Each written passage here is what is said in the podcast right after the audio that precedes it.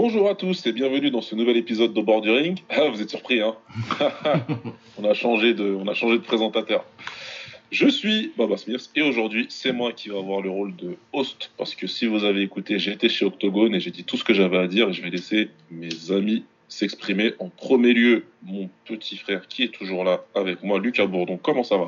Eh ben écoute, euh, ça va, ça va. Beaucoup de choses à dire cette semaine parce qu'on a l'UFC, mais on a aussi pas mal de trucs à dire sur le kick. Donc euh, ouais, je, je, je, suis chaud pour cet épisode. Je suis toujours content euh, d'accueillir nos invités de ce soir.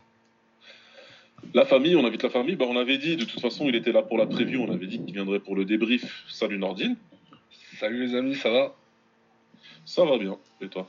Ouais, super, top tranquillement. Et ça faisait un bout de temps qu'il n'était pas venu, mais on a du kickboxing à aborder et il a fait l'effort de regarder l'UFC. C'est très gentil de sa part, donc il va pouvoir s'exprimer. Salut Romain. Salut les gars. Bah, j'aurais jamais perdu l'occasion de rigoler autant que j'ai rigolé depuis dimanche. Donc euh, en vrai, je suis très content d'être là. Toi, on sait que t'es en rire permanent depuis, depuis trois jours. Là. Ça, fait même, ça fait même une semaine, je pense, depuis qu'on a vu le physique de Jones, que j'ai pas arrêté de rigoler en fait. Bon, on ensemble pour pas mal de temps, comme d'habitude. On va débriefer l'UFC, on va débriefer le combat de, Cyril Gann contre John Jones et aussi euh, les combats de la carte qui nous ont intéressés. Je pense pas qu'on va tout faire, hein, parce qu'on a pas mal de choses à, à voir aujourd'hui. Donc, euh, remonter toute la carte, plus les prélims et tout. Bon, on va s'abstenir, on va parler de ce qui nous intéresse. Euh, on va parler aussi un petit peu du combat à venir entre Tony Yoka et Carlos Takam. Et on va faire une petite preview aussi de ce qui arrive en kickboxing parce qu'on va entamer, euh, on va, on va entamer le marathon des, des, gros événements de kick là, euh, des, semaines, des semaines à venir. Ouais, puis en plus, ils nous ont uploadé euh, ceux des 2-3 semaines, là, les petites organisations, le No Kick No Life et le, le No Code qui ont, qui ont eu des très bons events. Ouais, j'ai pas pu faire les devoirs que tu nous as envoyés tout à l'heure, mais j'avais commencé à regarder le knockout en live, moi, donc j'ai vu quand même pas mal de. Ouais, t'as vu Gasawara par contre? Ouais, j'ai vu, j'ai vu. Ouais, ça, c'est le plus important. J'ai pu voir. Mais bon, parlons peu, parlons bien. Allons directement dans le vif du sujet. Je sais qu'on est attendu là-dessus. J'ai reçu quelques messages pour en demander. Il manquait plus que vous, les gars.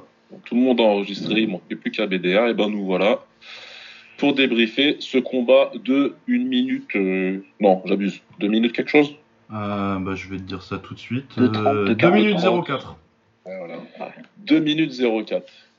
Euh, on va essayer de ne pas se perdre parce que ça va être important. On va d'abord parler strictement technique et ensuite on, parlera euh, de ce qui, s'est passé et ce qui se passe autour du combat parce qu'on a aussi eu la chance de pouvoir euh, entendre le coach de Cyril Gann sur son débrief. J'imagine qu'il y a des choses à dire, dire là-dessus. Parlons uniquement euh, techniquement, je vous fais un résumé rapide et ensuite je vous laisse vous exprimer. Le combat commence directement par un coup de Cyril Gann dans les parties de Jones qui commence déjà à être clutch. Tout de suite, même s'il n'est pas, bon, il touche dans les parties, mais il prend quand même le temps, il laisse comprendre que il laissera rien passer. Et puis ça, ça commence, il prend le centre de, de la cage, Jones, il met la pression. en étant très, très pâteau, très voilà, très scrappy. Il était pas, euh, ça, sentait qu'il était lourd. Mais bon, ça suffit quand même à déstabiliser un petit peu euh, Cyril, qui, qui est passé en mode escrime, passé en mode un petit peu, euh, un peu karaté, comme on n'aime pas trop, Lucas et moi. Il fait une grosse erreur, il est dans la mi-distance, il essaie d'envoyer son bras arrière, euh, pas du tout comme il faut, mais ça je laisserai, je rentrer dans le détail de ce que vous avez vu. Il se fait attraper, Jones l'attrape, l'amène au sol, l'assoit, verrouille la guillotine et le soumet très rapidement. Alors, euh, même si euh, il est coutume de laisser les invités s'exprimer, mais je vais faire volontairement laisser la parole à Lucas en premier parce qu'il y a un gros aspect technique qui est très dérangeant et je sais qu'il l'a repéré puisque de toute façon je l'ai repéré qu'on en a parlé tout de suite. Qu'est-ce qu'il a fait qui va pas, Lucas Bah, la gauche elle est nulle déjà. C'est une gauche qui part de très loin avec. Euh, en plus, euh, il ramène sa, sa jambe avec. C'est tu t'offres un clinch quoi. Mais il change de garde en fait carrément. Ouais. Euh, bah oui, c'est ça. C'est ce, que, je dis quand je dis qu'il ramène la jambe avec. Ouais. Ah oui, c'est ça que tu voulais dire. Ouais, ok. Ouais. non, mais il change de garde sur sa, sur, sa gauche et du coup, oui, bah tu l'offres, t'offres le clinch à un mec avec qui, je l'ai dit la semaine dernière, tout ce que tu voulais, c'était absolument pas clincher, absolument pas clincher avec 2-3 minutes dans le, dans le round qui reste. Et euh, surtout dans le premier round en plus. Ah, c'est compliqué. C'est, Enfin, on t'attend. On sait que tu vas avoir un. t'es censé avoir un avantage sur le striking. Ce que Jones montre sur les 30 secondes où ça strike, c'est, pas bon, voire euh, nul. Et tu fais cette erreur-là. Qu'est-ce que qu'est-ce que t'en penses, Nordi? Euh, C'est quoi? C'est le stress? Ah, je sais pas si c'est le stress ou, euh, ou le manque de préparation. Je- franchement, j'arrive pas à m'expliquer ce combat. J'arrive pas encore à savoir si c'est John Jones qui est extraordinaire ou Cyril Gann qui a été très mauvais ou les deux. J'arrive euh, vraiment, j'ai du mal à analyser ce, combat et ce qui s'est passé. Je pouvais imaginer euh, que John Jones gagne, mais pas dans ces conditions-là. Franchement, j'ai été très surpris. Bah, Je pense que celui qui dit qu'il avait prévu euh, ça, il... soit c'est le, c'est le, c'est le fils d'Elisabeth Tessier. Je, je m'adresse aux anciens. Ouais, tu t'es très ancien. Madame Soleil. c'est voilà, on- je veux bien qu'il y, y a pas mal de mecs euh, qui, qui et des coachs surtout de, de, de, de ju- surtout les gars du grappling qui avaient prévu une soumission de Jones euh, deuxième, troisième round, mais que ça aille aussi vite. euh, J'ai j'ai du mal. euh, Après, au niveau préparation, euh, tout ça, on peut, on, on peut que spéculer. Factuellement, ce qui s'est passé dans la cage, c'est c'est très compliqué. Mais euh, quelqu'un qui vient pas du grappling, moi qui est pas du grappling, comme moi d'ailleurs, comme d'autres. euh, Lucas c'est différent. Nordine c'est un grappleur, et Lucas il vient du des deux. Ouais, Et Roman est comme moi lui. ça fait, ça fait longtemps que j'ai pas grapplé quand même. Dernier qui m'a vu faire du grappling, il est pas jeune. Tu vois ça Romain, tu dis qu'il va être capable de se relever ou tu dis tout de suite il est mort? Bah, moi, je me suis dit qu'il était, qu'il était mort parce qu'on a bien vu qu'au sol, il n'était pas, pas ouf contre Francis et c'était que Francis entre guillemets.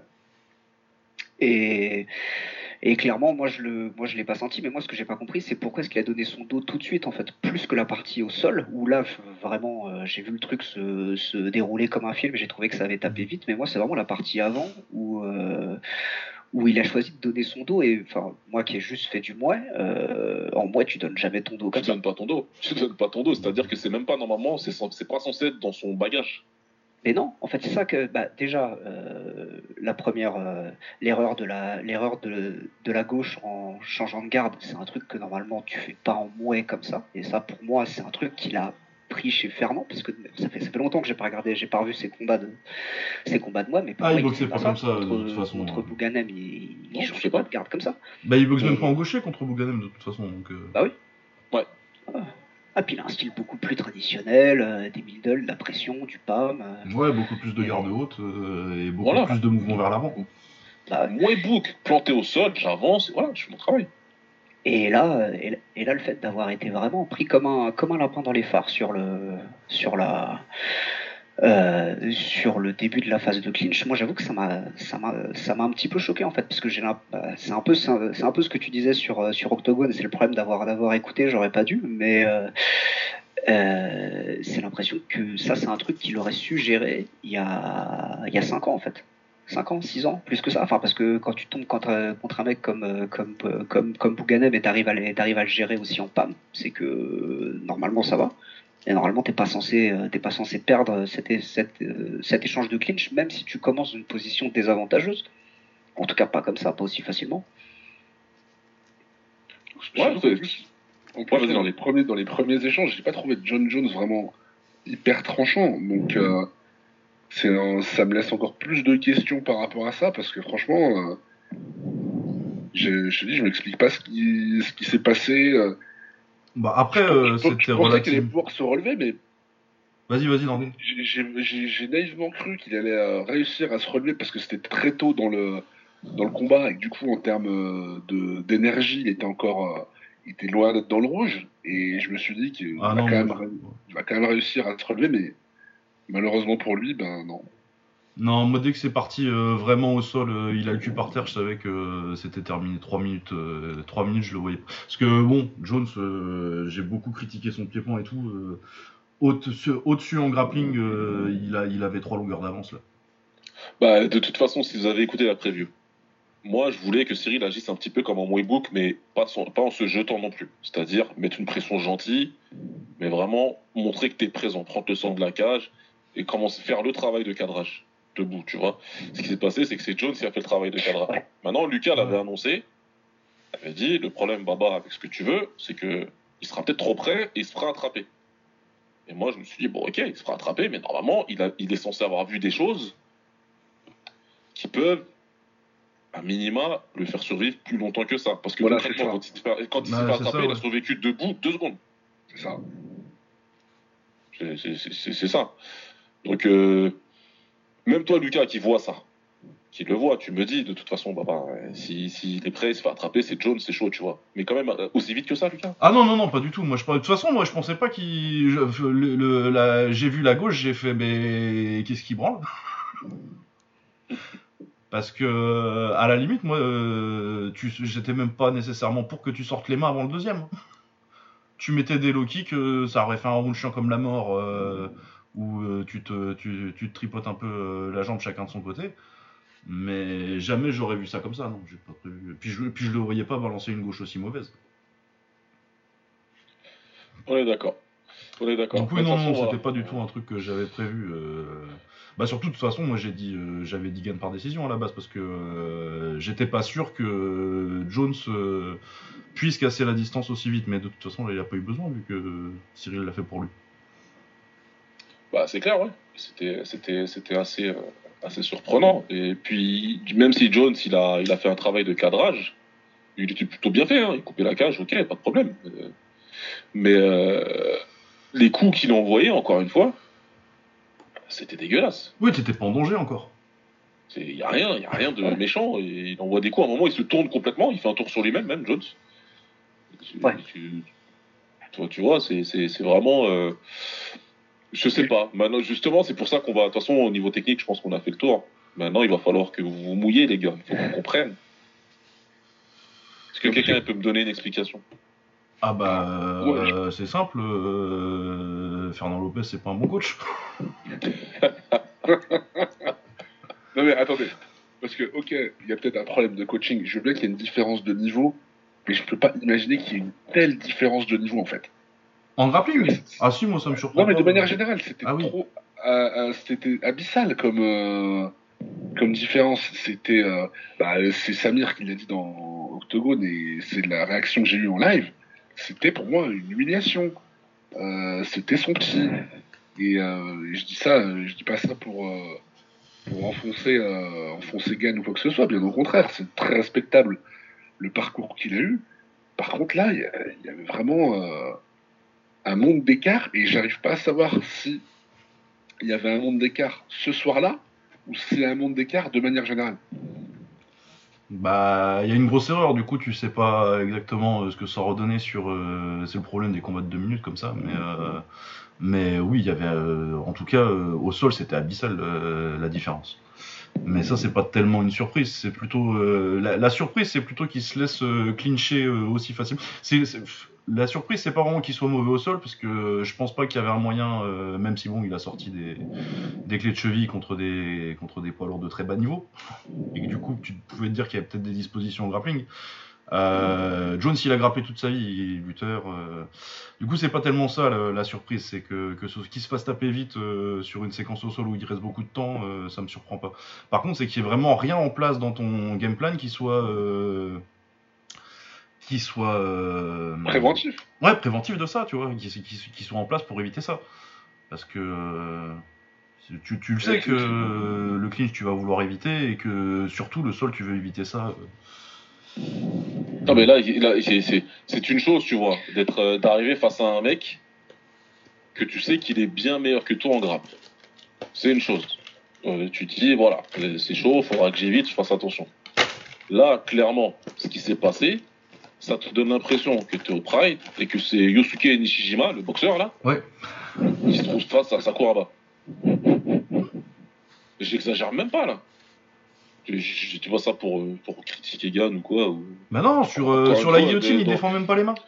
tu défends rien du tout et c'est des choses que, que, que, que même moi en une heure avec notre ami Alex euh, j'ai fini par comprendre tu vois donc euh, j'imagine que quand tu travailles ça euh, plusieurs jours par semaine avec euh, des Dagestanais qui sont venus du Dagestan Oui, non bah pas oui, les du fameux. point P, du, non pas du point P de Porte d'Aubert euh, dédicace Malik c'est une très bonne vanne ça là c'est tu peux avoir que du mal à comprendre Bah, euh, après, est-ce que, est-ce que du coup, ça vient c'est pas là que tu recolles un petit peu les morceaux avec toutes les déclats qui ont été faites, euh, on venir. va dire depuis un an, et euh, Gann qui a dit qu'il s'entraînait, qu'il s'entraînait pas entre les camps, et du coup c'est plein de temps perdu parce que du coup il a combattu depuis depuis Francis il a combattu quoi? Il a combattu pour euh, et Tuivasa pour et tout. bah tu savais très bien que ça allait parler au sol.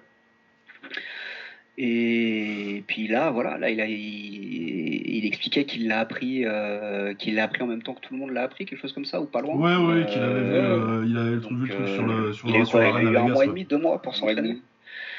Mais si, si effectivement tout ce qu'il fait, c'est juste, euh, c'est juste venir à la salle et faire acte de présence euh, entre les entre les camps, ouais, ça, c'est pas, c'est pas étonnant qu'il n'arrive pas à devenir bon en grappling sans devenir. euh, sans Bah, à devenir, partir euh, du moment où en ça top. devient euh, un peu clair que Ngannou il va partir, euh, tu dois, euh, t'es en camp pour John Jones en fait. Non, puis même sans ça, en fait, si, si effectivement, vu que le, pre- le premier réflexe de Fernand, ça a été de dire je vais ramener des, des Dagestanais, et c'était maintenant il y a, il y a un an, euh, j'ai pas le. Ouais, si ça, c'était en janvier, en janvier 2022, normalement, euh, t'as as dû quand même pas mal driller, pas mal, pas mal driller ça pour te dire mais je veux plus jamais euh, reperdre un combat de cette, euh, de cette façon-là, en théorie. Et, mais en même temps, il a fait aussi une déclat comme quoi, euh, pour lui, il n'a pas vraiment perdu. Donc, Bah, Ah, je l'ai voilà. loupé celle-là. J'ai- Moi, j'ai vu celle cette où il disait déclaration qu'il était explique fâché contre lui-même tout rouge là. Cette déclaration explique tout. Et en plus, on va avec euh, des détails techniques là-dessus, en t'expliquant que euh, au sol, il a peut-être gagné l'échange au cinquième round.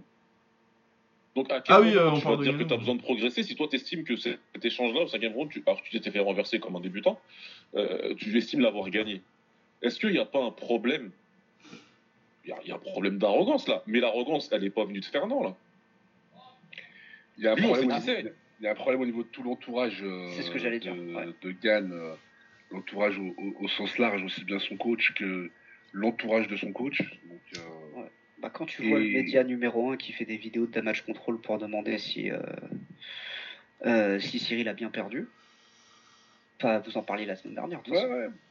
Ouais. Ouais. Et- mais le problème, c'est que euh, là ça, là, ça a recommencé, entre guillemets, dans le sens où les analyses, elles dédouanent en grande majorité Gann, en disant Ouais, de toute façon, euh, John Jones, c'est le meilleur de tous les temps, qu'est-ce que vous vouliez qu'il fasse, etc. J'extrapole un peu, hein, mais Ouais. Non, si, Non, non, vois. n'extrapoles pas. Tu n'extrapoles pas. Et du coup, c'est- pas du tout lui rendre service que d'avoir ce discours parce que à un moment donné je pense que ce qu'il a besoin c'est quelqu'un qui le, qui le prenne dans les yeux et qui lui dise écoute ça Bah, va c'est pas une là. Là, performance ce de merde. euh, c'est- pas bon t'as le droit de pas avoir envie d'en faire plus c'est tout à fait euh, légitime il a le droit de, de combattre à 300 000 dollars par combat Bah ça dit un million mec- là, mais. ouais non mais, je- Mais ouais, hors titre que- hors titre je pense que ça Ouais. sera ça à peu près tu vois ou Oui, oui, c'est des, des sommes à six chiffres. ouais. Voilà, et de te dire, bah écoute, tu prendras jamais la ceinture, c'est pas grave, il a, il a tout à fait le droit. Par contre, effectivement, s'il veut devenir champion, il y a des choses à changer. Mais en fait, surtout, est-ce que est-ce qu'on on n'est pas devant un système? Parce que la défense de oui, mais c'est normal qu'il ait fait- perdu face à Jones parce que Jones c'est le GOAT. Est-ce que c'est pas un peu la même défense qu'il y a eu quand euh, Imavov il a perdu face à Strickland? Si, oui, c'est ça, c'est, normal. euh, mais ça, c'est. euh, si quelqu'un te dit ça et qu'il est coach, euh, moi je trouve ça hyper grave. Je l'avais déjà dit Bah ouais. quand. C'est que. c'est- Qu'est-ce que ça veut dire ça? Je te prépare pourquoi alors? Ça veut dire que je peux te faire atteindre ton niveau et pas plus. Et quand j'ai le nom, quand on me, quand on m'envoie le nom, eh ben parce qu'il est mieux classé que toi, moi pendant que je te prépare, je sais que tu vas perdre en fait. Je sais que la possibilité que tu vas perdre est plus grande que celle que tu gagnes. Que comment ça, tu je- peux, tu, tu- c'est Ça, pas je pense que je pense que mentalement préparé. Enfin, genre, je sais pas du tout ce qui se dit, euh, ce qui se dit à l'entraînement, mais ouais, t'as limite l'impression qu'ils l'ont préparé à perdre en fait. Mais on- ici, on a tous, fait- on a tous, on a tous les quatre fait de la compétition ici. Ah, et on s'en fout des niveaux. On parle de compétition. Point barre. N'importe quel niveau de compétition. Euh, toi, la compétition, elle est le dimanche. Je suis désolé, tu fais que le dimanche matin, t'as la boule au ventre, et blablabla, et bla. Est-ce que tu veux? Tu, tu- tu fais ta compétition, tu perds. C'est- De toute façon, ça fait partie du jeu. Il a pas de problème. La défaite fait partie du jeu. Et tu peux des échecs cuisants ou pas. Tu perds, tu perds, d'accord. Derrière, tu vas dire j'ai pas mal de choses à travailler de toute façon. Tu vas revenir, comme, on- comme disent si bien les Américains, back to the drawing board. Et quand tu arrives à la salle le lundi, Et ben en fait, le truc, c'est que tu as entendu ton, ton, coach partir partout dire euh, Ouais, mais de toute façon, il a perdu contre plus fort que lui, et comme il est plus fort que lui, bah, il a perdu. Donc on fait quoi? On travaille rien alors. Et après, il commence à t'expliquer des, des, choses rocambolesques, avec des comparaisons rocambolesques.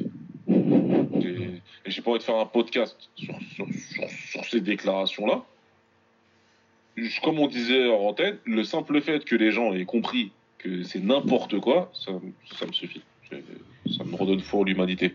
Mais moi, je veux vraiment rester sur Gann parce que pour moi, c'est important. Et, voilà, je pense que tout a été dit sur, sur son coach. Oui, oui, non, c'est bon. Il y a bah, des moi, ce qui me dérange en fait avec euh, ces déclarations, c'est que euh, il a pas l'air. Euh, bon, si, il a dit euh, il est très fâché, tout ça. Blablabla. Mais c'est que gagner ou perdre, moi quand je combattais, non, bah je préférais gagner, hein, comme tout le monde. Mais à la limite, c'est pas ça vraiment le truc qui faisait que je jugeais. Si je perdais et que j'avais fait un bon combat, j'étais content. Par contre, une performance de merde, c'est vraiment le truc qui me faisait le plus peur quand je combattais, c'était de faire une performance de merde. Et euh, là, euh, je veux pas être méchant avec Cyril, mais. Qu'est-ce que je vous ai dit hors antenne sur ce que je vais faire ce week-end? Ah ouais, par rapport à ton gars là, oui. coach, effectivement, tu ouais, exactement. Ça si t'as montré des trucs, tu vois, il aurait fait un combat, euh, il fait un bon combat 3 rounds et il se fait soumettre au quatrième, mettons, euh, voilà, où il perd par décision, euh, c'est large, mais il a montré un peu des trucs, tu vois. Ok.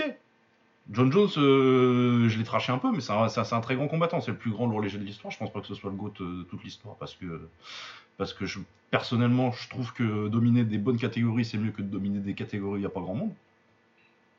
Mais c'est un très grand combattant. C'est pas grave de perdre contre Jones en soi-même, en, soi. Mais euh, faire une performance comme ça, euh, je vois pas comment tu peux, je vois pas comment tu peux être un tout petit peu satisfait de cette performance. C'est pas possible. T'as raison. Excuse-moi, Landry. Ouais, T'as raison. C'est pas grave.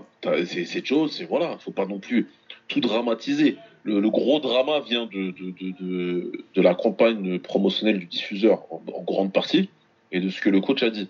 Le problème, si tu veux, c'est de perdre comme ça avec les déclarations que tu as faites en disant je m'entraîne pas, je m'entraîne que quand j'ai ma date, etc.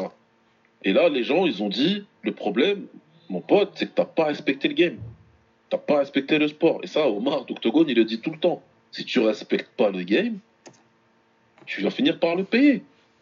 Tu finis par le payer, c'est ce qui se passe. Et là, le problème, c'est que comme tu as parlé comme ça, personne personne t'obligeait à aller dire que tu t'entraînes que quand il y a une date et que t'es euh, lazy, je sais pas quoi et tout. Et te filmer toute la FIFA, bah, ok, c'est des trucs promotionnels, ce que tu veux. Mais après, il faut assumer derrière. Euh, le, le, boxeur et le coach doivent assumer derrière. Et tu peux pas après venir euh, faire une heure de podcast sur ton organisme de propagande parce que c'est pas un média, je t'ai entendu dire média tout à l'heure, oh non, je suis désolé, mais non, c'est pas un média ça. Non, mais j'ai voulu être, euh, j'ai voulu être poétiquement correct. Je comprends, ouais, je... non, ici, pas ici. Ouais, mais bon, c'est pas, c'est pas ma maison, tu vois. Ouais. Ici, il n'y a pas 100 000 personnes. bah non, mais puis c'est factuel euh, que. Euh, mais c'est factuel, c'est factuel, c'est un organe de propagande, de toute façon. Bah, je suis désolé. Et quand on peut. Enfin, voilà. Euh, il y a quelque chose qui va pas. Et en plus, tu dis, il va falloir probablement avoir une remise en question. Je t'explique que la remise en question, c'est dangereux. Ouais. Et là, vous l'avez dit tout à l'heure, là, au niveau Gann, au niveau lui-même et son entourage, c'est compliqué. Mais bon gamin, comme on disait, bon gamin, il n'a pas 10 ans, il a 32 ans. Et c'est toi qui es dans la cage. De toute façon, je, je pense que les gens, comme vous l'avez très justement dit, les gens lui en veulent pas d'avoir perdu les gens lui en veulent de la manière dont il a perdu. C'est ça. Regardez ce week-end, il y avait Rachmanov euh, contre Nil. Euh, Nil s'est fait terminer. Euh, personne lui en veut. Hein. Oui, non, non, parce qu'il est très fort, euh, Rachmanov, on en parlera tout à l'heure ouais. d'ailleurs, parce que j'étais très Mais tu vois ce que je veux dire Personne lui en veut. Et après, enfin, c'est. Il y a deux façons d'appréhender la, la, défaite. Hein. Soit tu trouves des, des excuses de manière constante, et je suis pas certain que c'est comme ça que tu vas pouvoir changer et que tu vas pouvoir progresser, soit ben, il y a une remise en question. Mais, ouais, et puis euh, après, euh, on a beaucoup euh, parlé de Fernand, tout ça et tout. À un moment, euh, Fernand, c'est l'employé de Cyril Gann. Ouais, mais je suis pas sûr que ce soit comme bah, ça. Bah non, comme ça, parce qu'il a, dû signer des, il a dû signer des trucs qui doivent potentiellement, au niveau management, ça doit être compliqué de se barrer. pour ça que engagez un manager si vous voulez, mais que ce soit pas votre coach. Mais bon, c'est un autre. Et puis tu sens que, enfin, voilà, je sais pas, bon, après c'est peut-être comme ça que je, peut-être, peut-être comme ça que je le vois, et peut-être que c'est, c'est une, c'est une erreur, mais tu sais, t'as à la limite l'impression que euh, Fernand, il a un peu une emprise sur, sur, sur, sur Gann aussi, tu vois, que c'est Ouais, bah, le, la- de toute façon, c'est une. c'est- techniquement, c'est l'employé de, de Cyril, mais t'as une relation de pouvoir qui est différente aussi, parce que Ah c'est ouais. son coach. Ça, C'est quasiment filial, c'est quasiment une relation père-fils. euh, franchement, euh, ils l'ont déjà dit. euh, donc, Ouais, puis la façon dont ça, a été, dont ça a été raconté, c'est que Fernand aurait rendu service à Cyril en le prenant, sous, euh, en le prenant au Factory pour commencer sa carrière de MMA aussi. hein. Ouais, ouais, ouais. Alors qu'en en fait, il savait pas qui c'était et que. Ouais, non, mais ça, c'est euh, une blague, ça. Et qu'il l'a laissé s'entraîner parce que euh, c'était euh, un pote d'un un mec chez qui il va bouffer. Ouais. Bon. Grand découvreur de talent. Monsieur Lopez. Euh, ouais, bref. euh, J'en étais où? Je sais plus. Bref, c'est voilà. de toute façon, je pense que. Ouais, vas-y. mais, mais- mais pour vous, c'est quoi, pour vous, c'est quoi la suite? Ah bah, Euh, moi, bah. idéalement, si je suis Cyril, euh, déjà, euh, je vire Fernand et je vais m'entraîner ailleurs. mais non, mais en vrai, Il y a, a- a- y a deux options. Il y a deux options. Parce que, parce que, parce que, il y a quelque chose d'intéressant. Il y a, il y a quelque chose d'important à mon sens. Le, le vaisseau est bien. Le vaisseau, il est mortel même. Les murs, les installations sont bien. Maintenant, il faut peut-être voir à changer les acteurs. Il y a comment, on commence à entendre des choses sur comment s'est passé le camp. Tout le monde les entend. Euh, voilà, les grappleurs qui sont venus, les conseils qui ont été donnés et qui n'ont pas été écoutés, etc., etc.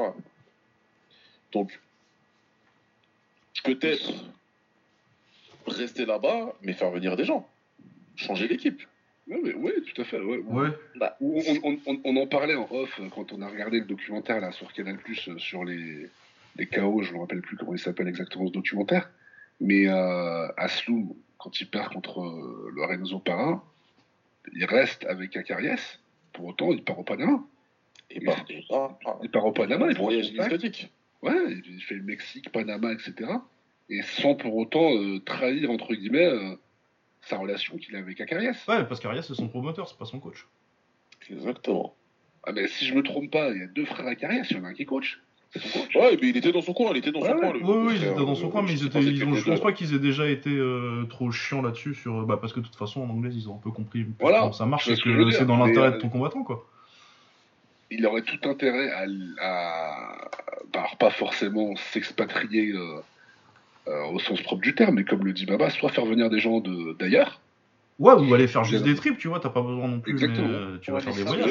Le truc de faire venir les gens, je suis pas. Parce que de, de ce que j'ai compris, c'est qu'en fait, ce qu'a qu'a l'air de se dire, c'est que même quand tu fais venir des gens, en fait, t'as as Fernand au-dessus qui commence à saboter un peu leur, leur travail, vo- volontairement ou non.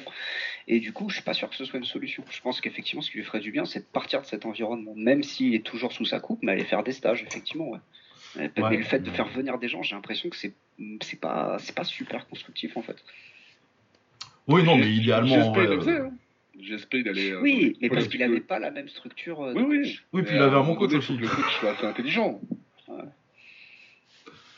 Il avait un bon coach aussi. Euh, Et effectivement, il, venait, il, il est venu en France, euh, il est venu en France s'entraîner. euh, bah, il s'est entraîné chez, chez Skarbowski, je crois que c'était pour. Euh, euh, merde, j'ai oublié quel Thiago, c'était pour l'UFC 100. J'ai oublié. UFC 100, c'est Thiago Alves. Thiago Alves, ouais, je Ouais, plus ouais, non, mais puis, Ouais, euh, ça. moi, quand Il- je faisais il- du Il chi- est revenu à issy les moulineaux chez Biga. Mais il était venu faire du karaté en France aussi. euh, à Nice, je sais, je sais plus comment il s'appelait. euh, le patron du, du karaté que je faisais à l'époque, le Shindokai. Là.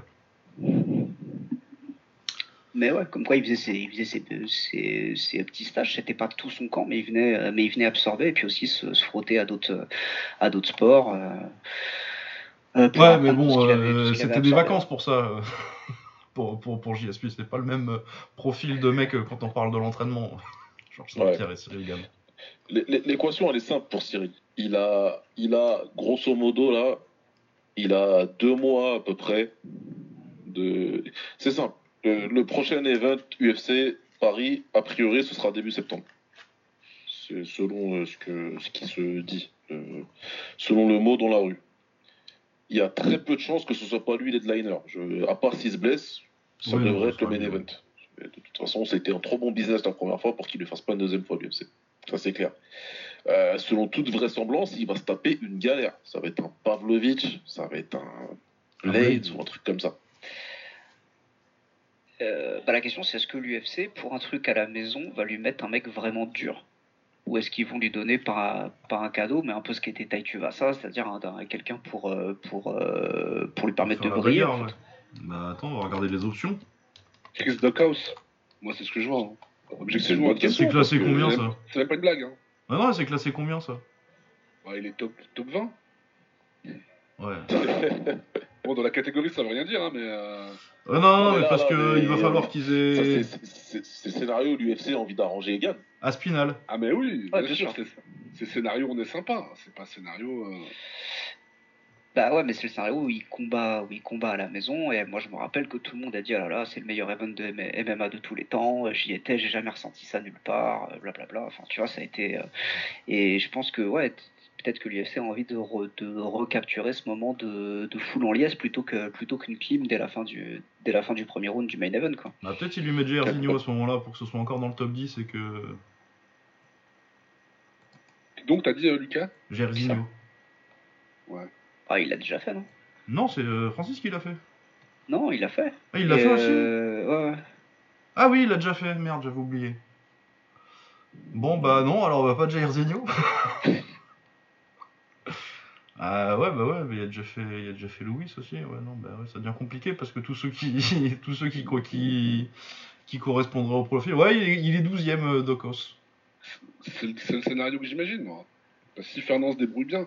Parce que, de toute façon, partons du principe que là, ils annoncent l'UFC Paris en septembre et que c'est Gan Blades. Mais il aura une fois de plus pas assez de temps. Parce qu'il a justement pas commencé ce travail-là en amont. C'est C'est là où je veux en venir. Il n'a pas beaucoup de temps là pour préparer son combat de l'UFC de Paris du dé- de début septembre. Si c'est vraiment ce qui est confirmé. On est déjà en mars. Hein. Ah, Le temps de rebondir, le temps de reprendre le chemin, le temps de, de, euh, de, de faire ton plan, comme il le dit l'autre. Euh, et de peut-être cette fois-ci faire venir des Dagestani, pas de point P de porte d'Aubert, mais peut-être de Bricorama de d'Uni.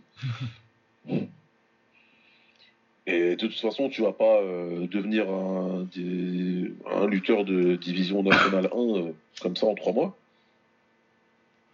Non, non, oui. Et, et en plus, ton niveau, en, dans ton point fort, on peut commencer à douter de certaines choses. Bah ça régresse. dire, euh, Il a régressé euh, depuis qu'il est en MMA. on est d'accord que ça régresse. Et que, à mon sens, je répète encore, le style que tu as adopté pour, pour venir en MMA, je suis pas bien sûr que ce soit adapté. Ça, ça va marcher, ça passe contre les top 15, ça passe contre. Voilà. Mais c'est. Ça passe pas partout. Et d'ailleurs, le succès qu'il a eu contre. euh, comment il s'appelle Tuivasa, là, c'est, il est passé en mode. euh, J'allais dire Mouebou, qu'il est passé en mode Oui. Moetrao. Il a envoyé des genoux, et, tu vois, mais voilà. Ouais, et avancé, puis il a fallu il qu'il prenne une giga patate avant. Ah ouais. Ouais. Donc. euh, Bah après, là, euh, c'est- qu'est-ce qu'il veut faire, euh, Cyril? Est-ce qu'il veut faire. euh, Parce que je pense qu'il y a aussi le fait que à, la, même- à la même Factory, il est à la maison et c'est le confort, c'est tranquille. Ouais. Il, doit, il doit rigoler la journée, il, vient, il est content d'y aller. Et mais est-ce que tu veux être. est-ce que ça te suffit d'être un bon poids lourd qui va faire beaucoup d'argent hein? Il n'y a pas de souci avec ça. Mais euh, ou est-ce que tu as envie euh, d'écrire l'histoire? Après, euh, s'il veut juste être un bon poids lourd et vivre une vie confortable en gagnant pas mal de thunes à l'UFC, ça lui suffit, tant mieux pour lui. quoi. Ouais, enfin c'est super, c'est su- c'est super honorable. Après le problème c'est effectivement tout ce qui se raconte autour et le fait qu'on suive un, suive un sport nous pour voir des gens se, se taper dessus mais avec conviction, tu vois. Ouais, mais euh, non, mais c'est parce que j'ai moi j'ai une certaine compréhension pour les feignants. Non, bien sûr, bah, ouais, bah, évidemment, je pense que tous ici. hein. Ouais, ouais, ouais. hein, Ah, ouais, Il y, a- y des gens qui aiment la boxe mais qui aiment pas s'entraîner ici. On est tous pareils. Ah bah, écoute, je pense que là, on est, on est bien. Là. on est entre gens qui se comprennent. On est entre gens qui se comprennent. Maintenant, on, voilà, donc on va pas à ce niveau-là. Et euh, quand tu fais ça, bah vas-y, au moins t'es pro. Être professionnel, ça implique ouais, de s'entraîner euh, un minimum toute l'année. Et après, voilà, j'ai eu, hein, on m'a dit, on, m'a dit aussi en message que peut-être euh, j'étais un peu dur par rapport à ça et que j'ai pas essayé de nuancer. Non, mais je, reste factuel en fait. Tout est factuel. Je n'ai pas inventé. Ce que je dis, c'est lui qui l'a dit. Et moi, je me base sur ce qu'il a dit. Maintenant, s'il s'amuse à faire de l'intox sur ça, bah, moi, je m'en fous. Il l'a dit en fait. Et derrière, il y a le résultat qu'il y a eu. Bah, c'est ça le problème, c'est que si tu dis ça et tu gagnes, bah c'est cool, tu passes pour un génie, mais si tu dis ah ça et tu perds de, la façon dont il a perdu, c'est vrai que tu passes juste pour un feignant et tout le monde, bah, à juste titre, peut dire bah oui, mais il a perdu parce qu'il a pas travaillé. Mais en même temps, tu as dit que tu travaillais pas. Ah bah, non seulement il a perdu, mais en plus, il a perdu en voyant, enfin, ça se constatait qu'il ne s'entraînait pas, tu vois. C'est-à-dire que c'était même pas euh, une belle, c'était même pas une belle défaite. C'est, c'est ça le pire. Là-dedans, il a, il a été perdant sur toute la ligne et en termes de communication, c'est c'est vraiment, je pense, pour moi, une erreur qui a été faite euh, ben, du, camp de Gann, hein, franchement, aussi bien de sa part que du, de, de, la sueur de, diffuser l'interview. Eux, ils connaissent un peu les, les tenants et les aboutissants de ce qui va se dire sur les réseaux et tout. C'est des communicants. Voilà, c'est des communicants. Voilà, ils auraient, pu, ils auraient pu lui dire écoute, Cyril, si on diffuse ça, ça va te revenir dans la gueule comme un boomerang si tu perds, viens, on le diffuse pas, on coupe, on fait un truc. Ils auraient pu le faire. Donc, euh, ah bah ça après euh, il l'a dit il l'a dit euh, on va pas les on va pas les engueuler pour une fois qu'ils se comportent comme, comme un média. Non mais bon tant qu'à faire si tu fais de la com autant faire ah ça aurait été plus malin si le but bah c'est de faire la communication de la factory euh, oui c'était mieux de pas le diffuser Ouais, euh, oui, mais en même temps, euh, c'est vrai que ça participe au personnage parce qu'il y a tout un. oui, parce que ça rend ça, ça s'il gagne, ça le rend sympa. Ouais. Et il a construit, enfin il a construit. Non, je pense qu'il est vraiment sympa en plus. Hein, mais ah ouais, non, je pense que c'est un mec très sympa. Euh, je ne charge pas personnellement. Hein, je suis sûr que on doit passer des très bonnes après-midi avec Cyril Gann. pas de souci. J'ai aucun doute là-dessus. Ouais, ouais, bah écoute, ce sera voilà il, aura, il a du pain sur la planche. Son coach aussi. Ils ont beaucoup de choses à voir, beaucoup de choses à se dire. Ça se passera dans leur mur. Euh, vous simplement, ouais, par rapport à ce que tu disais, que ce soit du, média entre guillemets qui le suit et de son coach, et dans la vie en général, ce sera la leçon de vie du vieux. Même si c'est pas moi le plus vieux ce soir, tiens. ah non, non, non. Eh mais c'est ça, il faut faire attention des fois. Parce qu'on va, pouvoir, on va vous présenter votre pire ennemi et vous allez faire l'erreur d'en faire votre meilleur ami. faut toujours faire très attention. Est-ce qu'il s'en est peut-être pas rendu compte, euh, notre, notre cher ami Cyril. Mais bon, je pense qu'on a été euh, assez complet sur ce combat-là et il y a eu beaucoup de podcasts là-dessus, donc on salue tout le monde hein, au passage, hein. tous les mecs qui ont fait du travail de qualité, que ce soit CCS avec euh, Lionel et Clément, à Octogone où j'étais devant 18 millions de téléspectateurs. les mecs du RMC Fighter Club, euh, tout le monde a bossé et, très bien bossé. Euh, non, c'était j'ai, tout écouté et c'était vraiment des podcasts de qualité, hein. franchement. il y a, eu, voilà, des coachs qui sont intervenus sur des trucs, c'était vraiment bien. Toi, je peux, je peux partout, voilà, que ce soit Aldric Cassata qui est intervenu chez euh, Mika et, euh, et Boulox ou, euh, ou le coach de Jonathan Macardy, mais le nom m'échappe. Julien Casier. Exactement. Voilà, c'était vraiment des, des, super, des super interventions. Et voilà, je pense qu'on est bon sur le main event. On peut passer au Comen où il y a eu aussi une belle boulette technique là aussi là. Oh, le retourné. Mais je suis content qu'elle le paye quelque part, moi. C'est retourné qui marche jamais là.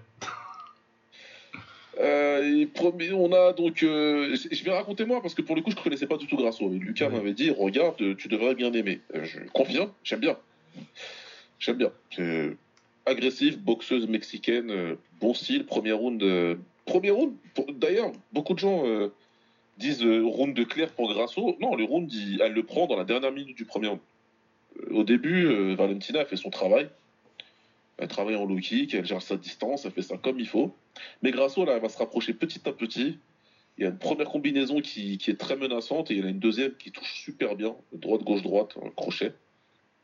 Et là, tu sens clairement que Valentina, elle sent la puissance et qu'elle se dit c'est la merde. Et elle réagit super mal. C'est le problème de beaucoup de, de, beaucoup de, très bons combattants euh, debout qui, sont capables d'infliger euh, des dégâts et qui ont, l'habitude, qui ont pris l'habitude d'infliger des dégâts pendant longtemps, quand ils reprennent un coup, ça leur fait tout bizarre. Ça leur fait tout bizarre et tu as vraiment vu sa réaction en live de mal réagir, de reculer et, euh, de paniquer un peu, d'envoyer des contres un en fermant les yeux. Donc elle s'est fait pas mal dominer la dernière minute du combat, elle le perd. Par contre, deuxième, troisième, elle revient très bien. Elle fait son travail de MMA, c'est-à-dire qu'elle emmène au sol, elle contrôle, euh, elle prend la top position, elle fait son travail. Ça se passe plutôt bien pour elle, le deuxième round et le troisième round. Le quatrième round, Grasso revient comme une Mexicaine. Elle se dit de toute façon, j'ai plus grand chose à perdre. Il faut absolument que je reprenne un round pour pouvoir égaliser. elle remet bien la pression, elle avance bien avec ses points. Elle touche pas mal avec son euh, one-two. C'est très intéressant. Et tu sens que Valentine elle a beaucoup de mal à gérer la distance. Et là, c'est le drame. Elle a fait une Chris Weidman contre Luke Rockhold. Ouais. Elle envoie un coup de pied retourné dans la mauvaise distance. Et, euh, et Grasso, elle lui attrape le dos à une vitesse. Ah, la prise de dos, elle, est incroyable. Elle en demandait pas tant. C'était incroyable. En une demi-seconde, elle est dans son dos. Et 30 euh, secondes plus tard, Valentina, elle tape euh, sur un étranglement arrière. C'est magnifique ce qu'elle a fait, ce qu'elle a fait Grasso comment tu l'analyses, Lucas, euh, la, la poulette de Valentina? Bah, ça fait longtemps qu'elle compte sur ses. J'ai même pas fait exprès. C'est son surnom, Boulette. J'ai pas fait exprès. ah oui, oui, oui, Boulette euh, Shevchenko. bah oui, je, bah, très... elle a fait un peu ce que j'attendais parce que j'avais dit que je pensais que Grasso pourrait lui mettre un peu, la mettre un peu en difficulté debout et puis qu'elle serait assez maligne par contre pour, aller, pour aller chercher le sol derrière, ce qu'elle a fait. Par contre, ouais, euh, ça fait longtemps qu'elle compte sur. Euh, quand elle veut un peu de distance, euh, elle met des retournées qui touchent jamais. Mais ça lui, si elle le lance d'assez loin, ça fait reculer d'un pas et elle a ses, 10-15 secondes tranquille. Et là, elle l'a lancé de, beaucoup trop près et elle donne son dos. Quoi. c'est vraiment une, c'est une des plus grosses erreurs que j'ai vues. Bah, remarque, il y avait son. Quand elle part sur la. contre Nunez, quand elle fait sa Eden Arm Fro, Du coup, c'est pas, comme pas la première fois qu'elle fait des trucs qui lui coûtent des combats. Ouais, ouais, ouais. Et ah, en plus, euh, le truc, c'est qu'elle aurait pu, si euh, Grasso réagit pas aussi vite et a une prise de dos absolument, euh, c'est vraiment un truc incroyable la prise de dos qu'elle fait, euh, Grasso. et l'équilibre étrangle derrière, parce que ça peut, elle, peut ne pas le payer en fait contre quelqu'un de, contre un combattant random en fait. Parce que quelqu'un de normal, il va te prendre le dos et tu vas passer un petit peu de temps sur, contre la cage. Shevchenko, elle s'est clinchée, elle peut se dire que euh, elle va pouvoir repartir, réussir à se retourner, et puis après en clinch, elle va gérer parce que c'est une des plus fortes du monde en clinch euh, à ce niveau-là. Mais ouais, non, non, la prise de l'opportunisme de Grasso, c'est magnifique. Super. Vraiment, il y a un opportunisme, mais il y a aussi vraiment le fait que, Valentina, elle l'a très très mal lancé, mais Grasso, elle était déjà en train d'avancer. Alors, pas, pour, pas forcément pour faire, la, pour, faire, pour faire la saisie, mais tu as vraiment un espèce d'alignement des planètes où, euh, où Shevchenko, elle le lance vraiment alors qu'il y a 20 cm entre les deux.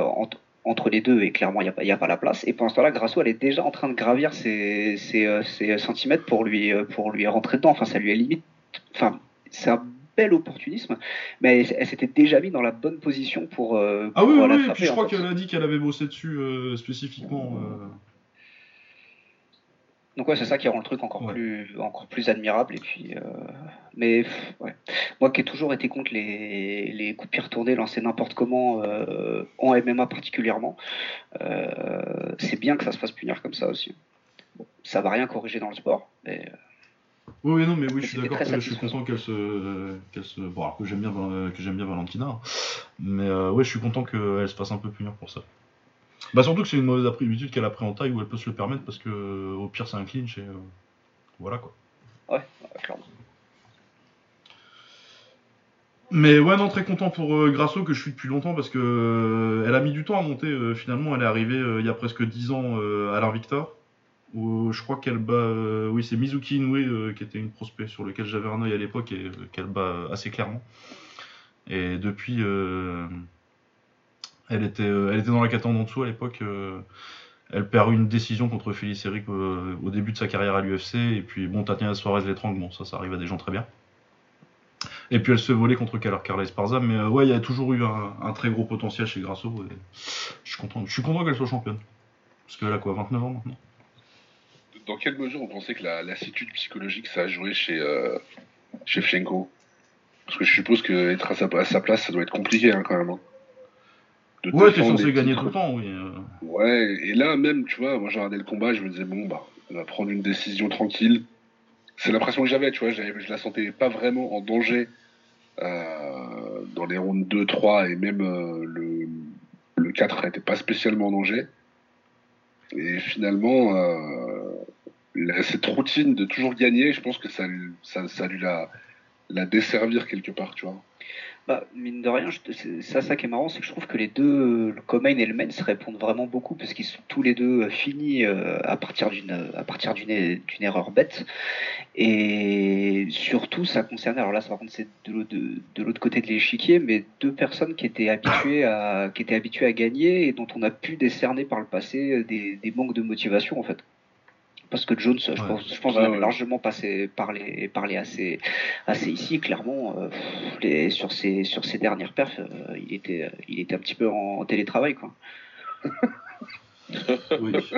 Ouais, clairement, clairement. Et puis c'est vrai qu'on n'a pas parlé, on a quasiment pas parlé de Jones. Euh, on a beaucoup parlé de Gann, mais tu sentais que, que, que, que, la perspective d'affronter Gann et un poids lourd et qui a un certain niveau debout, ça, ça lui a fait peur et qu'il s'est mis au travail il a travaillé, il a bossé euh, et, il a capitalisé dès qu'il a pu. Tu sens qu'il y avait un certain sens de l'urgence. C'est vrai que c'est compliqué, c'est un débat, qui, c'est une question qui est toujours intéressante à se poser quand c'est as un long règne comme ça. Euh, JSP, il avait été très, euh, il avait été très candide là-dessus à l'époque et, et clairement dit j'arrête parce que j'ai besoin de voilà. Il faut que, il faut que je vois autre chose. C'est trop de pression, trop de pression d'être le champion qui a autant de défense de titre et qui, qui est attendu par tout le monde et, euh, et, ça c'est forcément que ça doit jouer. Ça doit jouer ouais et puis euh, Georges Saint-Pierre c'est encore pire parce que lui il aimait pas combattre en fait mais euh, en plus il aimait pas il aimait pas combattre et il avait des tocs. Et du coup le fait et le, le, fait de de s'entraîner ça lui de s'entraîner. Et du coup d'avoir le stress en plus des combats qui arrivaient ça lui ça lui aggravait ça lui ça lui aggravait ses tocs en fait alors c'est aussi ça qui faisait qu'il s'entraînait pendant, pendant des heures devant sa salle, pour, euh, devant sa salle, devant sa, ah, euh, devant, son, devant son miroir de salle de bain euh, pour, bosser, pour bosser les techniques et qu'on a fait un, aussi bon combattant, mais mentalement c'était vraiment très très dur. ah, je pense qu'il a dû passer, je sais plus combien de temps a duré sa carrière, une bonne 10-15 d'années, mais il n'a pas dû être. Je pense pas qu'il ait été super heureux, en tout cas quand il était en camp. Et, mais ouais, le, moi je me souviens de Freddy Roach, je crois qu'il l'a qu'il a coaché un petit, enfin qu'il a petit, chez qui euh, JSP est parti faire des stages sur sa fin de carrière. Et il a dit, euh, on lui montre un truc 5 euh, minutes, 5 minutes le lundi, le mardi il revient, il le fait, il le fait parfaitement. Et Freddy Roach il fait mais tu l'as révisé combien de combien de temps chez toi en fait après l'entraînement, après du coup les deux fois deux heures ou deux fois trois heures? Et je crois que je, je me souviens plus de la réponse de JSP mais mais ça se sentait que c'était un truc qui l'obsédait et avec ses et avec ses troupes ça lui ça faisait de lui un, combattant exceptionnel mais ça faisait de lui aussi ouais quelqu'un de euh, qui devait pas avoir une vie perso euh, super super épanouissante. Ouais c'était un Stakhanovitz quoi c'était vraiment le mec qui euh, bossait ouais. d'ailleurs bah, je pense qu'il se sentait malade s'il le faisait pas tu vois. Même maintenant qu'il combat plus il continue de s'entraîner le gars. Oh, il fait quand il fait ses trucs de gymnaste là. Ouais voilà tu vois donc Oui, c'est ça, à mon avis, même il doit avoir 40 piges maintenant. Euh... Ouais, pas loin. Georges Saint-Pierre, ouais, parce qu'il avait 37 quand il reprend le titre, là. il doit avoir 41, 42. Je pense qu'il peut rentrer dans la cage demain en vrai. Hein. Au niveau euh, forme physique d'un combattant pro. Ouais, ouais, même meilleur que certains qu'on a pu voir ce week-end, hein. clairement. Oui, oui, non, c'est. Euh, pourquoi on parlait de Saint-Pierre? Oui, parce que la pression du champion. Oui, et je voulais dire sur Valentina, euh, elle n'a pas vraiment d'excuses non plus, parce que c'est quand même euh, la deuxième fois qu'elle a une grosse alerte quand même, parce que contre. quand c'était sa, sa, dernière défense là où. Ah, Talia Santos. Talia Santos. Parce qu'avec une par décision partagée, il y a des gens qui sont pas d'accord. Donc ouais, non, bah, elle, a, eu sa leçon. Et ouais, encore une fois, content pour, pour Alexa Grasso. Ouais. Ouais, c'est bien, c'est bien la bien. De toute façon, il y aura, il y aura revanche. Hein. oui, il va y avoir une revanche immédiate, ouais. Et puis c'est une potentielle bonne nouvelle pour euh, Manon Fiorot aussi, peut-être. Enfin, si, euh, si grâce ouais, gagne, gagne le rematch, sinon ça change pas grand chose en fait. Ça peut, ça peut. Il y, a une bonne nouvelle pour toi, Nordine, là, il y a pareil qui vient de prendre un deuxième but. C'est fini pour là. Et eh ben tu vois, je suis en, mon stream il est en retard, j'ai toujours 1-0. je suis à la 88ème. Ouais, c'est pas grave. Hein. On, capte mieux à Paris. Non, mais euh, ce, genre de bonnes nouvelles, je suis toujours preneur. Euh, ouais, non, c'est clair que ça peut être pas mal pour Manon Fioro. Et, euh, et puis en plus, pour être tout à fait honnête, ça fait pas mal de temps, elle qui a dit que qu'elle se sent, euh, qu'elle sent qu'elle peut faire quelque chose d'intéressant contre Valentina.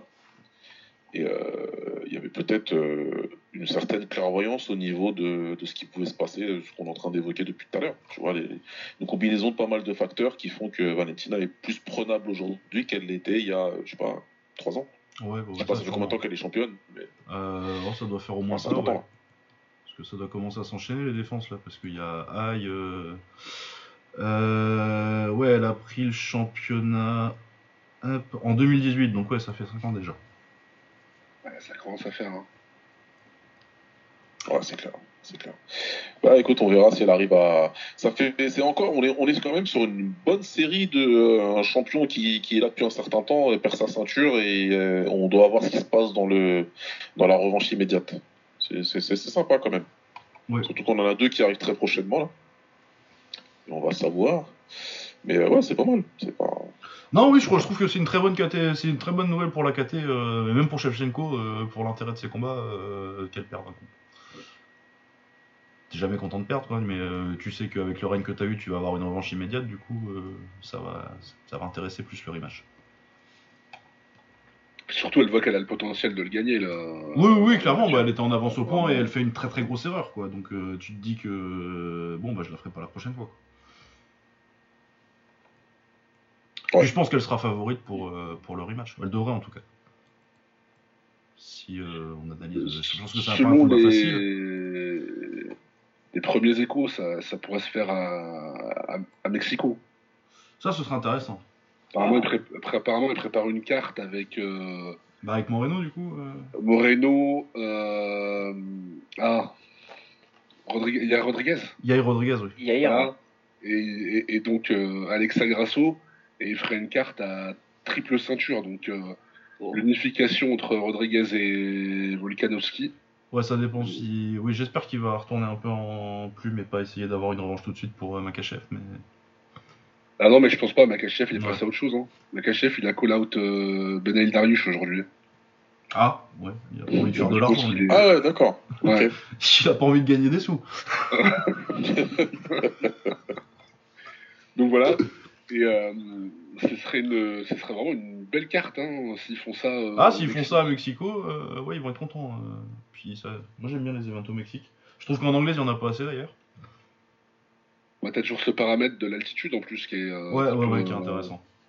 qui est intéressant. On se rappelle de Ken Velasquez Cain, à Mexico, ouais. contre, qui arrive une semaine avant et, et Ah, qui est oui. complètement cramé. Oui, oui. C'est avec la, la grande légende de Cain au niveau de la mer. Exactement. si Level Kane, ouais, je me rappelle de ça, effectivement. Ah ouais, Ouais. au niveau de la mer, c'est un des Ah plus grands combattants de l'histoire. Légendaire, ça. Légendaire. Euh, sur la carte, on avait un combat qui était vraiment super cool. euh, avant le combat entre Shevchenko et Grasso, c'était Geoff Neal contre Shavkat Rachmanov. Ah, c'était bien. C'était un combat super sympa. Ah, j'aime beaucoup Rachmanov. Défensivement, il y a des petits problèmes, euh, il prend des coups qu'il devrait pas prendre. Ah ouais. Mais par contre, un grand qui clinche comme ça, oh là là. Les petits enchaînements, il y a un moment, euh, bah, chaque sortie de clinch, en fait, il, il te lâche un genou, il te lâche un middle en sortie de clinch. Ouais. euh, C'était vraiment du super taf. J'ai vraiment eu l'impression qu'il a combattu pour se faire plaisir et pour faire plaisir aux gens. Il avait vraiment Ouais. une notion de je m'éclate en fait quand je suis en train de, de, de combattre. J'aime ce que je fais. Et franchement, ça se voyait. hein. C'était Ouais, ouais. euh. Et euh, Neil en face, euh, il n'était pas en reste. hein, franchement, il a fait son combat. hein. Ah bah il punch, il est dur, Ouais, est j'avais dit c'était test, c'était le test athlétique, maintenant que tu avais passé Ah. un peu le test technique avec Magni. Ouais. Et ouais, 100% de finish rate en plus, quand t'arrives à 10, c'est son, 17 c'est son 17ème combat et que t'arrives déjà dans les rankings, c'est très impressionnant. Parce que c'est pas un mec Ouais, qui finit nécessairement, vite. La soumission, j'aime beaucoup aussi. Ah bah Ouais, c'est violent. C'est vraiment Ouais. une solution, une solution de OG, quoi. Tu vois, c'est vraiment. euh, Ouais. Ah oui. je t'attrape comme ça. Oui, Ouais. avec le. On l'a pas bien vu dans tous les replays, euh, la façon dont il crochette la jambe aussi pour, euh, pour serrer l'étranglement. Ouais. Je trouve ça vachement bien. Oh, sauvage. Étranglement court de regret comme ça. C'est pas... Exactement. Ouais. Ah, ça revient. tu dirais. Ouais, bah. Il était, non, puis voilà, il a, il a vraiment tout, tout montré. Enfin, tu vois que c'était que ce soit euh, que ce soit effectivement dans les échanges un petit peu, un petit peu, un petit peu clinch et euh, contre la contre la cage, c'était c'était solide. En striking, c'était solide. Effectivement, comme dit comme dit Lucas, il y a peut-être une petite question au niveau au niveau défensif. Il a peut-être pris des patates parce qu'il a, bah, il a, en fait, il a, il a vraiment l'habitude des grands de reculer la tête, tu vois. Ouais. Et ça peut peut-être lui coûter. Mais à part ça, à part ça, c'était bien. Puis ouais, high kick qu'il a envoyé à Neil là et Neil il le mange euh, bon il a un peu mal mais euh, franchement c'était c'était vraiment une, c'était une bonne bagarre de saloon parce que les mecs ont, ont bien donné et en même temps techniquement c'était c'était vraiment, c'était vraiment pas dégueulasse Oui, oui, Pour- tu vois j'étais bien content de regarder du MMA debout c'était cool Ouais, ouais, puis Rachmanov, euh, le truc c'est que oui, il prend des coups qu'il devrait pas prendre, mais pour chacun qui prend comme ça, il, en, il y a Ouais. un middle, euh, deux genoux et un coude, quoi. non il remise il remise bien c'est vrai Bah, c'est ça qui a fait la différence, parce qu'ils touchent tous les deux bien, c'est juste que euh, entre, entre deux coups de Nil, euh, t'en as 6 de, de Rachmanov, quoi. Ouais. Qui touchent. Et il s'est fait bien, euh, c'est le travail au corps aussi. euh, les genoux, les middle. euh, non, Ah, puis, super puis euh, le cardio qui tient qui tient jusque là aussi parce qu'avec Ouais, euh, parce qu'avec ce rythme faut avoir le coffre et ouais pour le pour le coup ça a été ça a été vra- vra- vraiment bien tenu ouais. Puis tu sais que le gars, si potentiellement il est mis en difficulté, il peut changer de niveau aussi. Il a, il a un gros niveau, en, a un bon niveau en lutte, donc euh, il a quand même d'autres, euh, d'autres armes. C'était vraiment plaisant à voir et euh, c'est intéressant pour la suite, même si je sais pas jusqu'où il ira. Je suis pas sûr qu'il devienne forcément champion, même si je pense qu'il a le potentiel. Ah, il y a le potentiel, je pense, moi. Ça, c'est, une galère hein, pour, Ouais, pour Edwards quand même pas et mal, euh, je sais pas s'il gagne, tu vois, mais c'est chiant. Tu sais que tu vas passer une mauvaise soirée. Ouais, il y y, a un vrai, il y a un vrai potentiel euh, et en plus, euh, bah, justement, c'est euh, très, très divertissant s'il continue dans cette, dans cette ligne-là. Donc franchement, j'ai passé un très bon moment. Ouais, ouais, non, c'était très bien. je pense que. Il a demandé un combat pour le titre d'ailleurs. Je pense qu'il sera. Oui, il a 28 ans. Oui, Il a demandé. Colby. Ah, il a demandé Colby? Oh, il le, Ouais. montre... oh, il le montre en l'air. Ah, je pense aussi. Ah, je pense qu'il le monte en l'air. Mais, mais il existe encore, lui il est sur, euh, il est sur euh, répondeur que euh, Colby là depuis que on a parlé. Depuis qu'il s'est fait voler sa montre, quoi. Je sais pas ce qu'ils ont fait, Masvidal. là. Non non mais on, ça parlait de lui contre contre Shimaev et visiblement ça s'est jamais fait quoi. Enfin mais je pense que ouais. Bah, Shimaev, ça a l'air de partir plutôt. euh, Oui. Plutôt en moyen, vers- euh, oui prendrait le, le gagnant de euh, Ousmane Edwards 2 ouais. Ouais, ou le titre, ouais. Ouais non c'était pas ça. Mais je crois, que, je crois que ça parlait. euh, il réfléchissait peut-être à monter en moyen euh, de manière permanente. Ce que je oui. comprends aussi. Je suis très pessimiste sur le fait de le revoir en. En welter, ouais, je suis pas sûr. hein. Parce que je pense qu'il a eu du mal en plus ces derniers cuts, euh, ça a été compliqué, je crois. Et ouais, non, mais moi à sa place, en plus, euh, je me pose même pas la question, je monte en moyen tout de suite. Il y a trop Ouais. de mecs euh, au top euh, qui ont des potentiels euh, trous en grappling à exploiter. Ouais bah c'est ce qu'on avait c'est ce qu'on avait déjà dit là. Demain s'il prend euh, s'il prend Pereira normalement c'est c'est bon pour lui en théorie. hein. bah, y a, euh, normalement, oui, euh, après, on sait jamais avec Pereira, Ouais, euh, tu te fais toucher une fois, t'es mort, mais euh, oui, il y a, normalement, c'est à sa portée. Stylistiquement ça lui est ça lui C'est est très super favorable. Ouais.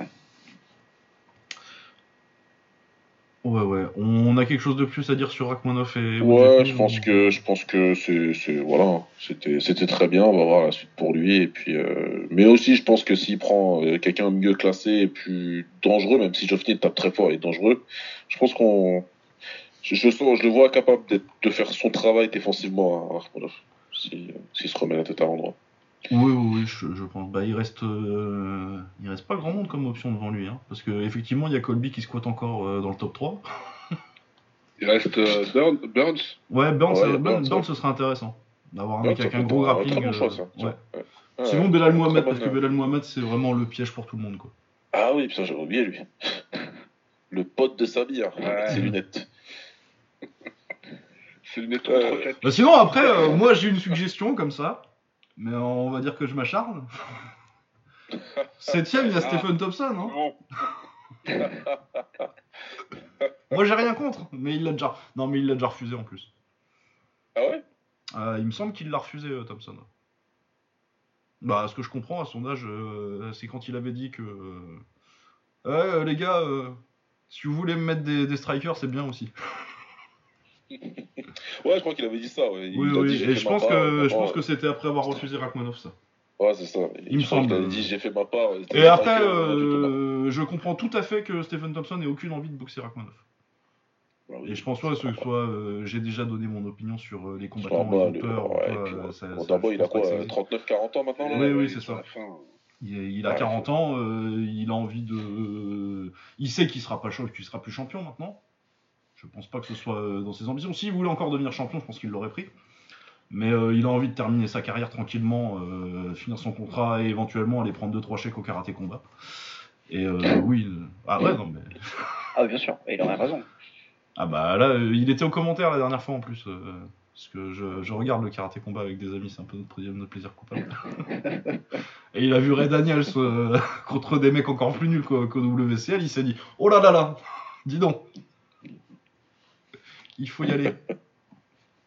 Il faut y aller. Non mais ouais, donc euh, je comprends que ça l'intéresse pas et qu'il préfère prendre des mecs avec le profil de. Bah, Luke c'est déjà fait, tu vois, mais ce genre de profil-là. Ouais.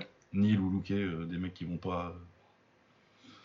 Euh, Della Maddalena, ce serait intéressant aussi. Mais ça m'étonnerait qu'il en eu aussi. Mais ça, ça va striker. Quoi. Ouais, c'est clair. Ça, debout, ce serait, ce serait super. Ouais, ce serait pas mal. Ce serait pas mal. Euh, Mateusz Gamrot, qui avait été prévenu euh, une semaine à l'avance ou un truc comme ça.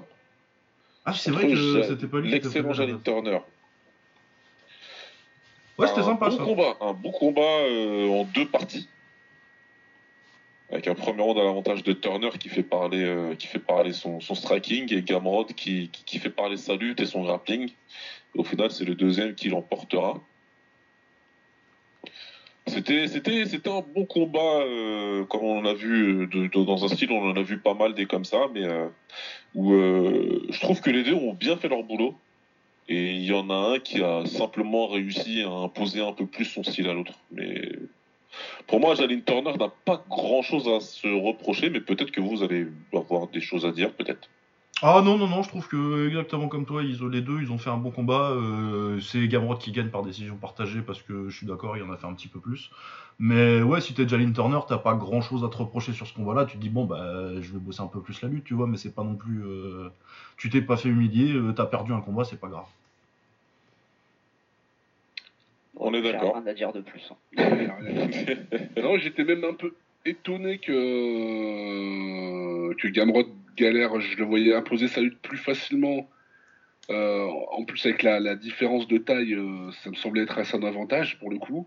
Mais euh, non, Jail Turner, il a vraiment bien fait son taf avec des beaucoup de genoux quand Gamrot essayait de rentrer. Non, non, c'était vraiment bien. On a eu des beaux combats globalement. Ouais, c'était une... la main card en tout cas, c'était très bien. Bah ensuite, il y avait Bonical qui confirme ce qu'on pensait de lui. Hein.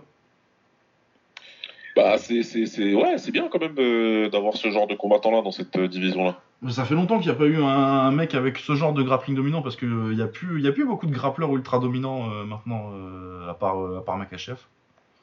Tu vois, et euh, le mec qui a le potentiel d'aller au top comme ça, euh, vraiment. euh.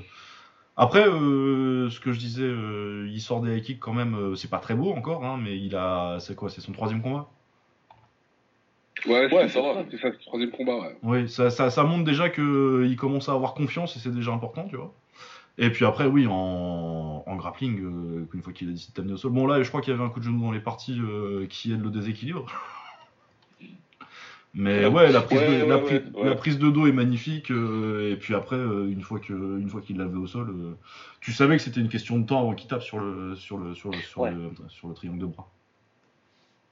Ouais, non, parce qu'ils ont fait appel euh, Oui, je sais Ouais, qu'ils ont fait appel euh, Jamie- chez, Jean-Claude euh, Jamie Pickett. euh, Jamie Jamie Pickett. Mais bon, en vrai, oui, je pense que ça aurait rien changé, ça aurait juste euh, retardé. Là. Oui, non, ça, ça, je pense pas que ça ait changé chose. grand chose au résultat. euh, Et puis de toute façon, on sait que ces appels-là, ça marche jamais.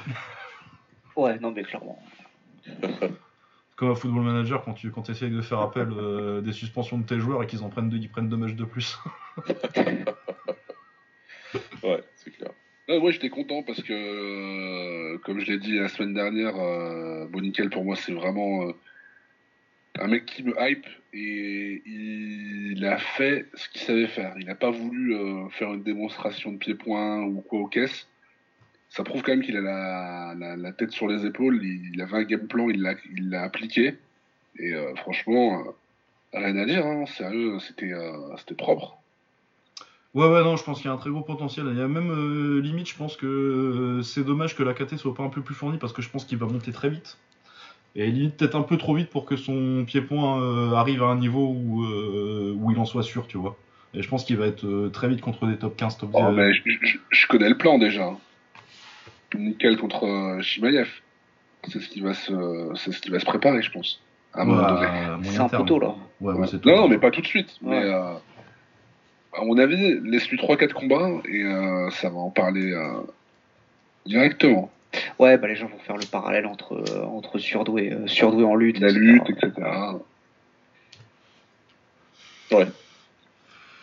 Mais ouais, du coup, je, je sais pas qui vont lui mettre ensuite, mais de toute façon, euh, le deuxième, ça va paraître tout de suite euh, très important. Je sais pas, à mon avis, ce sera pas un mec classé tout de suite. Je pense qu'ils vont quand même attendre. euh, Enfin, moi, j'attendrai encore euh, un combat avant de lui donner un mec en queue de top 15. Mais oui, non, ouais, non, il y, a un- ça, il y a je- un énorme potentiel. Ouais, je pense que c'est important de. Ouais, il faut, il faut, il faut, il faut, il faut le, il faut le monter doucement, mais voilà, tu peux le faire euh, couper certains là, euh, du, du- du fin de top 15 et tout, mais euh, ouais, encore un bon combat pour se rapprocher, ouais, comme tu dis, puis après, après on n'y va pas, après on lâche. Bah, excusez-moi, Ouais. mais Bonical contre Sean Strickland, Bah ouais. je suis pas sûr euh, du résultat. Enfin, Ah non, non, non, mais moi je pense que je pense que maintenant, juste avec la lutte et le grappling, euh, il peut potentiellement euh, battre des mecs. Moi je suis. En vrai, tu le mets demain contre, contre Pereira. Moi je te dis pas euh, que je parie pas sur Nical. Mais c'est pas c'est pas ça le souci, c'est pas le potentiel de les battre tout de suite maintenant, c'est euh, dans l'optique de la garder ensuite la ceinture, tu vois. Ah, Ouais. c'est au Ouais, niveau de la là, progression et euh, de, du fait de d'amener son, son pied-point à un niveau où tu vois c'est pas j'ai pas de doute que euh, Nical à un moment il, il boxe pour la ceinture.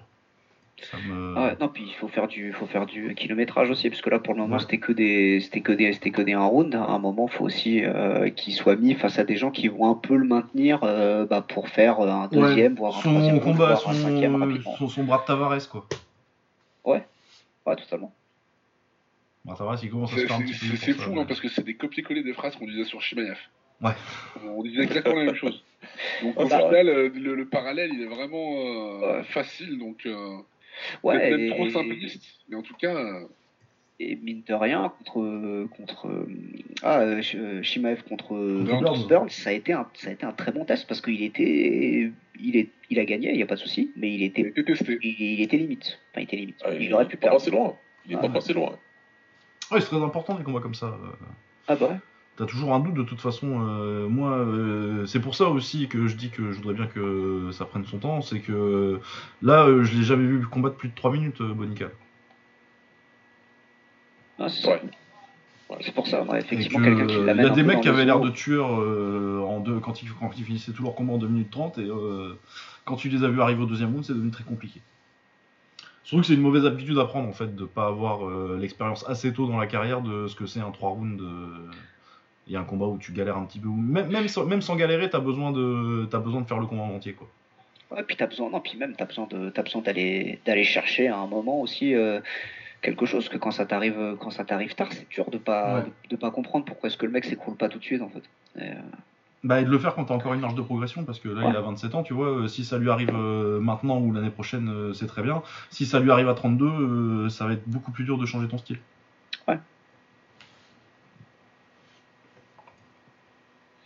Ouais. Ouais, ouais, ouais. À suivre. Euh, est-ce qu'on va continuer sur le reste de la carte ou est-ce qu'on va se dire que les gens auront quoi écouter les autres podcasts? Je pense qu'on va se dire ça. euh, Cody Garbrandt, c'était pas mal.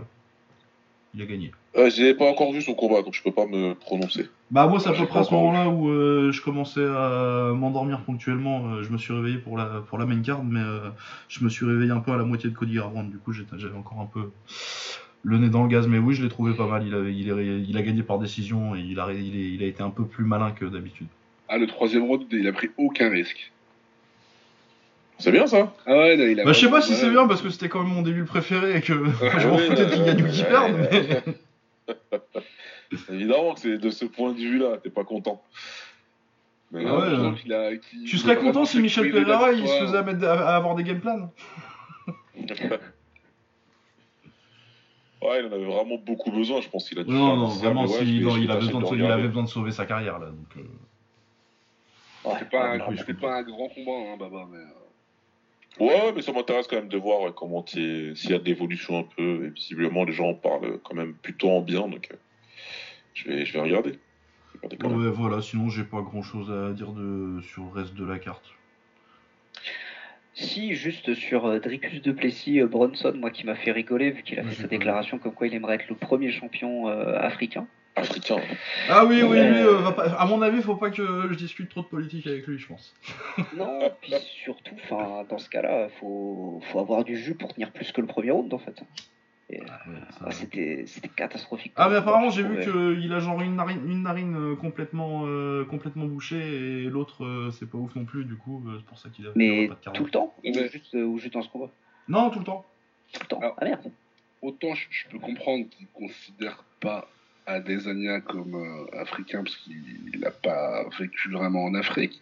Oh bah, attends, je suis pas sûr. Je pense qu'il part quand il est gamin, mais il, a quand même quelques années, tu vois, euh, assez pour se rappeler du Nigeria, quoi. S'il part pas à 2 ans, je pense qu'il part à 9 ou 10. Mais, mais Nganou, il peut pas dire que Nganou, c'est pas un champion africain, tu vois. Euh, il est français, Nganou. non, il combat, il combat sous la bannière. Euh, ah oui, non, je suis d'accord. Euh, je ne dis pas que que Nganou n'est pas camerounais. Hein, c'était, il est bizarre, lui, franchement, c'est, un ouf. Bah, euh, c'est un Sud-Africain blanc. Euh. Ah ouais, ouais, non, mais bon, je vais pas rentrer dans ces considérations. J'ai pas, j'ai pas de preuves sous la main tout de suite, tu vois, mais euh... il n'est pas interdit d'avoir des doutes. C'est comme euh, certains combattants français. c'est pas, c'est pas interdit de se dire que, ah, peut-être, on peut faire quelques suppositions. Ouais. Parce que euh, je suis pas sûr que ce soit juste euh, à cause de leur euh, pays de résidence qu'ils disent que, c'est lui le vrai africain. Par bref. je suis pas sûr non plus. Hein. C'est, vous trois qui, qui comprendrez bien, ça me rappelle un certain anniversaire, tu vois. J'avais oublié, ça vient de m'en venir en tête. Ah ouais, bon, bah, c'est du Plessis, ouais, bon, voilà. Bon, voilà, donc c'est juste mon petit, ma petite. Non, mais puis de toute façon, euh, du Plessis, il peut être champion, c'est un, un, champion du monde de kick. Putain, j'ai raté un truc. Ah, mais il a une ceinture Waco. Comment? Il a une ceinture Waco, lui, je crois. ah, d'accord. Ouais, oui, eventually, he became a Waco World Champion in K1 Style Kickboxing. Oh putain. Et ceinture noire de kickboxing. Ok, très bien. Deuxième date, s'il te plaît. Ah non, merde, putain. Euh, c'était sérieux, putain. Ah, putain, ok, d'accord. Bon, très bien. Je savais donc voilà. ouais, peut deuxième date de kickboxing. Putain de merde. Eh ouais, ouais, ouais, on peut, on peut. Bah, les champions du monde Wago, quand même. Euh, ouais, bref, donc c'est tout ce que j'avais. Euh, si, je crois que l'arrêt, si je me rappelle bien, euh, je trouve que l'arbitre abuse un peu. Je sais plus qui c'est qui arbitre Marc-André Barrio contre Julian Marquez, mais ça a arrêté tard. ah, j'ai pas, j'ai pas du tout vu le, reste. Ah oui, ouais, ouais, non, effectivement, il s'est pris beaucoup, beaucoup de patates. Oui, oui, il a pris beaucoup de coups. il a pris beaucoup de coups. Euh, qu'est-ce qu'on. Euh, avant de dire au revoir à Nordine, du coup? À quoi on peut parler d'Yoka avec euh, Nordine Avec grand plaisir. Et puis ensuite. Retour Oui, le retour. Qu'est-ce qu'on a à dire sur Yoka contre Takam? Moi, c'est un combat qui me va pour une reprise. Je trouve même que c'est. Je suis même un peu surpris que ce soit Takam, mais bon, il, commence à se faire vieux aussi à ça. Je pense que c'était plus dangereux il y a 5 ans, Takam, quand même et encore plus il y a 10. Mais, euh, mais, oui, c'est un, un, un, bon combat de reprise, euh, surtout sur le même genre de profil de mec dur qui lui a posé problème la dernière fois. Et euh, ouais, on va voir ce que ça donne. Je pense que Takam a trop de kilomètres au compteur pour vraiment espérer quelque chose, mais on, ça va être très instructif sur où en est Yoka et ce qu'il peut espérer de sa carrière. Je pense que ça va en dire beaucoup. Euh, eh, mettons les pieds dans le plat, là, parce qu'on peut tous répondre. Est-ce que c'est un do or die? Est-ce que c'est le combat de la dernière chance? Euh, Chacun votre tour. pour sa carrière en soi, non.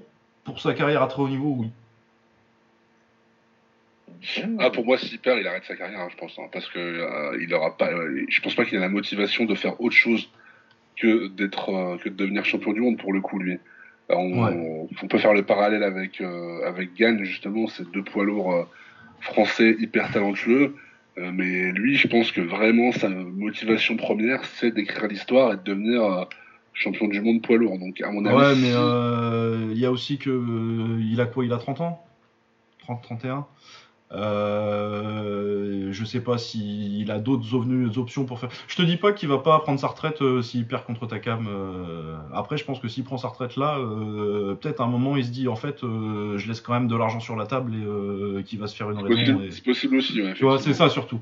C'est pour ça que je dis que c'est la fin de sa carrière à très haut niveau, c'est la fin des ambitions de faire une, une très grande carrière, de rentrer dans l'histoire, quoi. Par contre, euh, oui, je te dis pas que euh, il peut arrêter et espérer arriver à une ceinture où euh, t'arriveras euh, pas du tout favori et tu vois. essayer de choper un title shot en, étant mandatory ou en étant le mec, on te donne ta chance parce que le champion a besoin de boxer quelqu'un, quoi. Ouais, donc pas du tout statut de star, pas du tout environnement contrôlé, quoi.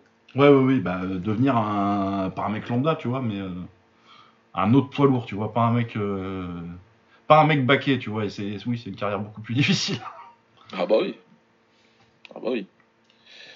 Je- je- je- méchanceté, mode méchant activé. S'il perd, ça commence à ressembler à une carrière à la David Price. Ouais, après, je trouve pas que David Price ait une mauvaise carrière en poids lourd. C'est pas mauvais, mais c'est pas non plus. Euh, non, c'est pas non plus, euh, tu- il est- on se rappellera pas de David Price dans, enfin, le grand public dans 15-20 ans. ouais. J'ai pas voulu dire Audley Harrison parce que là, ça aurait été très méchant. Ah, en vrai, on va s'en- on va s'en souvenir, en tout cas nous en France. Oui, non, ça en Euh, France, oui, mais je te parle dans l'histoire de la Ah boxe, oui. euh, Ah oui, non, en grand, là, tu vois. euh, Parce que c'est ça l'ambition euh, à la base. La conquête, ça s'appelle. Ouais c'est ça, tu vois, c'est pas, euh, c'est pas euh, devenir une star en France.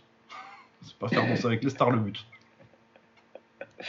Non, mais bien sûr. Mais c'est vrai que c'est. Enfin, pour moi, c'est vrai que c'est difficile de. En tant que, en tant que Français, c'est vrai que c'est difficile de séparer le, de séparer lui sa, sa carrière de la perception que ça a aujourd'hui.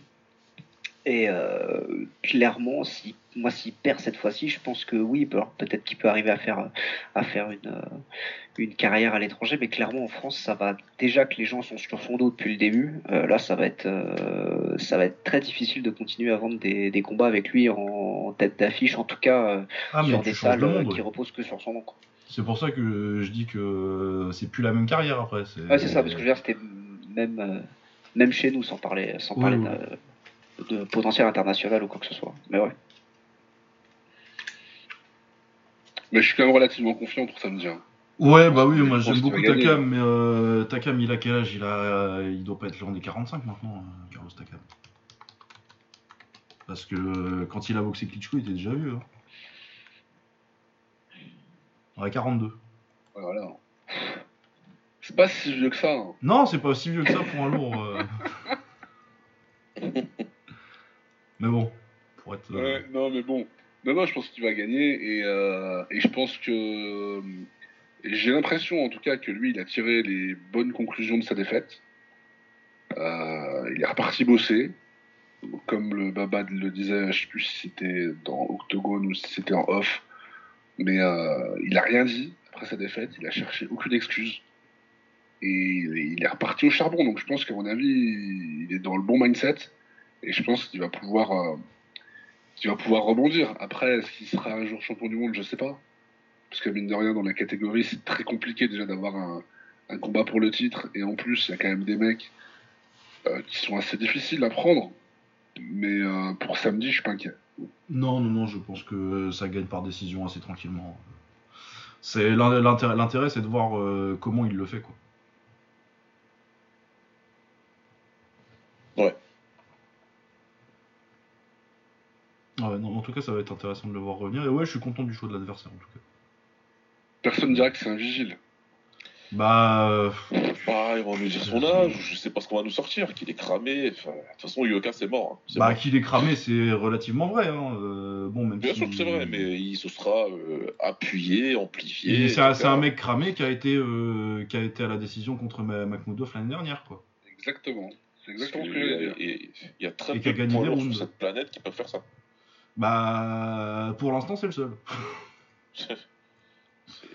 Wallish, il a duré un des round. de l'élite, il n'y en a pas beaucoup qui peuvent faire ça. Ouais, non, puis c'est même, euh, même un Carlos Takam qui a pas vraiment de chance de gagner le combat, tu sais que tu vas être dans- c'est un combat dur quand même. Ouais. Que ce soit tout, il y, a- personne qui a battu facilement, euh, qui a perdu face et qui a battu facilement, que ce soit euh, Joshua ou euh, Joe Joyce récemment, il y a personne qui a battu très facilement Carlos Takam. Ouais, je pense que c'est compliqué. Maintenant, euh, il a le style pour faire briller euh, Tony, mais, euh, mais attention. ouais. J'en profite parce que sur la carte, il y a le très sous-côté pour moi Farad Sad qui va combattre un anglais. Ah, je le Et connais pas J'aime lui. j'aime beaucoup ce boxeur. Donc, euh, si vous avez l'occasion de, le- de regarder son combat, n'hésitez pas. Ouais, il est très bon. Euh, ouais, je, je sais pas, si- je pense pas que je, pense pas l'avoir déjà vu boxer Farad Sad. Je suis presque sûr qu'on l'a déjà vu. Enfin, si, parce qu'il a combattu pas mal sur des cartes de Yuka, justement. Ah oui, bah j'ai déjà dû le voir alors. Ah, ouais, je- Mais ouais, j'ai plus le souvenir là. Faudrait que je, le... Faudrait que je me le remette. Mais je vois, je vois trop de combats. Les undercards, euh, je me rappelle de, de moins en moins, je me rends compte. Ah, ça va pas l'air s'arrangeant, hein, Lucas. Ah non, non, non, euh, je l'assure. Comment ça? Euh, Ouais. Euh, Est-ce qu'on a des choses à dire sur euh, la carte de l'UFC aussi? Euh, T'as dit que c'était une bonne carte, mais j'ai pas. Bah, il y, a surtout, il y a surtout un bon main event avec Yann contre Dvalishvili. Dvalishvili que j'ai vu combattre par hasard hier d'ailleurs. Parce que j'avais un pote qui voulait regarder du sambo et du coup on a regardé du sambo et du coup on a vu une finale de championnat du monde de sambo avec Dvalishvili. Qui a perdu assez salement contre un russe d'ailleurs. Les loisirs de Lucas, c'est un délire. hein. Ouais, c'est- particulier. Mais ouais, c'est un, bah, c'est un, un- un- ami judoka, du coup euh, on, fait Ah, des, on ouais. fait des compromis sur, quand on regarde de la. Ouais. Eh, ils ont remis euh, Krylov contre euh, Ryan Span sur cette carte-là. Oui. Voilà, donc ça c'est un combat un peu débile rigolo. Il y a Volkov contre Romanov aussi, euh, combat de poids lourd euh, bagarre. Et surtout il y a Saïdor Magomedov aussi, moi qui m'intéresse sur la carte. Et Ricardo Ramos aussi, c'est un grappleur pas mal si je me rappelle bien. Euh, ah oui, c'est oui, il avait perdu contre Tugokov et il avait mis un très beau KO sur euh, coup de coude la dernière fois. Voilà, et sur les prélims, il y a Asun Sao qui est toujours là à l'UFC, toujours sur les prélims après 15 ans. Oh la vache, mais il a quel âge, Sao, maintenant? Euh, bah, il doit avoir euh, pas loin de la quarantaine, je pense. Putain. Ouais, 40 ans, il est de 82. Ça fait, ça fait un bout de temps qu'il lui, ouais. Bah, euh, il aurait mérité euh, d'être dans la conversation euh, pour un titre à un moment, mais euh, malheureusement, euh, je pense que l'UFC euh, l'a regardé combattre et a dit jamais.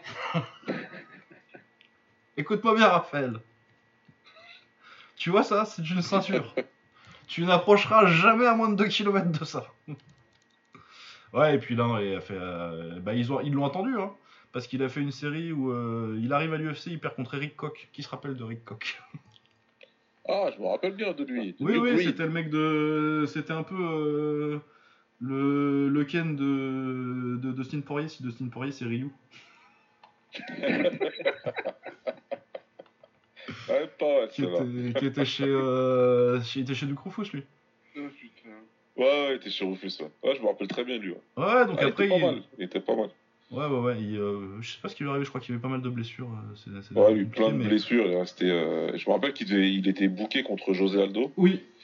Il Oui, s'est oui. blessé et puis. euh, Ouais, il a un peu Il disparu. putain, c'est vrai, j'avais complètement oublié ça. Ah, ça date. ouais. Ouais, ouais. Il Et Et, du coup, et il il, en- était super fort dans le premier UFC là. Oui, c'est vrai qu'il était trop fort dedans. Ah, il était vraiment fort. il avait battu Bendy Casimir euh, pour. euh, Ah oui, il l'avait mis KO d'ailleurs. il mis de. Oh là là, Nordine, putain. Ah non, mais je suis sur Wikipédia, hein, je me rappelais pas. Ah, Je- mais tu te pas rappelles pas, mais tu, tu nous sors du, des, des, des noms du magazine Fight Sport là. Ah bah, ouais, j'ai retrouvé en plus, euh, j'ai récupéré des trucs de chez mes parents, j'ai retrouvé Ah plein bah, de vieux magazines, euh, période 2008-2010. Ah, mais c'est clairement magazine Fight Sport là, ce qu'il nous Ah a oui, sorti. Fight Sport, euh, où tu Ah ouais. pensais qu'à l'époque, le Jungle Fight, c'était un truc de dingue. Quand tu le Jungle Fight, tu disais waouh, putain. Euh, ouais. Il y avait un mec qui s'appelait Brian Rafik. Ah Ah, putain, ouais, oui, noms. bien. Ça m'a toujours fait délirer le, le combo du prénom euh, anglais et du nom, euh, du nom arabe. Ça me faisait délirer.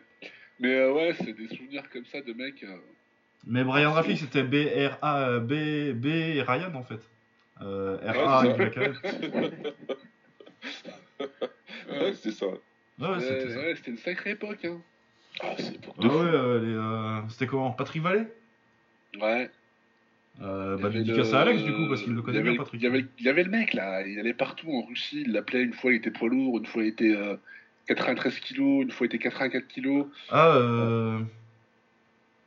Moïse Euh, Ramon Mo- Moïse Rabon, Ouais, Moïse Ramon. ça aussi c'était une sacrée époque ça. Euh. Tonton Pumbo, champion du Bellator aussi. Bah oui, bien sûr. Ouais. Du coup, le premier Ouais. champion africain de l'histoire, c'est lui en fait. Euh, D'origine ou du moins Euh, non, mais je pense qu'il avait, je pense qu'il avait. Il la- combattait sous quelle bannière ouais. Ouais, ouais, je pense qu'il combattait pour. euh, je sais plus d'où il est, euh, Tonton euh, c'est un Camerounais, je crois. Je suis pas sûr. Euh, Je dirais congolais, mais je peux me tromper. Ouais. Mais c'est peut-être. Non, t'as raison, c'est plutôt congolais, je pense. Je vais vérifier.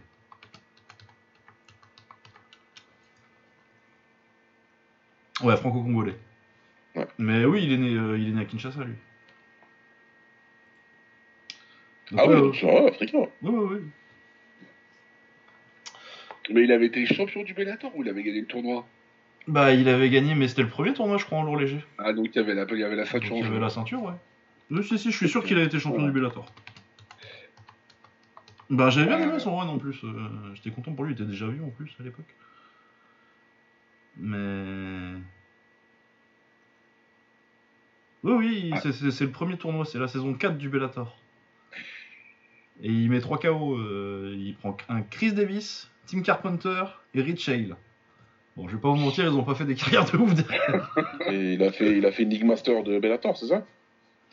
Euh, ouais, un peu. Non, bah non, c'était c'était vraiment les débuts du Bellator, donc c'était pas non plus l'organisation que c'est maintenant à l'époque. euh, c'est Oui, la oui, saison oui. 4, donc euh, c'est euh, 2011, ça doit être la deuxième ou la troisième année, je crois qu'il commence en 2009 ou en 2010. Avec la saison où Alvarez gagne. Quand leur slogan c'était le Bellator là où les titres sont mérités, pas donnés. Ouais, ouais, oui, c'était ça. vrai. Ah, c'était sympa mal, les premiers Bellator, non, mais quand t'as quand t'as Pitbull qui arrive saison 2. Pitbull. Il y a Joe Warren aussi à l'époque, qui vole Pitbull justement. Ah là là, la grande époque. Euh, pourquoi on parlait de ça euh, zéro. Pourquoi on parlait de ça Oui, parce qu'on parlait de l'UFC, on parlait d'Asun Sao et de. Koch, Ouais. Oui, et de Rick et c'est pour ça Bendy Casimir. Bendy Casimir. exactement. Bendy Casimir, putain, incroyable. Ah ouais, dans les noms de l'époque. euh, Ouais, t'entends. Il y, avait... Il y en avait un autre. Ouais, J'ai plus son. Grimaud Gaël. Grimaud. Gaël Grimaud, ouais. Un Gaël welter, Grimaud, non Bien sûr, ouais. Ouais. Welter, les pionniers de l'époque. Bah, euh, David Baron, David Baron, je avaient- trouve qui que ont décidé de nous envoyer sur icusa.com. Ah ouais, je euh, cousin. Ah bah il y avait ouais, David, euh, David Baron. David Baron, David Baron, c'est vraiment dommage. Parce que euh, je pense que sa victoire contre Sakurai, qui était pas encore complètement cramée, c'était jusqu'à il y a pas longtemps une des plus grandes victoires du MMA français. Bah, bien sûr. Et, euh, et puis ouais, euh, il a pas eu de chance parce qu'il arrive à l'UFC, euh, il prend Jim Miller. On a vu la carrière Ouais. que Jim Miller a fait après, c'est quand même pas facile comme premier combat. Et après, il revient jamais, il prend sa retraite, je crois qu'il s'est concentré sur. Il était pompier, c'est ça? Il est pompier, ouais. Ouais, ouais, il s'est concentré dessus. Mais même pour les, les, les- pour les jeunes pour qui, c'est un- qui pensent que c'est un youtubeur, mais Grégory Bouchlagem, c'était un combattant. hein. Ouais, c'est vrai, oui. Il était au C'est pas qu'un mec, c'est pas qu'un mec qui fait des vidéos, quoi, tu vois. Ouais, ouais, ouais, non, c'était un combattant. euh, Bon, c'était pas le Honorable. meilleur de cette génération, mais oui, c'était un combattant. On s'en rappelle. Bon, en tout cas, t'en t'en avais pas tellement non plus euh, des masses des Français à l'époque euh, qui avaient un peu de résultats, donc. euh, Ah bah, je te dis, un Français, il allait au Cage Rage ou il allait au Jungle Fight, euh, c'était, euh, c'était l'événement de l'année. Euh, euh, mais c'est qui le français qui a pris. euh, C'est Boucher Lagan qui a pris Polo Filio au Pride ou je, te dis- je dis des conneries? Ouais, c'est lui, c'est lui. Ah, Ah, c'est lui, hein. Lui, c'était un, c'était un, c'était un, un prêt de Bushido, c'était un, tournoi. Ouais, c'est ça, de c'était Bushido, ouais. ouais. Je sais pas si c'est un tournoi, mais c'était un Pride Bushido, parce qu'en général, c'est là qu'ils faisaient boxer les petites Il me KT. semble que c'était un quart Enfin, les petites KT, c'était des de moyens, tu vois, mais à l'époque, c'était des petites KT parce que t'avais que ça et.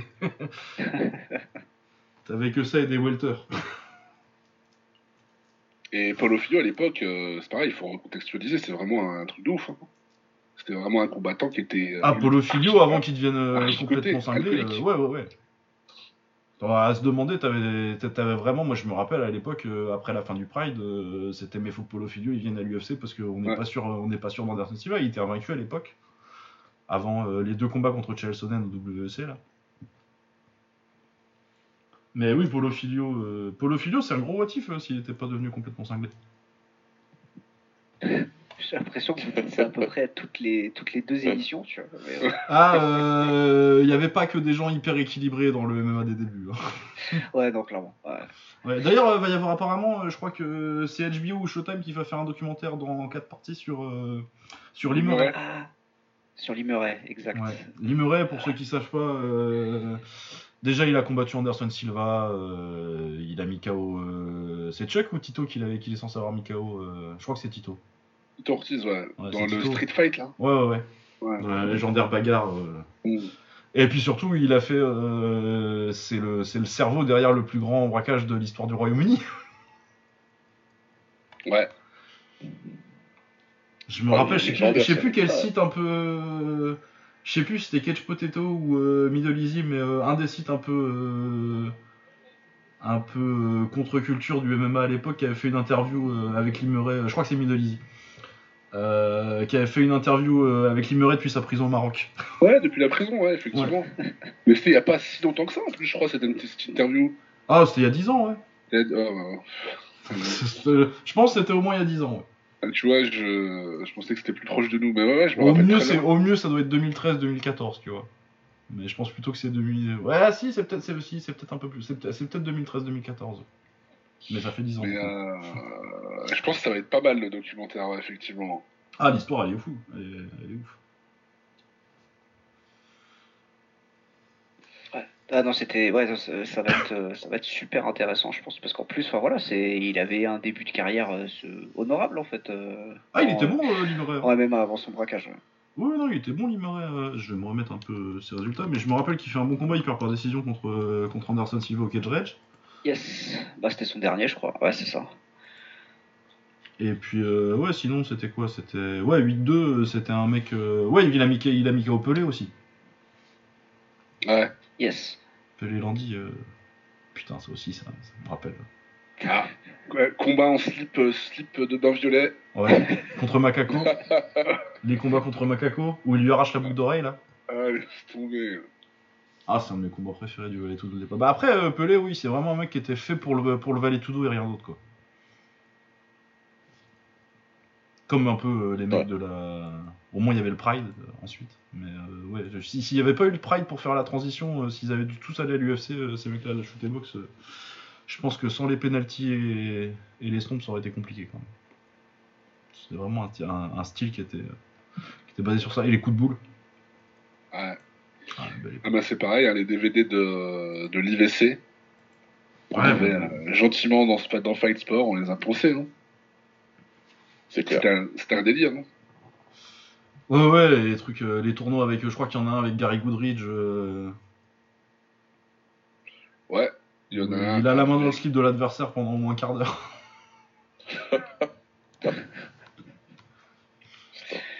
Ah, il y avait euh, Van, Vanderlei qui était passé par là aussi. Oui, Vanderlei, il Ouais, commence là-bas ouais, et il a ouais. sa première défaite euh, où, en fait, c'est un arrêt sur coupure parce qu'il a mis trop de coups de boule au mec. Contre Arthur Mariano. Pourquoi je me, rapp- Pourquoi je me rappelle de ça? Rien fait d'autre, le gars. Je me rappelle de ça parce que je crois que j'ai je dois avoir encore tel chez mes parents le DVD de la carrière de Vanderlei Silva, euh, narré par un des frères Amoussou et, euh, et un mec qui faisait qui était comique sur Canal Plus ou je sais pas quoi putain. Ah, mec. Putain, ça me dit rien. J'ai pas dû le voir, ce Ah, là, je, je- là, je l'ai pas. C'est Alors. Bertrand Moussou, je l'ai. Bertrand Moussou, oui. Mais un mec qui est comique sur Canal Plus qui a pu. À l'époque. Ouais, ça m'avait choqué de le voir. Et en fait, le mec en co- au commentaire, il, il donne le change correctement à Moussou. euh, Bah, surtout que les standards de commentaires français de l'époque. euh, Ouais. déjà, déjà les, les commentaires euh, anglais de l'époque, c'était pas ouf. hein. Parce que ceux qui ont réécouté euh, Bass Rutten euh, sans les yeux de l'adolescence, c'est compliqué. Oh là là. Oh là Ah, là. le mec, il Qu'est-ce était qu'il à raconte moitié, comme il conneries était à moitié fait pendant tout le truc. Oh, à moitié, t'es gentil, hein. Ah, il disait n'importe quoi, putain. Qu'est-ce que j'ai pu entendre qui se, qui se faisait euh, écrire au feutre là sur ses mains? Calme, calme-toi. Il a dû le raconter mille fois ça aussi putain. En fait c'était des, c'était des, des... c'est vrai que le, Pride par euh, euh, par euh, Rutten c'était à moitié du commentaire et à moitié un sketch à sa gloire. Et c'était Ouais, c'était Ah, ça. c'était du genre, divertissement, bah, ouais, ouais. Ouais, oui, et puis euh, il y avait ceux aussi qui faisaient en, en différé où des fois ils galéraient à pas dire le résultat. Putain, par contre, je ne vais jamais dormir si je retrouve pas ce comique de Canal Plus.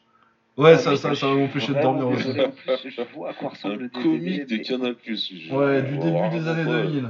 Euh... Il y avait qui? Ariel Wiesman Oui, exact. Si, ça, c'est- c'était. Oui, si, je l'ai vu en fait, ça. C'est Ouais. pour ça que c'est revenu si vite. Je me rappelle, oui, oui, oui. Oui, c'est vrai qu'on avait Ariel Wiesman au commentaire. ouais, bah, C'était incroyable, le de putain. l'époque. Je me rappelle qu'il avait fait un documentaire sur le MMA, Elvis Man, Oui, c'est ça, pas oui.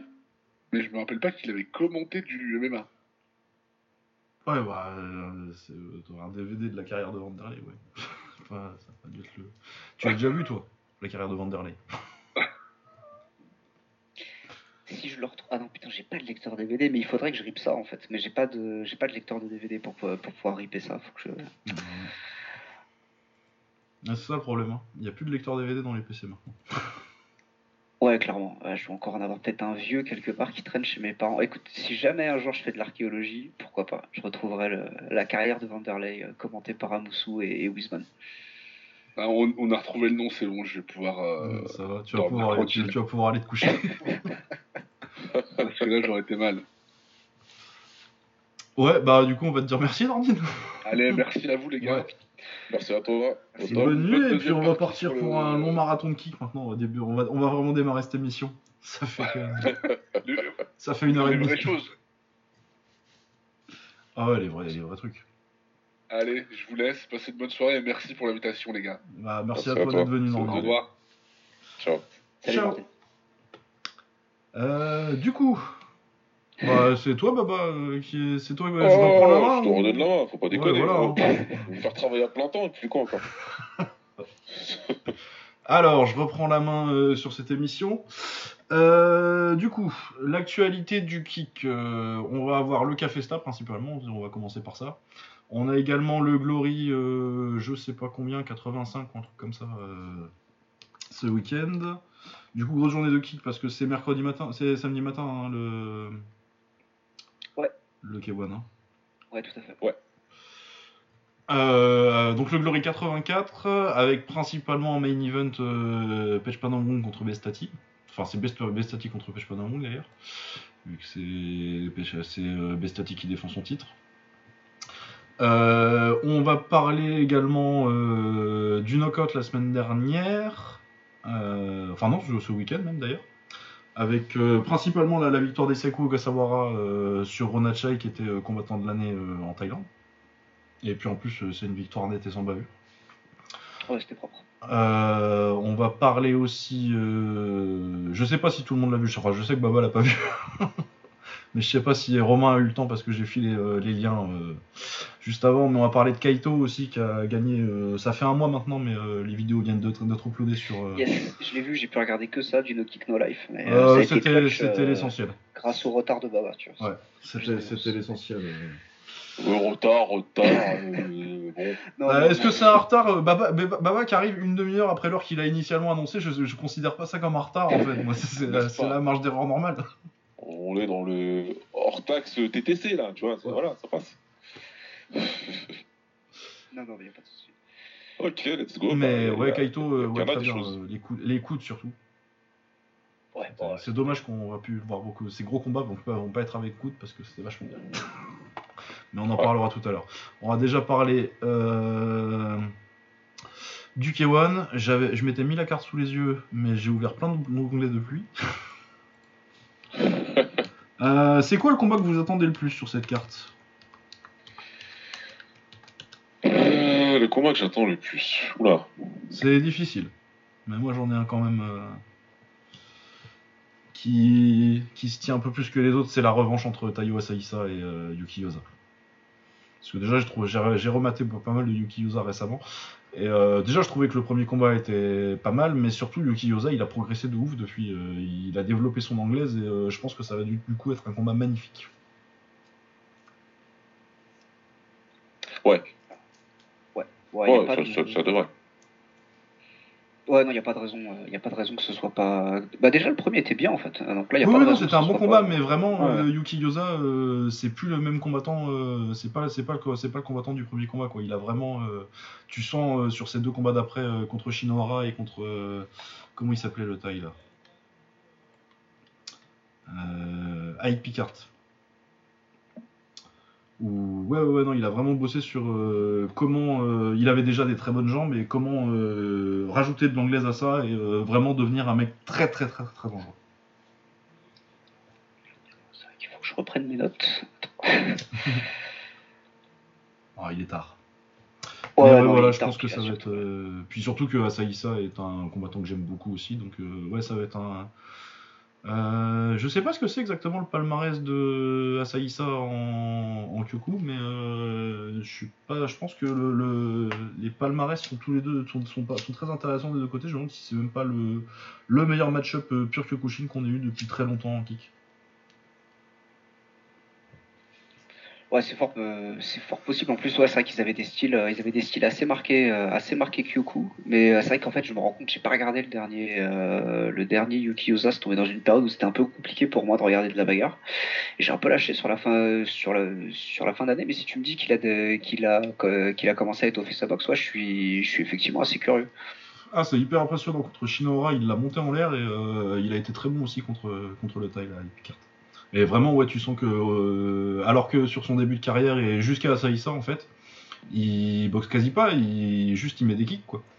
Et ses mains, c'est juste pour Ouais. euh, garder en l'air et puis de temps en temps un jab, quoi. Mais euh, là, il a vraiment développé une anglaise et euh, bah, il était déjà fort avant, mais là, ça fait très très peur, quoi. Donc ouais, c'est mon, c'est mon combat préféré sur une carte où il y a beaucoup de combats que j'aime beaucoup. Surtout qu'il y a aussi beaucoup de tailles de très bon niveau qui ont été invités. Ouais. Euh, du coup, euh, t'as eu le temps de réfléchir, Baba à Quel combat te plaît le plus? Ouais, ouais, c'est- c'est c'est- c'est Kyotaro contre Satoshi Ishii. Ah ouais, non, mais toi, c'est parce que t'es un, t'es un dégénéré. toi. Je rigole. je rigole, je rigole. Quel combat horrible. Faudra bien calculer les. Oui, mais ça va être rigolo. Ouais, ça, ça risque d'être drôle. Non, mais drôle. ça va être le moment post, euh, post intermission, donc tu peux clairement te permettre de prendre un peu plus de temps euh, si d'aller faire un café ou les courses. Quoi. C'est pour ça que je disais, il faut bien calculer. Faut bien calculer. Non, euh, je pense. euh, Ouais, J'aime bien Taito contre le Tai. Ah oui, Taito contre, c'est contre View Pechkoson, oui, c'est pas mal. Ouais. C'est vraiment pas mal. C'est vrai bon test pour euh, Taito et un style qu'il aura pas vu avant. Oui, c'est vrai, c'est vrai que c'est vraiment pas mal. Après, voilà, ça peut faire japonais qu'on- qui explose un Tai en un round. Bah, ça peut être, oui, ça peut être pas mal de fois. vu, euh. bah, Euh, Après, peut-être que euh, View, je l'ai je l'ai regardé un peu. euh, là, j'ai regardé son combat contre Ronachai. je pense que c'est équipé pour, pour survivre au moins en kick, tu vois. Je pense pas qu'il sera. je pense pas que ce soit un. Comment il s'appelait celui qui a boxé Takeru Qui était champion du Raja là. Mais que tu savais euh, dès le début comment ah, ça se passerait parce que. au Kekista 2 Ouais, Ah, attends, j'ai oublié. Attends, je vais retrouver ça. J'ai oublié. Euh, Je Yokitsada. vois très. ouais, Yotkitsada, voilà. Où lui vraiment tu, tu regardais, tu fais ouais ok ils l'ont pris parce qu'il est champion du Raja mais ils ont Ouais. bien fait leur devoir et ils savent ce qui va se passer parce que c'est vraiment pas un mec équipé pour faire du pied-point. Enfin du pied du pied-point pur quoi, s'il n'y a pas de clinch il est vraiment perdu. Alors que Peshkoson là euh, ça a l'air suffisamment euh, suffisamment à l'aise à distance pour euh, pour gérer après euh, tu sais jamais vraiment comment ça va gérer un mec qui est vraiment pressure fighter comme ça parce que c'est pas un style que tu vois beaucoup en Thaïlande. Ouais. Ouais. Ouais, c'est c'est pour ça que ça, ça, ça, ça va être intéressant. Et encore une fois, hein, ça peut se- s'arrêter, ça peut tourner euh, à la correction, mais Ben ouais, et puis View, il a quand même euh, récemment en Thaïlande, il a il fait 3-1 contre, contre Compet, qui boxe aussi sur la carte, pour le titre dans la catégorie en dessous. Euh, il a battu Compatak et euh, Gazelnoy, euh, et du coup, il a perdu contre Ronacher récemment. Du coup, il a perdu vraiment que contre, tr- contre des très bons. Et sinon, ouais, il est sur une bonne série en Thaïlande, euh, des bonnes victoires dans une bonne caté, donc j'ai relativement confiance au niveau du style et du, et du palmarès. Euh, je- moi, je suis très chaud sur euh, Jomtong contre Wajima. tu. Ah oui, moi aussi. Moi aussi, parce que je pense que. De toute façon, j'ai toujours dit que Jom Tong euh, en K1 pour finir sa carrière, en plus, il est pas si vieux que ça. Parce que je crois qu'il a mon âge à peu près. Ouais, il doit avoir la trentaine, ouais. Ouais, c'est ça, il a 33 ans, il, est, il a un an plus que vous. Donc oui, il est pas non plus... euh, De toute façon, on voit qu'il est pas cramé physiquement sur ses derniers combats, il gagne par KO euh, assez facilement. Et ouais, surtout que Wajima, c'est ce qu'ils ont de mieux en 70 kg en K1. Euh... Jom Tong, champion du K1 euh, pour la fin de carrière, ça me va très bien, moi. Ouais, magnifique. ouais. Ce serait bien, ce serait beau. Ouais, ce sera, ouais, ce sera peut-être pas le peut-être pas le combat de plus haut niveau parce qu'effectivement ça reste 70 kilos, 70 kilos au K1 c'est c'est compliqué euh, sur cette version là. mais ouais. Bon, après, c'est un bon combattant, euh, Wajima, c'est juste que c'est pas, Ouais. c'est pas Kaito. quoi. Ouais, c'est ça. bah, c'est pas c'est pas Kaito. Puis effectivement, c'est vrai que le, le, le niveau de l'opposition dernièrement c'était pas c'était pas. Ah non, c'est pas une on très l'a pas vu euh. on l'a pas vu briller. Oui, et puis je pense que de toute façon, euh, Noiri, là, il fait un catchweight à 69 kg contre Zabar. euh, je pense que. Ouais, c'est pour la montée. ouais. Je pense qu'à terme, il prend le gagnant. Yes. Ce qui est d'ailleurs un bon combat aussi euh, d'avoir euh, d'avoir sorti sorti de Zabar Askarov. Oui, elle est super pour, bien matchée, cette carte. Pour Nairi, ouais. Super bien matché cette carte. D'ailleurs, j'ai été voir son dernier combat, Askerov, euh, il est pas mal l'adversaire. Ouais, ok. Euh, c'est un Australien ou un Néo-Zélandais. euh, Enfin, là, c'est un drapeau, il doit être. il doit être- Samoan, ouais. Ah, Euh, donc, Jonathan Ayoulou. Ils ont bien euh, bossé, ouais. Et euh, il gagne par, par split euh, décision euh, l'année dernière en avril. euh, en avril, euh, Zabar. Et Zabar, euh, c'est toujours Zabar. hein, il est toujours. euh, c'est surtout pour ça, c'était pour vérifier qu'il soit pas cramé sans que. Parce qu'il n'avait pas boxé depuis 2019 avant et j'avais pas vu le combat en Australie. 2019, c'était quoi? C'était Samy? Euh, il reboxe une fois après, il bat Jonathan Tou. Euh, Jonathan Tou, tu le connais peut-être parce que c'est euh, un mec qui avait fait un super retourné là, il est connu juste pour ça. Et qui a dû Il est boxer. un peu je pense partout, ouais. Ouais, je pense qu'il a boxé Senchai aussi en Thai Fight. Ou... Ouais, en carte chouette, je crois. Ah oui, exact. Ouais, je vois tout à fait. Ouais, un, euh, un papa, il est de Papou, Papou- Papouasie Nouvelle-Guinée.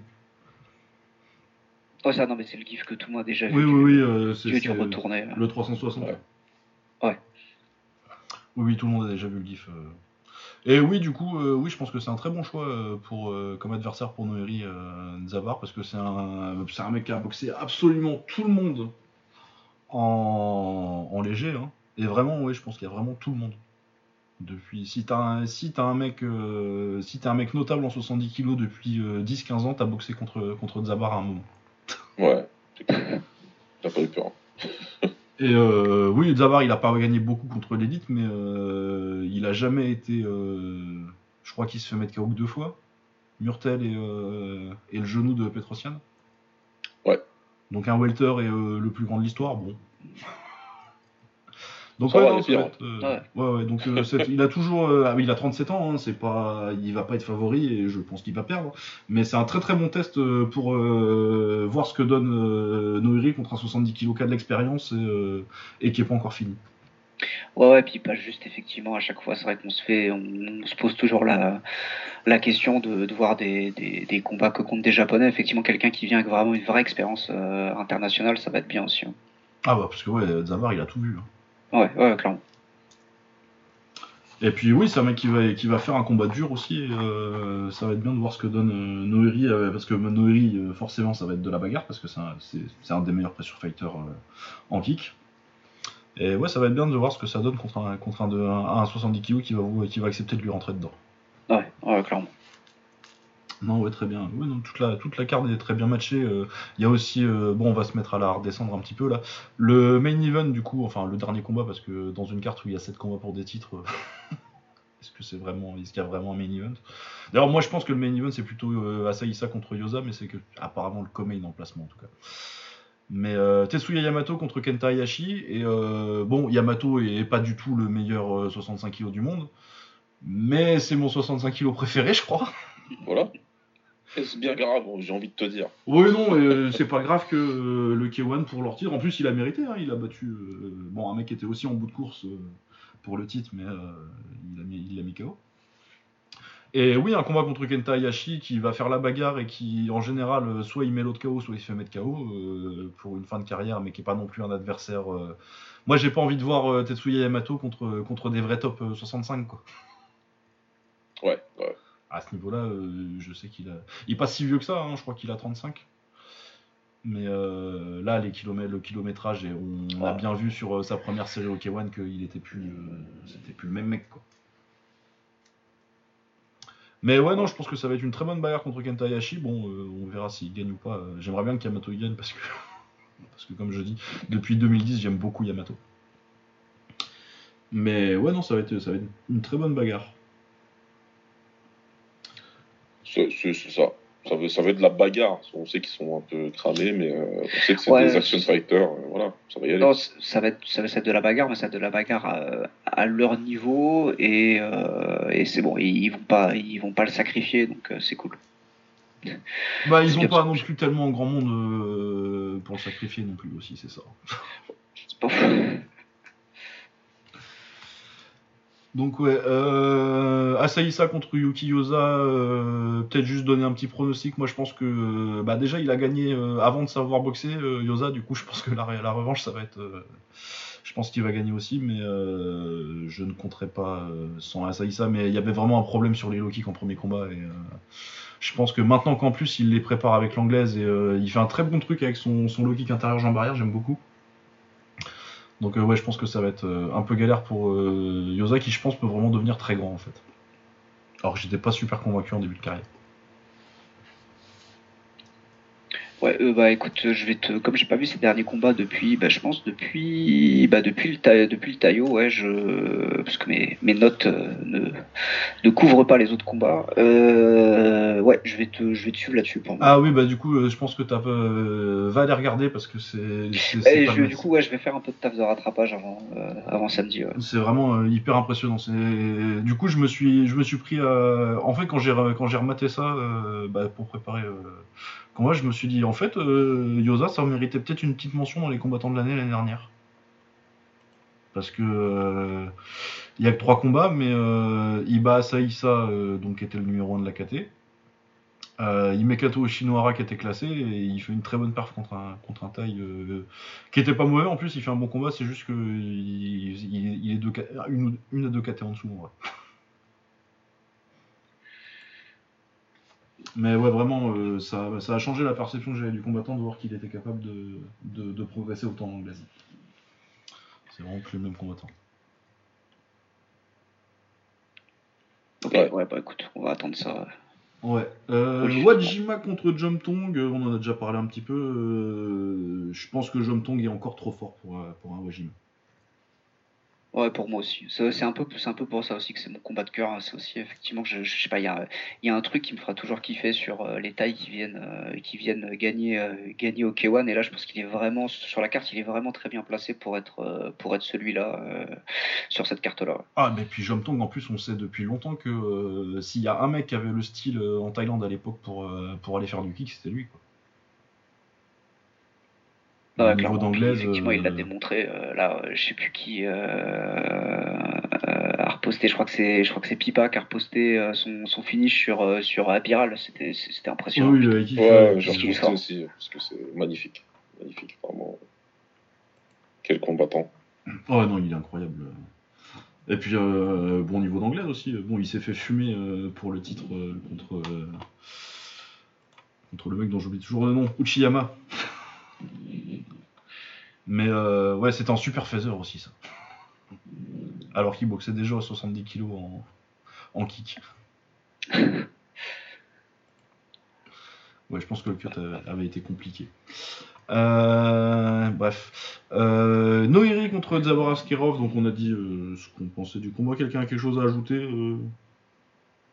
Non, Non? Non, pour moi c'était bon. Bah, du coup, pronostic Noiri, décision.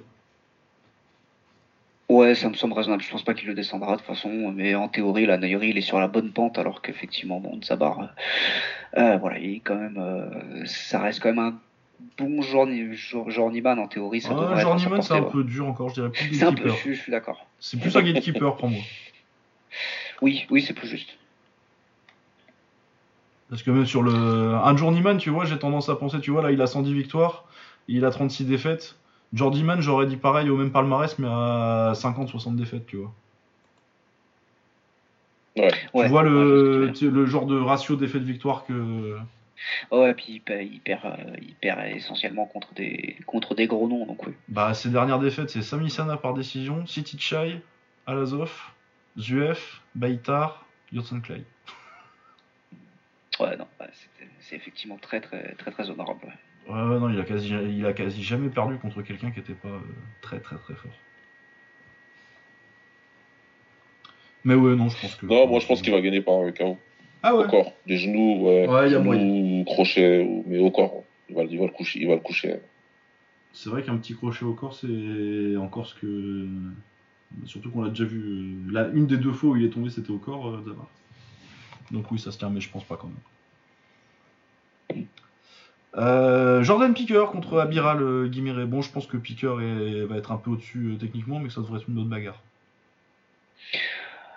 Comme souvent avec les deux, ça va être au moins rigolo. Oui, oui, non, bah, ça- je suis content de le revoir, moi, Picker au K1, parce que je crois que ça fait un certain Ouais. temps qu'il est pas venu avec le Covid et tout. Euh, ouais, par contre, il est, j'ai pas eu le temps de regarder, mais il est sur deux défaites de suite en Russie. Oh la vache. Ouais, mais. Ouais. Décision et une euh, décision contre Vasily Semenov. Si j'avais commencé à regarder ça et Semenov qu'il avait l'air un peu galère. Puis de toute façon, oui, euh, c'est pas, le premier mec à partir en Russie, euh, par contre un mec qu'on connaît pas. hein. Ils sont forts en Russie. et sinon l'autre, c'est, euh, il s'est blessé à la jambe du coup. euh, je sais pas, faudrait que je, je regarde le combat. Mais oui, du coup, il est pas sur, euh, il a pas fait un super 2022, il a pas boxé depuis deux ans après. Mais ouais, à voir en- dans quel état. euh, Ouais, après, bah, après je, enfin, je- du coup, je connais pas les autres, les autres combattants, mais en théorie, Abiral, c'est c'est à, à sa Ah, portée. Beral, ça devrait être à sa portée. euh, surtout que les mecs, c'est au Fair Fight qu'il a perdu. C'est quand même, la, euh, je pense, en ce moment, surtout qu'on voit plus trop la tête neft. Je pense que ça fait un certain temps qu'il n'y en a pas eu. Euh, je pense que le Fair Fight est la meilleure orga de Russie. Du coup, c'est pas non plus honteux pour un mec qui est pas non plus un top top d'aller là-bas Ouais. perdre. Quoi. Abiral, bonne, euh, bonne chair à canon quand même. hein. Ouais, ouais, ouais, bah, Ah oui. un mec, euh, c'est un, un mec qui, qui, qui met un KO ou qui se fait mettre KO. Bon, là, euh, je pense que contre des mecs euh, au niveau où on, on lui met maintenant, euh, plus souvent que- qu'autre chose, ça va être lui qui, qui, termine par terre, malheureusement pour lui. Ouais, je pense aussi. ouais. Euh, Kiyotaro Fujimoto contre Satoshi Ishii, le combat préféré de Baba, tu vas donc nous en parler pendant un quart d'heure. Euh, c'est le Japon. Mais là, j'ai du mal à comprendre euh, l'intérêt. euh, je, peux, je suis même pas sûr qu'il y ait un intérêt du public japonais pour ce combat. On, veut, on peut me vendre beaucoup de choses. Que voilà, c'est différent, tu comprends, les Japonais, ils ont envie de voir certaines oppositions que nous, on n'a pas envie de voir. Mais tu penses vraiment là que même le public japonais, vous le pensez là, qu'ils ils veulent le voir ça? Je sais pas, peut-être des gens qui se rappellent juste de son titre olympique en 2008, euh, mais ça commence à faire vieux. Ils doivent commencer à se faire vieux, les fans de. les fans de, de, de Ishii à cause du judo. Après, euh, je vais dire ça sur Ishii, euh, j'ai l'impression qu'il prend ça au sérieux. Bon, ce sont des adversaires. mais euh, il est pas, il est pas non plus honteux, tu vois. Sur ses performances. Bon, il est vieux et euh, c'est un grappleur, mais tu vois, je veux dire, tu peux. Je pense pas que tu pourrais attendre beaucoup, grand chose de mieux en fait de Ishii. Et oui, bon, Kiyotaro, euh, voilà. Ouais, non, mais euh, même moi qui trouve les combats de lourds très rigolos, j'ai très peur que ce soit juste très chiant en fait. Et Ouais, mais je trouverais des blagues à faire pour me, pour me distraire Oui. pendant le combat. donc, alors, effectivement, ça peut aussi être très rigolo, mais je sais pas, là je le sens pas. Je, je, je- je le sens pas parce qu'effectivement, c'est vrai que Baba il a fait sa remarque comme quoi il fallait, il fallait timer, timer, timer le truc, mais tout à l'heure, je me suis remis la carte, j'ai parcouru vite fait les noms, et j'ai vu. ah, il y a des sections, il y a des sections où on sait qu'on n'est pas obligé d'être là. Mais je trouve que du coup, elle est très bien organisée pour ça. Il y a vraiment des blocs de combats que j'ai envie de voir et il n'y a pas genre un petit combat qui traîne au milieu de trois combats que j'ai pas envie de voir et où je me dis ah je vais être obligé de rester parce que genre le petit passage Akira Junior, Ryon Tsukuyoshi, Stéphane Latescu, Ayinta Ali, tu vois. Ça là, je te garantis pas que je le verrai en live. pareil pour le début. Non, c'est très bien organisé. Euh, du coup, ensuite, intermission. Euh, un petit pronostic pour euh, Kyotaro contre Shishi Kyotaro. Kyotaro, décision nulle. Nulle. Ah ouais, non mais bien sûr. Ah oui, il n'y a pas de. avec un extra round. Avec un extra round. Oh putain, c'était relou. ah, si un extra round, ce sera très grave. Euh, tout de suite beaucoup mieux Taito Gunji contre euh, View on en a parlé un petit peu. Euh, Gunji que, qui était dans. Bah, moi j'ai voté pour lui, euh, combattant de l'année l'année dernière. À la réflexion, peut-être que, peut que j'ai un peu abusé, j'aurais dû juste mettre Tenchin. Mais bon, c'est pas grave, c'est pas comme si. Non, bah après Tenchin il a pas gagné de tournoi non plus. Hein. Ouais, c'est vrai, c'était le volume. Mais ouais, ouais puis il a été impressionnant, Taito. Ouais. Oui, non, il, il, était clairement dans la conversation. Il y, avait un peu de. Il était dans. Il méritait. Euh... Il méritait aussi. Je sais pas si c'était le bon vote, mais euh, c'est pas. Je, je, je, trouve pas que le fait que je l'ai fait soit scandaleux, tu vois. Mais à la réflexion, ah je me dis, peut-être. Ouais, après peut-être euh, quand vous l'avez fait, c'est peut-être aussi un petit peu plus récent. Euh, c'est-à-dire qu'il avait boxé. Oui, je pense qu'il avait, boxé, euh, en décembre, donc tu l'avais encore revu. Alors que Tenchin, la dernière fois qu'il a combattu, bah, c'était en avril. Donc ouais. Oui. ouais, donc bah, c'est dur de faire un pronostic quand on n'a pas tant qu'on n'a pas vu un taille encore en kick. Parce que Ronachai, ça aurait dû passer bien, tu vois, et finalement ça a été très compliqué, on en parlera tout à l'heure. donc c'est un, peu compliqué, mais, euh, mais je suis confiant sur le fait qu'il ne se fera pas, euh, il se fera pas humilier, euh, Mais après, ouais, Tatogunji, là, il est très très très fort récemment. Ouais, il est sur une série, une série qui est difficilement testable quand même là pour le moment. Donc ouais, c'est difficile de le voir, de le voir perdant sur, sur un combat comme ça, je trouve. Bah après, tu sais jamais. Hein, euh, ça aurait pu être difficile de voir euh, Kumura perdre sur, sur, sur, un combat comme Copet, tu vois, qui était aussi dans son, dans son premier combat en kick.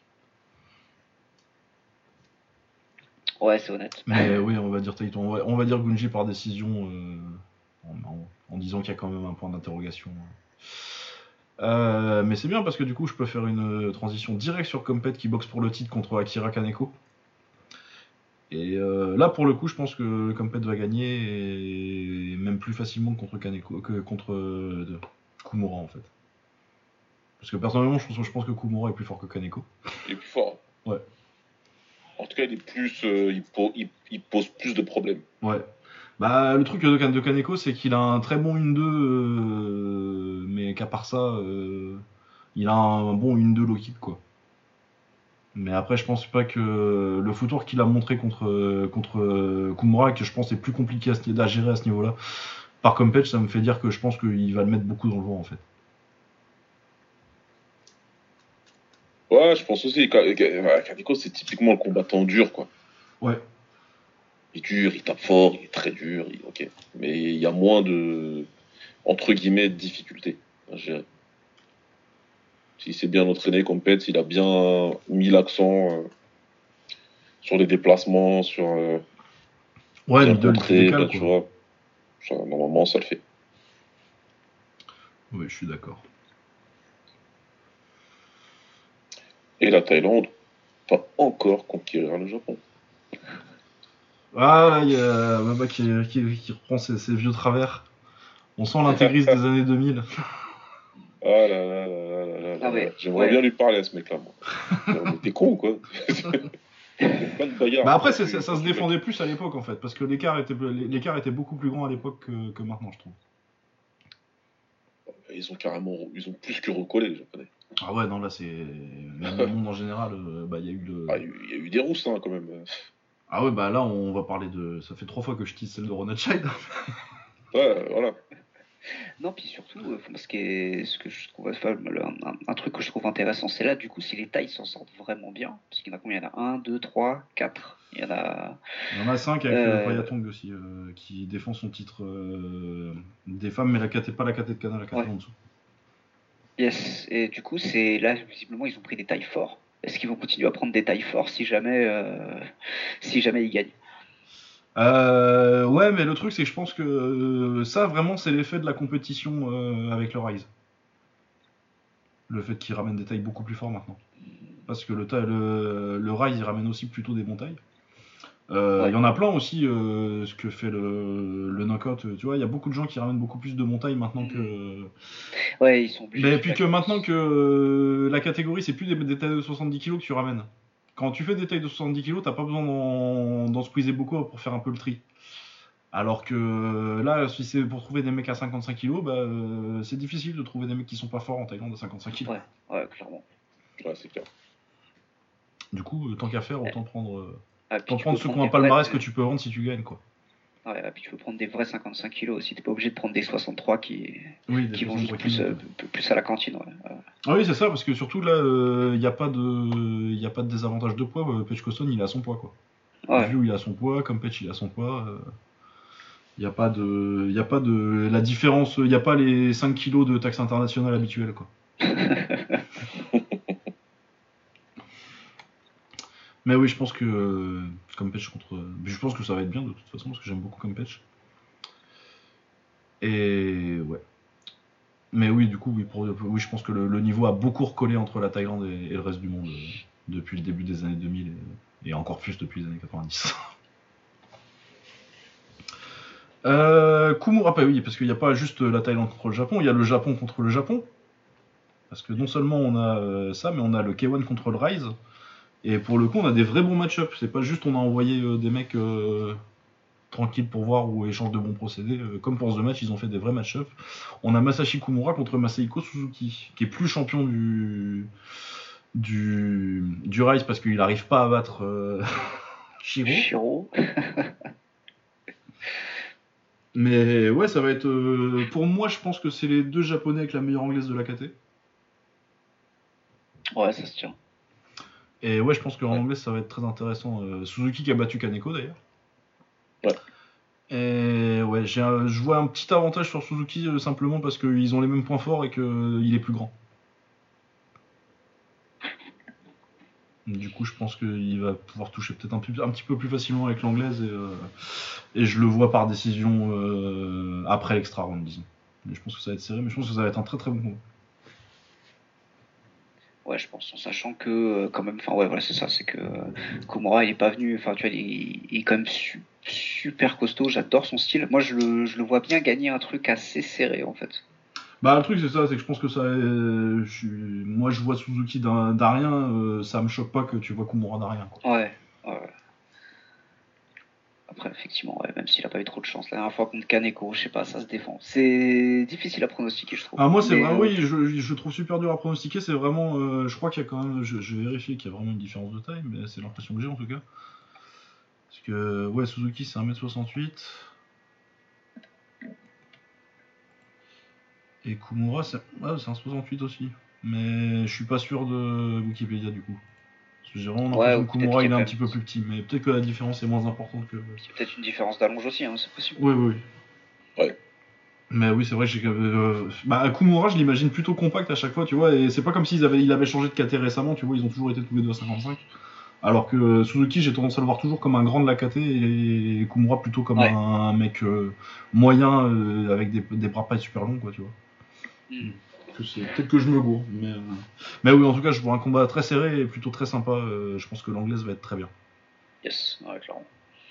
Ouais. Euh, autre combat du Rise contre le contre le Kevin. Autre très bon match-up de mecs qui montent en 57. Thomas, dont on a déjà chanté les louanges à de nombreuses reprises sur ce podcast. Et Haruto Yasumoto, dont on a peut-être un petit peu moins parlé, là il sort d'une défaite, si je dis pas de conneries, Yasumoto, Yasumoto contre euh, Kawakami, qui est euh, champion de sa KT au shootboxing, qui est plutôt, solide et technique. C'est pas une décision, c'était ça, c'est que sa deuxième défaite. Il était sur une grosse série avant où il met KO Yosuke Mori, il met un gros KO euh, sur high kick en octobre à Kensei Yamakao Rise. Donc ouais, un bon prospect qui a quand même pas l'expérience. Je crois qu'il a une trentaine de combats. Et ouais, il perd par décision majoritaire après un extra round, tu vois, donc pas une, pas une défaite de grand chose. Je pense que ça peut être très intéressant contre Thomas, qui a besoin un peu de nouveaux adversaires en plus.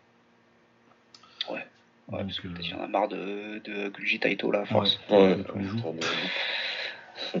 mais ouais, je vois Thomas, euh, je pense que Thomas est un poil meilleur, mais euh, je pense que ça va pas non plus être hyper facile. Euh, c'est un, bon.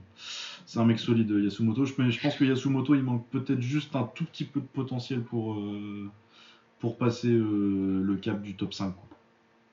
Ouais, je vois ce que tu veux dire. comme j'avoue que je connais pas, c'est vrai que c'est un peu dur pour moi de pronostiquer. En tout cas, je serais que, je serais que, comme d'habitude, hein, je serais pour, je serais pour Thomas. J'adore sa boxe. Et, je, je sais pas, c'est toujours, un plaisir de, de, le voir, de le voir combattre. Donc, je serais très content de le voir. Euh, là, en plus, tu me dis que c'est, quand même contre, contre quelqu'un de solide et qui est, qui a sa portée. En plus, c'est sorti du, du format, du format de tournoi qui lui avait vachement, vachement fait défaut la dernière fois. Oh non, c'est un, vraiment, c'est un vraiment, je, pense que c'est les, puisqu'il y a d'autres euh, match-up du K1 euh, contre le Rise au Rise Eldorado, mais euh, je les trouve moins bien, si je me rappelle bien, je me rappelle plus exactement ce que c'est comme ça tout de suite, mais je trouve que vraiment Thomas contre Yasumoto et Kumura contre Suzuki, c'est les deux meilleurs match-up qu'on a eu de cette collaboration c'est vraiment très bien en fait qu'ils commencent à du coup plutôt que de faire un seul gros euh, gros event en sachant qu'ils ont plus de comme comme the match en sachant qu'ils ont plus les deux têtes d'affiche pour le porter euh, de, de, distribuer ça sur leurs gros événements des petits euh, des petits match-up entre les deux organisations très corrects. C'est vraiment c'est peut-être ce qu'on a pu ce qu'on a pu tirer de mieux de, the match au final. Ah oui oui mais c'est exactement ce que je voulais hein. bien sûr c'est vraiment. Bon, non, moi je voulais un GP. Euh, je veux... dans, dans, dans l'idéal. Il y, a, il y, a un GP Rise contre K1, tu vois, mais euh, vraiment je suis très satisfait de. De toute façon, de toute cette carte, je trouve que. Alors que j'attendais pas grand chose, parce que ça faisait quand même quelques années que le Café Sta était relativement décevant. Bah ouais, c'est clair. Où c'était vraiment juste, on va mettre plein de champions, par contre, euh, attends pas des match-up intéressants. Voilà, un truc pas déséquilibré, et puis les, premiers, les premières annonces, c'était bon, ben voilà quoi. C'est bien. Non, c'est vraiment, vraiment une carte. Il n'y a pas eu une carte aussi bien depuis le premier Cafesta. Quoi. En fait, surtout, ce qui est, ce qui est, vraiment intéressant, c'est que la dernière fois, les, avant le café, ces derniers temps, les, les, les champions, c'était vraiment, tu faisais soit, tu, tu ramenais soit un taille, un taille qui était, qui était pas terrible, ou alors, euh, en fait, tu filais tout le temps à tes tops euh, des mecs qui vont les faire briller et qui vont alimenter le euh, highlight reel, etc. Et autant c'était toujours spectaculaire à voir, autant en termes euh, en termes sportifs c'était pas ouf. Et là on vient de se parler que de combats qui sont qui vont être compétitifs normalement en fait, et pas juste euh, et pas juste des, des squash matchs avec un avec un très joli high kick euh, pour pour alimenter les gifs de de, de, Beyond Kick quoi. Donc ouais. Oui, non, c'est très bien cette carte. Euh, ensuite, on a. Je crois que c'est un autre match-up. Je pense que c'est un autre match-up Rise K1, ça. Yinta Ali contre Takumi Sanekata. C'est pas aussi bien que les deux autres. euh, Sanekata, euh, j'ai dû le voir, mais je m'en ai, j'en ai pas un grand souvenir. Je crois que le palmarès c'est pas incroyable non plus. Euh, il vient de perdre contre Ivan Nakari au Senshi, c'est l'espèce de truc de kickboxing euh, Kyoku euh, est européen là. Mais sinon, oui, il a perdu contre Kosei Yamada au Rise et il a gagné contre Tapruan, donc il est correct sans plus.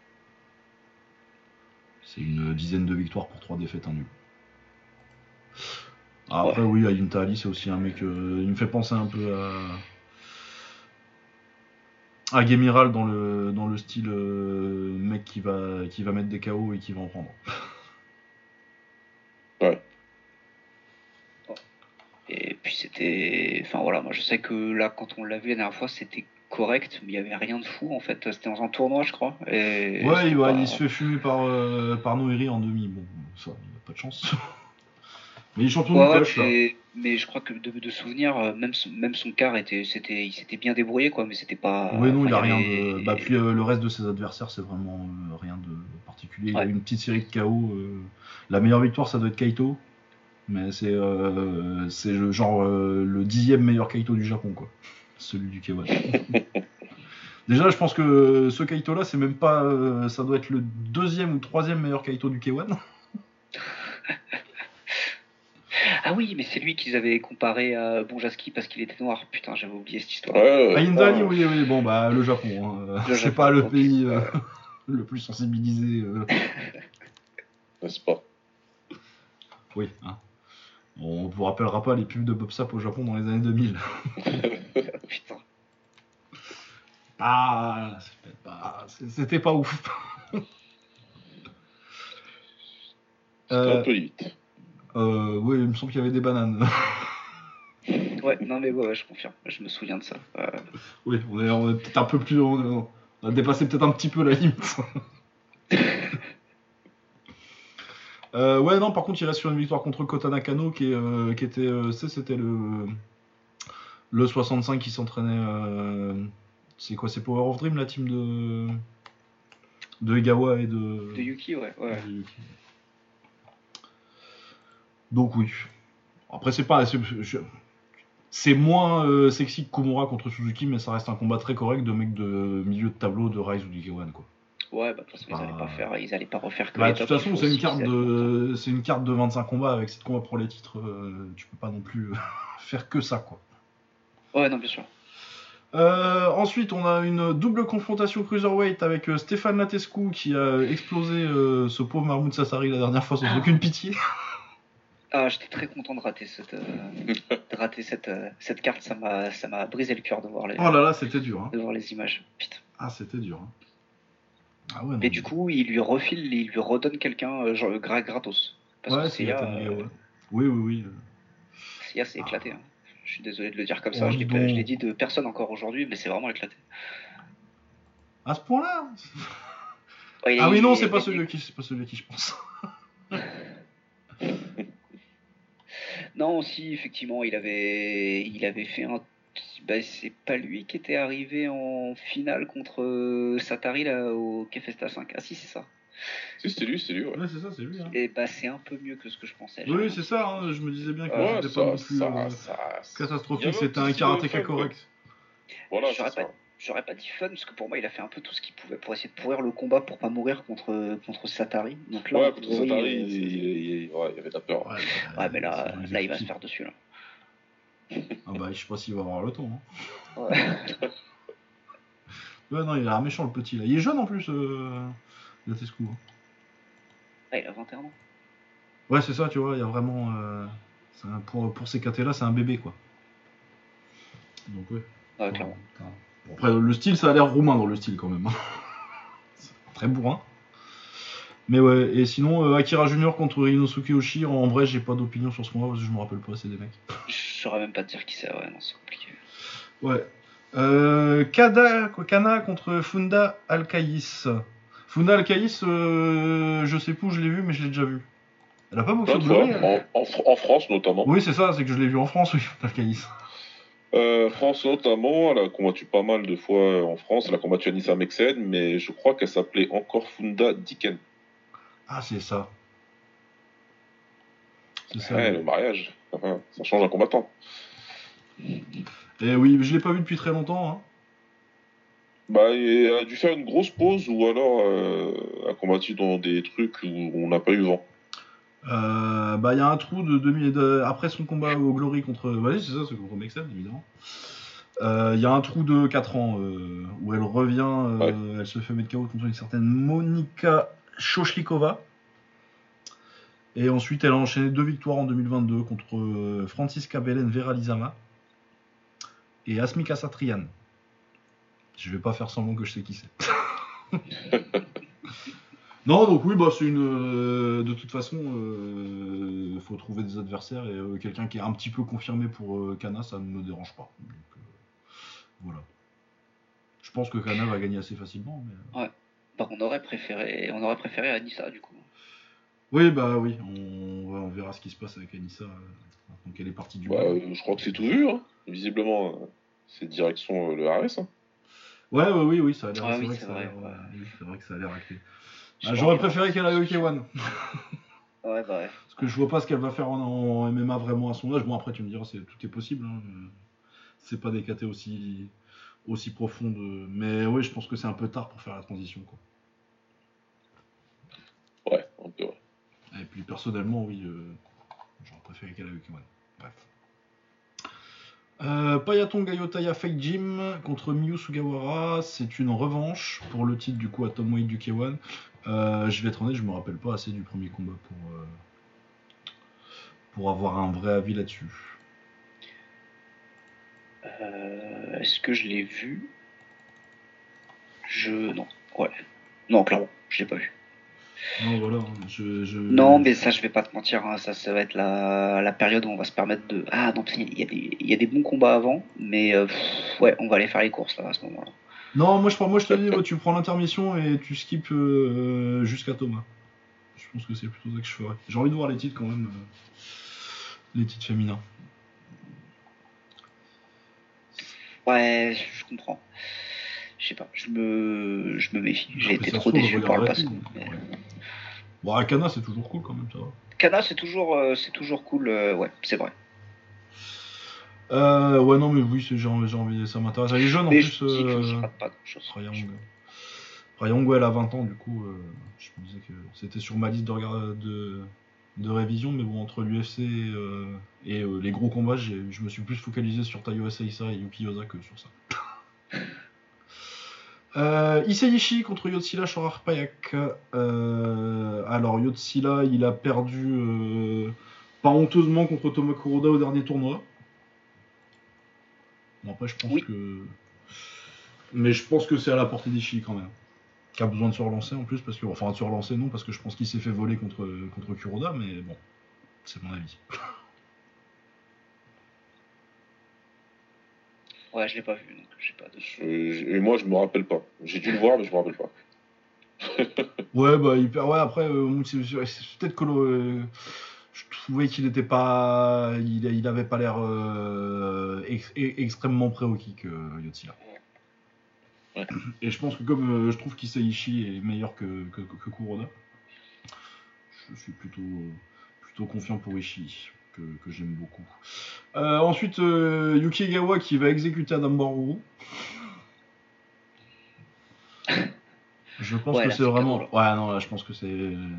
Après, euh, était un peu un mème parce que son nom est marrant écrit en japonais. euh, et qu'on savait pas trop qui c'est, et puis qu'on t'a vendu ça parce que je sais plus, il y avait un vague titre Rieska quelque part.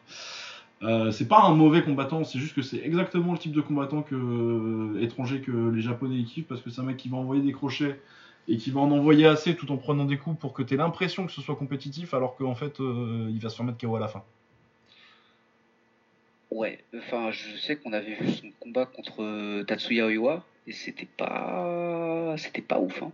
Ah non non non oui c'était mauvais c'est oui quand je te dis que c'est pas un je veux dire c'est il est pas il a pas l'air complètement complètement euh, étranger à un ring tu vois mais euh, oui non c'est ça ça, ça Ouais, pas le niveau je, je crois qu'effectivement on avait eu le, euh, je crois qu'on en avait parlé et ouais c'est ça, c'est ce que je, j'ai, je retrouve mes notes de l'époque et ouais et c'était, c'est ça, c'était beaucoup de beaucoup, beaucoup de crochets avec la tête en arrière et forcément et dès que c'est dès que c'était à l'intérieur s'il était il était perdu enfin ouais ça c'est vraiment plus qu'à la portée des Gawa. Je- Ah, euh, c'est même un mec qui va, c'est même un mec qui va éclater là. euh, C'est c'est un, match-up de Café Stade il y a deux ans ça. Ouais, ouais, c'est ça. Et en même temps, euh, Egawa, tu vois, là, depuis qu'il s'est fait, depuis qu'il s'est pris ses défaites euh, d'affilée contre euh, Tsubaki Hara, j'ai l'impression que pff, ils savent plus, c'est pas qu'ils savent plus trop quoi en faire, mais pour le moment, on- il est un peu, il est un peu sous film plastique pour le moment, quoi. Bah c'est qu'ils viennent de le monter en 60 kilos surtout. euh. Ouais, bien sûr, mais. ouais, mais non mais surtout fait- il n'y a pas juste euh, à la limite les défaites contre Tsubaki Hara bon c'est pas très grave c'est surtout qu'il a perdu contre Tatsuya Oiwa quoi. Ouais, bah, euh, enfin, si tu veux, le- la première, il perd, il n'y a pas de souci. La deuxième, il perd et il trouve pas la solution. Enfin, il trouve toujours pas la solution. Moi, j'ai trouvé ça, j'ai trouvé ça compliqué, bien sûr. Avec, euh, qui tourne toujours dans le même côté, c'est juste qu'il arrive pas à le voir venir. Euh, j'avais trouvé ça un peu, un petit peu difficile contre des, contre des mecs qui la jouent un peu euh, fimeux, en fait. Ah oui oui mais le truc c'est que Tsubaki Hara il est bon alors que Oiwa euh. J'avais Je trouve pas ça en deux de perdre contre Tsubakara, tu vois. Alors que Ouais, Oiwa, pour un, pour un mec qu'on a mis combattant de l'année en 2019, je crois, c'est compliqué de perdre contre Oiwa quand même. Ouais, bah ouais, ouais, je, ouais, je comprends ce que tu veux dire. ouais. Mais oui, bon, il se relance et puis. euh, En 60 kilos, il y a un truc à faire, je pense, pour lui. Bon, en tout cas, euh, ça, ça peut être un, c'est un bon highlight reel, je pense. Oui, oui, c'est ça, ça va être rigolo. Ça, va être un très, une très bonne. C'est c'est le début de la carte en plus. euh, Un bon KO rapide. Ensuite, euh, Yuta Kunieda contre Tatsuya Iwa. J'ai pas trop d'opinion sur ce combat. C'est un combat, quoi. On en est là. Ouais, non, mais pff, ça va, il y a 25 combats sur la carte. Il y en a beaucoup que j'aime bien. Celui-là, j'en ai un peu rien à foutre. Ouais, là, ça commence vraiment à être la partie un peu plus. Bah, euh, c'est les prélims, quoi. Ouais, clairement. Non, il y a encore une bonne surprise. Parce que euh, moi, vous le savez, je suis un optimiste. j'ai cru, euh, j'ai cru en la carrière d'Ignashov jusqu'au troisième combat contre Badrari. Le troisième, pas le deuxième. Du coup, je me dis, et tu sais quoi? Pas corne en kick, y a moyen. Euh, Monsieur, concrètement, monsieur. pourquoi pas Bah ouais, pourquoi pas. Bah surtout au K1, tu vois. euh, je te dis pas qu'il irait au One ou au... au One. Je viens de penser à la quête des 65 kg du Glory, je me suis dit, en fait, ça va. Mais ouais, non, mais c'est plutôt pas mal euh, récemment, euh, Pacorn. Il est sur 4 victoires Non, de en suite, ouais. il, a perdu que, il a perdu en 2020 contre Rafi Boui, qui a pas de honte. Ouais, clairement pas. Julio Lobo, c'est solide en Thaïlande, tu vois. euh, et sinon, avant ça, il a battu Ryota Nakano, qui est pas un mauvais euh, boxeur en plus. en- bon, ça date de 2019. Ah, mais, par contre, c'est un Yodmoué, donc euh, ça veut dire que même cramé, Bah, c'est ça, ouais. il est capable de pas mourir. Mais ouais, c'est. Ouais, et puis contre Ayato Suzuki, Ayato Suzuki, je pense qu'il gagne. Enfin, je pense que Pacorn gagne, du coup. C'est quand Ouais, même, bah écoute. Il, a que, il a que 32 ans. Il est, quand, il est qu'en 90, il est jeune encore. C'est relatif. Non, mais oui, euh, effectivement, il est loin de son. Mais bon, il a que 4 défaites depuis 2016, alors qu'il boxe euh, quand même encore 5 fois par an. Quoi. Donc, ouais, non, ça me, ça me dit bien, euh, Pacorn. euh, bah, ça, ça- surtout, euh, moi, un- il y a une place euh, très spéciale dans mon corps pour Pacorn, parce que c'est un combattant que j'ai adoré euh, dans les stades. La guerre, les guerres avec euh, Pansane. euh. Ouais. Ah, Pansane, il s'embarrassait pas de la littérature. C'était. Ah, et puis il était hyper complet, Pacorn. Pacorn, Ouais, c'était le mec qui était, il le meilleur nulle part, mais par contre, il savait vraiment tout faire. Ouais. Ouais, c'est vraiment un combattant que, que j'aimais beaucoup, et je pense qu'en kick, euh, à un niveau, euh, au niveau, au niveau japonais, parce que le K1 dans ce genre de kata-là, euh, à part euh, Noiri qui est monté déjà, de toute façon, euh, c'est-à-dire c'est, Yamato contre, contre Kenta Hayashi pour le titre euh, en haut de la carte, quoi. Donc, euh, je pense pas qu'à ce niveau-là, euh, ce soit. Pacorn, il l'a battu quand Yama... Pacorn, il a battu Yamato quand Yamato était bien meilleur que maintenant. Ouais, c'est vrai. Donc ouais non ça je trouve que puis euh, Suzuki c'est pas un mauvais combattant je pense que Pacorn va être un petit peu trop un peu trop Yodmurai hein, comme t'as dit mais euh, ouais c'est pas mal bon après sinon euh, Shintaro Matsukura et Katsuya Jinbo contre euh, contre des Brésiliens qu'on connaît pas j'aurais préféré qu'ils me mettent des gamins de 17 ans quoi bon ils m'ont mis des gamins de 17 ans en dessous c'est pas la question mais je vois pas trop l'intérêt de Matsukura et Katsuya Jinbo c'est des mecs qui ont la trentaine et dont on sait que il se passera pas grand chose quoi. C'est, vraiment niveau niveau niveau combattre pour le titre de temps en temps du crush quoi. Ouais. Ouais. Bon, ça c'est. Mais après euh, oui encore je, je vais pas je vais pas me plaindre de cette carte. euh, je suis ce sera sûrement des combats. Ah par contre c'est, ça 75 kilos ça. Ils auraient des ambitions de Ouais. une nouvelle KT. Ouais, t'as raison. Ah oui, bah écoute, euh, ouais. Euh, si c'est en plus c'est pour faire en faire des welter, Shitaro Matsukura et Katsuya Jinbo. ouais, ouais, non, c'est. Oui, c'est- c'est c'est un choix. c'est un choix. Après, euh, pourquoi pas hein, euh, Je suis pas sûr que 75 ce soit une KT où il y ait beaucoup de talent à signer. euh. Non, ce que j'allais dire, bah, c'est pas le bon pays pour ça. Déjà Non, c'est pas le bon pays, mais euh, j'étais en train de chercher. tu peux aller chercher des Russes. Des Russes, il y en a. Mais, Ouais, bon, les Russes en ce moment, c'était un peu compliqué, non? Ah oui, peut-être, ouais. Je sais pas si. Je sais pas, c'est pas le pays auquel j'aurais pensé en premier, là, niveau disponibilité des combattants, mais. Ouais, non, pas disponibilité des combattants. Moi, je pensais juste qu'il y en ait des bons. Mais oui, effectivement, je suis pas sûr qu'il puisse, euh, qu'il puisse aller au Japon. Je suis en train de réfléchir, de, voir si- de penser si on a mais on n'a pas vu de russe au, au Japon récemment. non. Non, mais même, enfin, d'ailleurs, même, même, avant, même avant la guerre, ça faisait un moment, non Euh, oui, il y en avait de temps en temps. Euh, bah, il y avait euh, Timon Nadrov qui devait. que je trouvais super fort et qui a disparu complètement depuis. Depuis son combat, son combat prévu contre. où il devait être dans le quart de finale, qui aurait dû faire demi-finale contre Takeru. Je crois que c'était au Cafesta d'ailleurs. Ou c'était Mais peut-être du le C'était suivant. a- c'était 2018, ça. Oui, c'est ça, c'est très vieux. euh, Je l'ai Ouais. gardé dans mes rankings très longtemps alors qu'il combattait plus. J'étais dans le déni euh, complet. il a boxé genre une fois en anglaise depuis et c'est tout quoi. Et ouais, non, il était super fort lui. J'aurais kiffé, J'aurais kiffé le combat contre Takeru. et ouais. Mais oui, je crois que c'est le dernier russe qu'ils ont eu de bouquet euh, de mémoire avec Egon. Ah, c'était il y a un moment. Oui, oui, non, c'est il y a longtemps. c'est longtemps, mais ouais, non, j'y croyais beaucoup. Euh, ouais, sinon, euh, il y a des petits prospects, je sais plus lequel c'était, je crois que c'était Riku Yamamoto qui avait le, palmarès le plus intéressant euh, chez les petits jeunes là. Je vais vous remettre la carte. Euh, Il y a Ueno Kuto, c'est le, premier combat pro. Je vais regarder, je pense qu'il a, dû- gagner un cocher ou un truc comme ça, lui. Euh, 13e euh, tournoi All Japan de K1 amateur euh, éclat 165 kg et des trucs en amateur, donc ouais, bon palmarès amateur. 1m80 en 65 kg, ça peut être intéressant. Ouf. Ok. Né en 2004. Oh putain. Ouais, non, là, c'est plus possible. hein. Faut arrêter. Ouais, ouais. Il prend euh, un, un vétéran euh, qui a déjà 8 combats et qui est né en 2001. qui est à 6-2, Ryugi. Et euh, ouais, c'est ça, c'est celui-là que j'avais vu qui avait le. Bah, Riku Yamamoto et Hashimoto Raita, c'est deux, deux jeunes invaincus avec euh, 4-5 combats. euh, ça peut être intéressant. Il est un peu plus vieux, euh, Riku, du coup, je pense que lui, il a... oui, lui, je l'avais regardé, euh, il punch très fort, Yamamoto Riku. Euh, Kyoku, par contre, techniquement, c'est pas encore trop ça. C'est pour ça qu'il a que deux combats alors qu'il est de 97, donc en, en tant que japonais, il devrait en avoir 24 déjà. Et sinon, oui, euh, Raita Hashimoto, 4 victoires, une par KO, euh, né en 2005, lui. J'ai pas encore le temps de le voir, mais euh, ouais, 157, ça, m'avait l'air intéressant. En tout cas, ouais, ça tape très fort, euh, Riku Yamamoto. Et sinon, on a euh, Eruto contre Kosuke, pareil, euh, là c'est plutôt des jeunes, mais euh, il y a un qui a 4 victoires, 3 défaites, et l'autre qui a 3 victoires, 5, 5, défaites de nul. C'est plus du remplissage de cartes. Quoi. Ouais, non. Puis là, de toute façon, c'est à une heure, euh, c'est à une heure interdite. Là, ça va être à quoi? À 4 heures du matin, ça? Euh, je sais pas si. Non, c'est c'est- c'est à quelle heure? Ça commence à 6h maintenant? Je- Ah, C'est peut-être 4 heures, c'est peut-être 4 heures. ouais. Ouais, je viens, de, je viens de checker là chez Gravaka et ça dit 3h45 euh, à, à l'heure de Paris. Oh, ça. Ouais.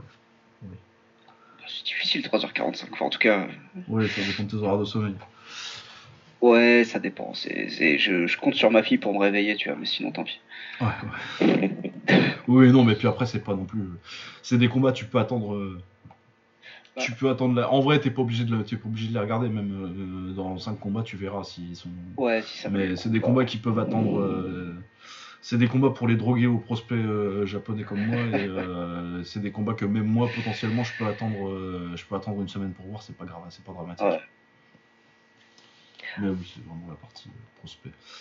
Euh, de quoi vous voulez parler ensuite Euh, Le Glory tout de suite ou le Japon Vas-y. Toute petite, petite interruption, du coup, on est d'accord que c'est vraiment une très belle carte. Oui, C'est vraiment une très belle carte de kick japonais et c'est sûrement la. Alors, moi, de ce que je, de ce que j'en vois, en tout cas, peut-être la plus grosse depuis The Match l'année dernière. Oui. Ça, euh, la- le, celle de Noël du Rise, elle était pas mal quand même. Oui, exact. C'est vrai qu'ils ont fait le cross avec le Glory et tout, mais ça c'est pareil. J'ai pas, j'étais le- le- les obligations familiales de fêter, de fêter Noël en famille m'ont un peu euh, mis des bâtons dans les roues. Ouais, mais les match-up étaient Euh, moins bien, euh, un poil moins bien.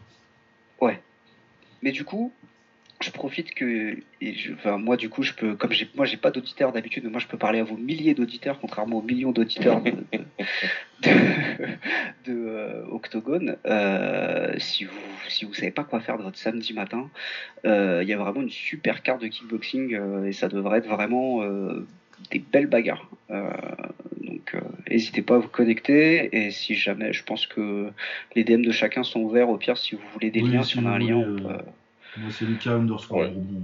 Enfin, j'imagine que maintenant, vous savez. Les auditeurs, ils savent un peu me trouver. Mais oui, Ouais, euh, si vous m'envoyez un DM, euh, je vous expliquerai. euh, je... Si j'ai si de quoi partager, parce que. Bon, normalement, c'est gratuit sur Abema TV en théorie. Seulement, c'est géobloqué au Japon, du coup, faut, une, faut un VPN japonais. Alors, le côté positif, c'est que généralement, jusqu'à une certaine intermission ou un certain combat, maintenant, c'est sur YouTube. Oui, il y a le, Euh, début c'est de la juste que c'est un peu caché, c'est pas, euh, on tape pas K1 comme ça et on tombe dessus. Malheureusement, il faut, faut un- faut un peu chercher, mais euh, mais normalement, ça devrait être dispo euh, au moins les, la première partie, Ouais, les je pense que la partie jusqu'à ouais. jusqu'à Kana, au moins, je pense que ça devrait être. euh, Ouais, voire peut-être même peut-être après en fait. J'irais j'irais presque jusqu'au jusqu'au combat Rise euh, Rise K1. Ouais, Ouais, c'est ça en fait, non, c'est ce que tu viens de dire. Ok, à peu près.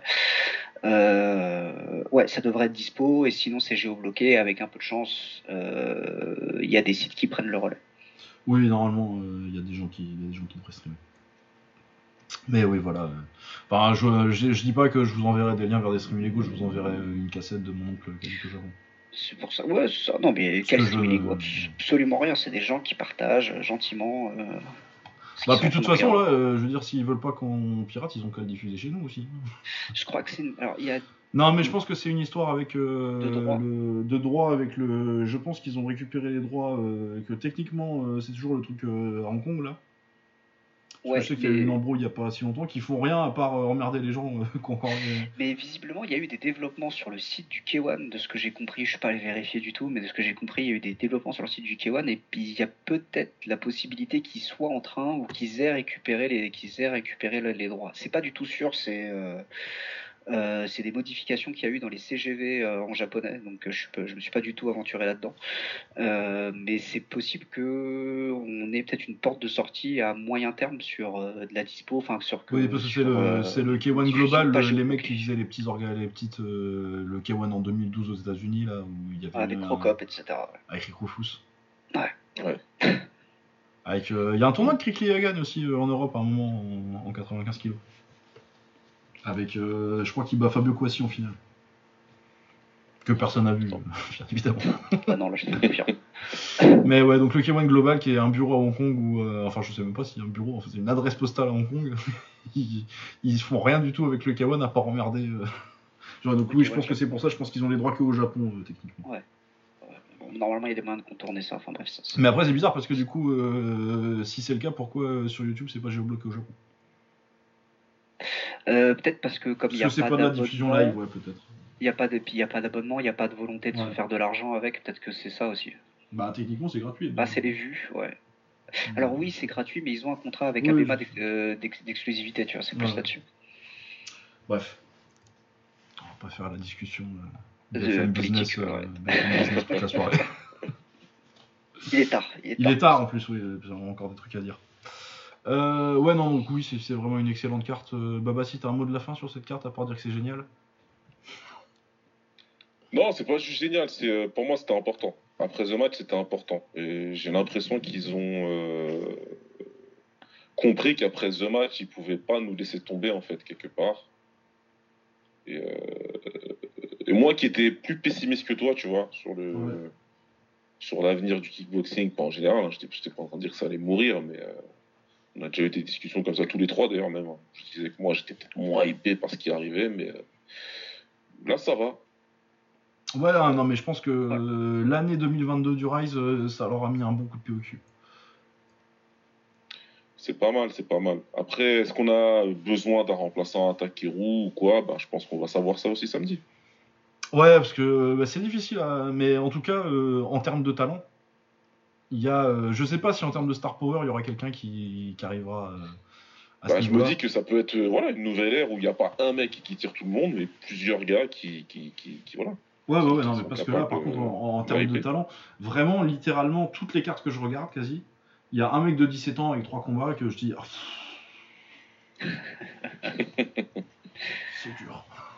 Ouais, après le, le grand nom pour moi c'est plus pour les c'est plus pour euh, le grand public en fait ou le semi grand public parce que c'est Ouais, plus c'est ça. euh, c'est Oui, plus oui, c'est vraiment ça. un truc ultra ultra mainstream mais effectivement c'est c'est pour ça que c'est important d'avoir quelqu'un qui a un flagship et tu peux être sûr que quand il est sur la carte, même si c'est un combat éclaté, c'est un, un match-up tout nul, les gens vont se connecter et vont regarder le combat, euh, voire acheter leur place. Mais là, effectivement, ça c'est des très bons combats pour nous euh, qui suivons ça et qui avons une passion pour le pied-point.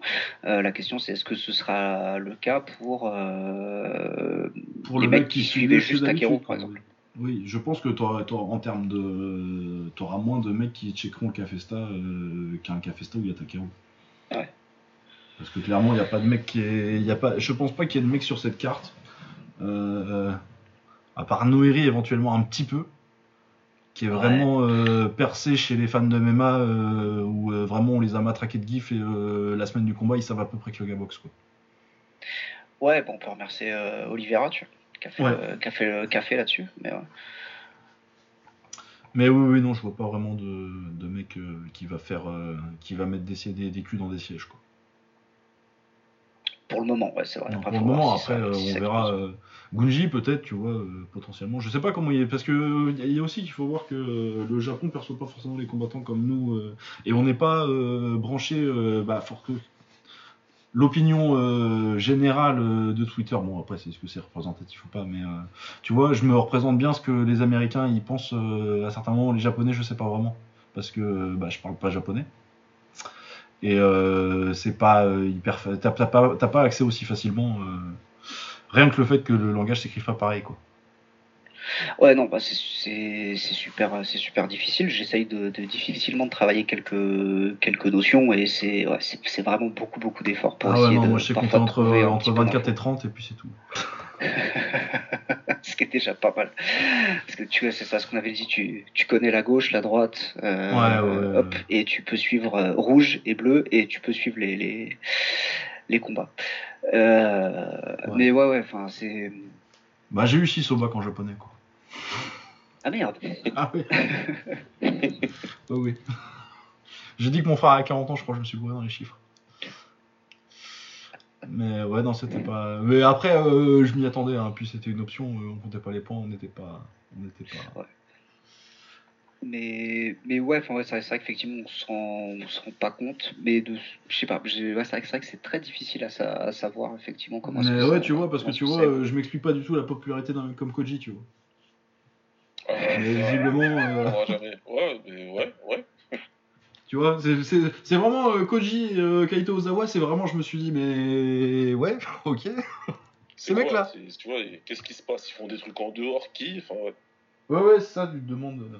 Ouais, je pense que la présence, euh, la présence sur les réseaux sociaux aussi doit aider quand même. Oui, c'est un truc dont on se rend pas vraiment compte, tu vois, euh, la présence euh, sur les réseaux sociaux des mecs. euh. Bref. Euh, oui, du coup, qu'est-ce qu'on avait abordé ensuite Euh, Le Glory ou le Japon euh, Ou les résultats du Japon? Euh. Je sais pas, comme vous voulez. Allez, Euh, le Japon. Oh putain, ah Le ouais, Japon. on est déjà 3 heures là. Oui, oui, oui, on est, on est bien, c'est pour ça que j'accélère un petit peu. Euh, le Japon, le knockout, euh, je crois que ça s'appelait Blaze, leur événement. Euh, je l'ai Super Bout Blaze, ouais, tout à fait. Super Bot Blaze, voilà. Ça, c'est vrai, c'est vraiment des noms de jeux vidéo des années 90. ça. Un Ah, là, bon jeu de combat arcade, euh, ouais. la deuxième version. parce que- Il y a un Street Fighter qui s'appelle comme ça, Super Bot Blaze. Non, je crois pas. Non, non, non, non. Mais ouais, Je- non, non, c'est clairement, Mais clairement pour moi, ouais. c'est le genre de truc où tu mets des, où tu mets tes pièces là, Ouais, ouais, tu mettais trois mots anglais alignés. et c'est la bagarre contre des punks ouais. Euh, ah, je voyais plutôt un jeu de versus, moi, mais euh, ouais. Ouais, ok, je, je prends aussi. Euh, du coup, euh, je voulais parler en premier de Isaku Ogasawara contre Ronachai Toramintra. Euh, c'était en 3x3, c'était knockout raid, donc c'était avec les coudes en plus. C'était vraiment Yes. en règle de taille, c'était pas, euh, on peut pas, tu sais, y a pas l'excuse. de, Ah bah c'était en kick. Et ouais non, il a été, ex- il a été excellent Ogasawara. Euh, de toute façon, moi je pense que c'est le meilleur japonais qui soit ni Rise ni Okewan dans son prime et tout, mais euh, ouais non là. en low kick, en anglaise, bah, il a été dépassé tout le combat, euh, Ronachai. Alors moi je trouve que ça a été beaucoup mieux euh, en round 2 en fait. Euh, au, premier il se fait totalement, il déborder par euh, Ogasawara qui arrive très bien à rester à distance et à rentrer, placer ses coups et ressortir euh, alors que Ronachai il rate, sa, il, il rate sa remise. Et en round 2 il arrive vraiment à bien s'en sortir avec les, avec les middle. Il se fait saisir un peu mais il arrive... euh, et au final, euh, le travail d'Ogasawara sur les, sur, les, sur les saisies est pas ouf il arrive à éviter les, les projections, les balayages. Euh, il s'en sent vraiment pas mal. Moi, en le, en le, regardant après coup, je me suis dit, peut-être que il, va commencer à renverser la, la vapeur. Et c'est vraiment le round 3 où il se fait euh, où Ogasawa reprend le, reprend le dessus et du coup arrive à mieux gérer les middle. En fait, il arrive à, il arrive à en tirer des dumps, il arrive à balayer, euh, il arrive à timer le, le timing, bravo. Il arrive à, il arrive à bien timer sa, sa balayette pour passer pile au moment où le middle se déclenche, des, des trucs, euh, des trucs assez fimeux et, et après il arrive à le, à le connecter sur un, sur, sur un échange de coups et c'est ça qui dit toute la fin du du combat il prend le dessus. Mais à la fin du round 2, pour moi, c'était vraiment un partout et c'était pas, c'était vraiment pas joué d'avance. C'était, assez sérieux en fait. Oui, c'est vrai que quand tu le dis, il fait un bon deuxième round, mais c'est vrai il y a vraiment le premier et le troisième en fait qui m'ont, ça, ils sont vraiment restés beaucoup plus en mémoire parce que. Par contre, oui, par contre, le, premier et le troisième sont vraiment ultra dominants alors que le deuxième est plus serré. Ouais, c'est ça, c'est que euh, effectivement, il est un peu mieux, mais c'est pas non plus un round que tu lui donnes euh, nécessairement, tu vois.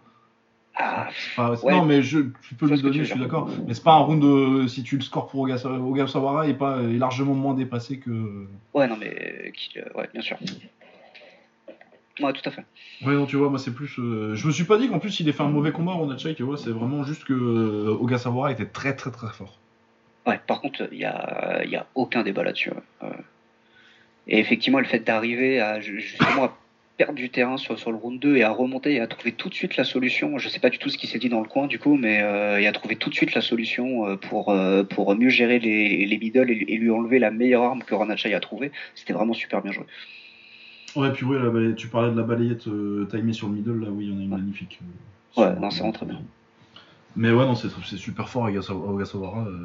J'aimerais bien que. Je comprends pas pourquoi. J'imagine que le Rise et le Kevin ils ont déjà dû lui filer un coup de fil. ça doit être parce qu'il veut rester, mais. Mais bah, en fait, je me dis qu'ils doivent pas mal payer en fait le le, le, le en fait. Parce que. Bah, c'est possible, ouais. Bah, Takimura qui est parti là-bas, quoi. C'était quand même un mec euh, qui pesait au K1 qui devait avoir un salaire quand même euh, relativement. Euh, relativement honnête au K1, tu vois. Du coup, je me dis que ça doit être que. Et si Ogasawara reste, un mec de, ce, de, de cette qualité-là reste, c'est peut-être qu'il n'y a pas un, tel différentiel entre ce que le ce que le K1 ou le Rise peut lui offrir et le knockout en fait. Mais en même temps, je, ouais, je, je suis pas sûr que le K1 paye vraiment beaucoup. Hein. Ah, je pense que le K1 ça paye, euh, ça paye pas très bien, oui. Ouais. Euh, mais oui, je pense que du coup, oui. Euh, bah, après, c'est pas mal parce que ça fait beaucoup de. Puis il n'y a, pas trop, a pas trop de contrats d'exclusivité non plus, à part vraiment chez les deux gros. Et encore, même le Rise est vraiment pas chiant avec ça. Non. Donc ça nous donne des très belles cartes, par exemple au Knockout ou au, au No Kick No Life. Yes. Mais ouais, euh, t'as un truc à dire sur euh, Ronachai contre Ogasawara Baba On t'a pas entendu. Ouais, j'ai l'impression de l'avoir vu il y a longtemps, c'est bizarre quand même. Euh... Ah, c'était il, y a trois jours. non, il faut que je le revoie, j'étais pas bien. Euh... Je, faisais autre chose en même temps, donc j'ai pas. Ce que vous dites là, c'est pas le souvenir que j'en ai en fait, donc faut que j'en revoie. Ah ouais, non, j'ai trouvé Ogasawara vraiment très bon. Euh, qu'est-ce qu'on avait d'autre euh, sur la carte? Euh, Je vais passer très vite sur Shiro Suzuki contre Marcos Wasabi Rios. quand j'ai vu marquer Wasabi, putain. ouais, bah, Shiro Suzuki, j'aime bien. c'est un bon bourrin. en fait, en gros, il... à chaque, chaque début de combat, il vide la jauge autant qu'il peut. Et après, si le mec est pas, est pas tombé, il commence à réfléchir à ce qu'il va faire derrière.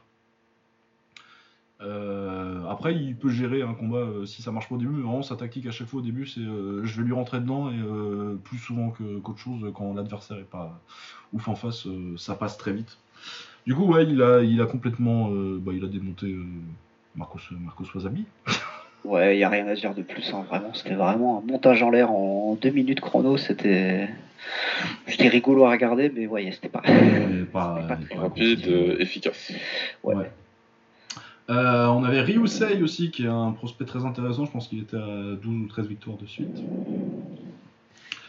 Euh, il va à l'extra round, je crois. Yes, euh, c'est allé à l'extra round et, Et il met un knockdown à regardé de l'extra manière un peu distraite, mais pour moi c'était assez clair pour euh, Ryusai en fait. Ouais, je pense, mais euh, il a beaucoup plus galéré. Il a galéré sur les low kicks un peu en début de combat et euh, il a dû s'employer un petit peu. Et du coup, avec le scoring japonais, je pense que c'est pas. Et après, il a fait ce qu'il fallait. Il, il gagne l'extra round avec un knockdown. Et, Oh là là, il met un, un, coup, de, un coup de genou sauté au plexus et en retombant la droite, c'était magnifique. Ouais, ouais, ouais, non, mais il est super fort. hein. C'était vraiment très bien. Ouais, en fait, ça c'était impressionnant de le, voir effectivement. Moi, je l'ai, moi, je l'ai trouvé au-dessus, mais, mais, mais comme tu dis, c'est vrai que c'était pas. C'était Il pas a, facile. il, il- il a euh, un petit peu galéré et là, vraiment sortir, euh, sortir un truc comme ça en fin de, en fin de quatrième round, c'était vraiment super. Ouais, ouais. Et euh, bah, il est dans la même caté que, que Gasawara. Hein. Ouais, bah allez-y. Hein. Ouais, faites-le euh, que ce soit en red ou en black. Euh, Du coup, black c'est leur règle kick et red c'est le muay thai, mais l'un ou l'autre, euh, faites le combat. C'est vraiment, pour moi, c'est Ouais, faut le faire. c'est un truc euh, évident. Évident à faire. euh. Euh, bon, bah, Minoru Kimura, il a gagné par KO en 30 secondes. Ouais, mais en même temps, ils lui ont mis un, ils lui ont mis un taille. Un taille il fatigué, avait 40, il avait 40 ans là. Facile. Oui, oui, oui, oui. Bah, il était champion de leur. Bah, ils ont pas non plus euh, une profondeur de ouf, du coup, il était champion, mais. Ouais, bah bon. Et Oui. effectivement, le premier, le premier crochet gauche solide qu'il a pris, il est tombé, c'était fini. hein. Euh, mais du coup, Kimura, il est parti là-bas, mais il devait pas arrêter le kick? Bah, c'est ce que j'avais cru. Parce que pour moi, il voulait soit se concentrer, se concentrer sur une carrière d'anglaise, soit sur une carrière de skater. Et j'ai jamais, su ce que c'était exactement. Mais euh, pour moi, il arrêtait le kick. Bah, il y Oui, a, j'avais cru il y a comprendre un, aussi, mais- un- un an de ça. Ouais, ouais. Oui, oui, bah, quand il. il s'était annoncé comme une retraite quand il part du K1, quoi. Donc, euh, Ah ouais. Mais pourtant, entre-temps, euh, il a fait un combat au Niki, au Niki Bombaye aussi, où il a battu euh, le gars du Rising, là, Yusuke Yachi, dans un combat, euh, c'était premier round dans kick, il le met au premier round et euh, deuxième round dans MMA. En MMA, du coup? Ah ouais. Bah en kick et MMA, tu vois, le premier round c'était du kick et le deuxième c'était du MMA. Un Ok, Naoki. Naka, Naoki comment il s'appelait? Oui, Aoki, ouais, je, je me souviens. Aoki Mais oui, contre, euh, j'ai oublié contre qui. Un- Bah le crossdresser là, ouais. euh. Ah putain. Nagajima? Je sais plus. Bref, on va pas. Euh, Fukashi contre Bazooka Koki, c'est KO troisième round contre Fu- Fukashi. C'est pas un gros comeback ça? Non, il y a eu un gros comeback, mais je sais plus. Euh, alors attends, euh, en fait, Bazooka était clairement au-dessus sur le round- euh, sur le. En fait, c'est oui, ça, c'est ça. C'était un gros, un gros comeback. Bazooka était au-dessus sur euh, le premier round. Il a pas arrêté de le faire, de le faire tomber, soit par des front kicks, soit par des projections, voire limite avec des, des takedowns de MMA par moment. Ouais. Et euh, le round 2 était un peu plus serré. Et le problème, c'est qu'en round 3, euh, Bazooka, il a plus de jus du tout. Et en échange, il se fait connecter par, euh, par Fukashi. Et à, pa- et à partir de là, euh, euh, je pense que Fukashi a dû lui envoyer une soixantaine de coups de poing entre deux ou trois, deux ou trois. Et puis à la fin, et, euh, à la fin, à la fin, ils arrêtent. Mais c'était pas la peine. Je pense que à la fin du au deuxième down, c'était pas la, c'était pas la Ouais, peine non, de l'envoyer pour qu'il se continuer. reprenne euh, 15, euh, 15 patates de plus. C'était vraiment euh, du zèle japonais euh, dans toute sa splendeur. Euh, ensuite. Il n'y a pas de combat dont je me rappelle plus trop là. Ouais, là, je suis vraiment sur la partie en plus qui a été diffusée en live et j'étais, j'étais occupé donc j'ai pas pu trop Ouais, regarder. Florek avait gagné. Ah, euh, J'ai décroché trop après. Euh, mais sinon, il y a, y Taimu Isai que- qui a défendu son titre euh, 60 kg du coup, en main cote euh, kick, et qui a 17 ans, c'est son quatrième combat. Il est, c'est- c'est- c'est- il est très très très fort. Gaucher, euh, athlétique, euh, bah, il me fait penser pas mal à Thomas en fait. Ouais, j'ai, j'ai noté qu'il était pas mal en, en, travail, euh, en ligne. J'ai vraiment bien aimé les, directs et euh, Motoyama qui était du coup un peu plus petit, qui devait faire le, qui devait faire le, qui devait du coup travailler pour essayer de se rapprocher et caler des crochets. Il a, il a eu, il a eu beaucoup de mal face à ça en fait. Et euh, pour, pour arriver à caler un crochet, il devait se prendre un, deux ou trois directs et du coup ça a été vraiment le, ça, le- du combat. Au final, au final ouais, c'était, bah c'était, il a bien boxé comme un grand quoi. Ouais, ouais, ouais, ouais. Et puis, euh, ouais, 4 quatrième combat, euh, 17 ans, je sais plus. euh, C'était quoi son palmarès euh? Ouais, c'était un mec qui avait 25 combats en face, quoi. Ouais, donc ça rend pas mal. Et 4 ans de pige. Donc euh, ouais non non c'était très bien. Euh, c'est ça le euh, comeback auquel je pensais, euh, Kiyoa contre Issei Sen- Senshai Gijim. Yes, Là je lui il avait, il avait été au tapis. Oui, sur le. Ouais, puis après, il y a, il y a le, il y a le coup de, il y a le coup de retourné à la fin. Ouais, Oui. C'est vrai que c'était pas mal. Oui c'est ça, ça finit sur le coup de retourner. Oui c'était pas mal, c'était intéressant ça. Euh, Et sinon ça c'est pas... Euh, Oui le KO de Musashi contre euh, Seiya Furuki, c'est ça, ça pareil, c'était pour le titre 55 kg je crois. Ouais, ça, j'étais pas là. Ça c'était pas mal. Et le reste des combats, c'est pas des trucs euh, dont on a vraiment besoin de savoir. C'était une petite carte et puis là on a, on a plus le temps. Parce qu'il reste encore deux petits Ouais. trucs à dire sur euh, le No Kick No Life du coup qui était il y a un mois. Euh, alors sur cette carte, il y avait principalement euh, Kaito contre Tsukuru Midori, Midorikawa. Bon Midorikawa qui est en fin de carrière. hein. Mais ouais, très belle perf de, de Kaito. Le premier don là sur le coude, j'ai dû, Ah. J'ai dû, euh, j'ai dû retourner en arrière et regarder, si- Ouais. regarder pourquoi il tombait. J'ai fait exactement la même chose et j'ai dû le faire deux fois. Ouais, non, mais c'est ouf. Ah ouais, Et- non, le coup en compte là, le coup de droit en compte. Tout le travail en coude de toute façon. euh, Il y a un moment, je crois que c'est avant peut-être le, c'est un des, un des derniers dons où il, fait, il part sur euh, crochet, coup de coude, genou. Et c'est pas ça qui met le don, mais c'est ça qui le met dans le rouge. Et il, le- il y a un middle après qui le fait tomber, mais c'est Ouais, tout à fait, embêter, ouais. quoi. Et vraiment l'enchaînement euh, crochet, coude, genou, superbe. Ouais, non, c'était c'était sauvage. Ouais. Bah, moi, ça m'a rendu un peu triste que euh, les gros combats de, de Kaito, on va les voir sans les coudes. Parce que ça m'a fait penser un peu à du. Bah, le truc, c'est qu'il boxe avec ses coudes, c'est un truc qu'on voit pas trop, euh, même chez les spécialistes des coudes, c'est que t'as beaucoup de mecs qui ils sortent les coudes, mais en clinch, quoi. Ou alors sur un coup. Ouais. Là, c'est vraiment des, des, des coudes dans des combos, ça me fait penser. euh, L'autre mec euh, à, qui je pense quand je vois ça, c'est euh, Corbett.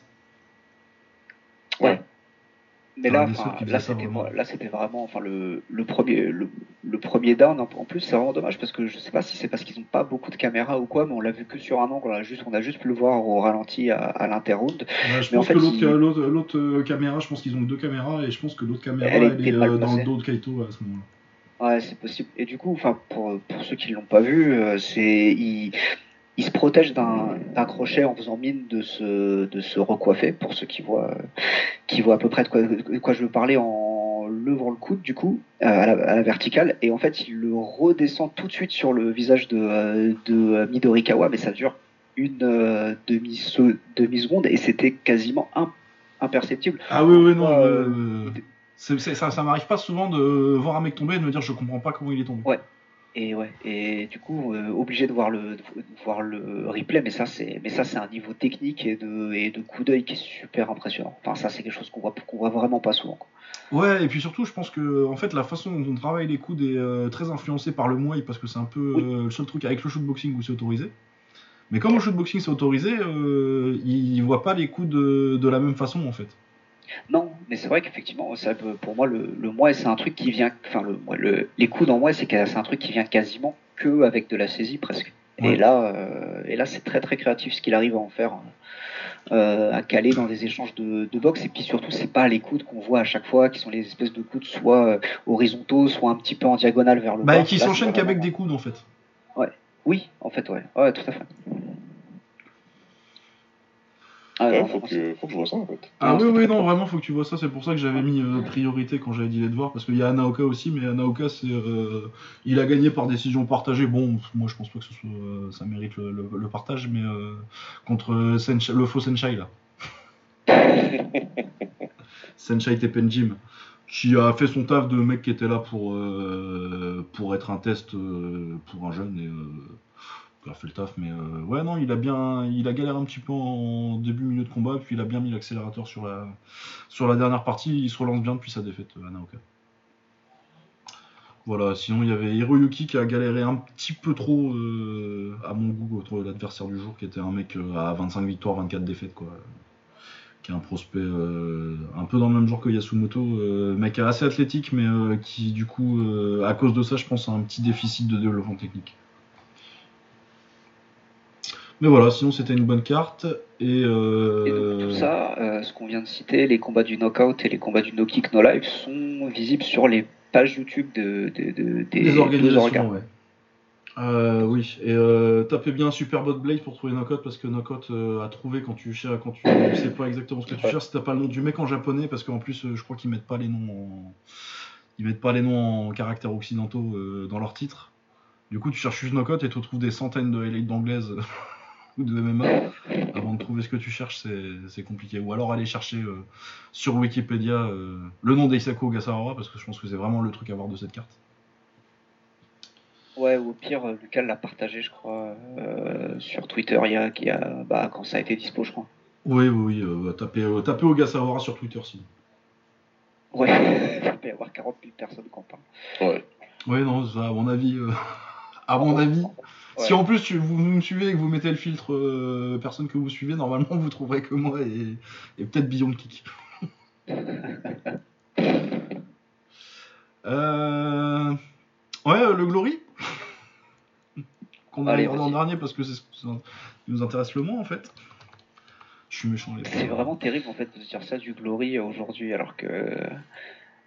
Enfin, il y a 5 ans, tu tu t'imaginais pas dire quelque chose comme ça quoi. Ah bah il y a 5 ans j'aurais jamais commencé euh, une partie kickboxing sans commencer par le Glory.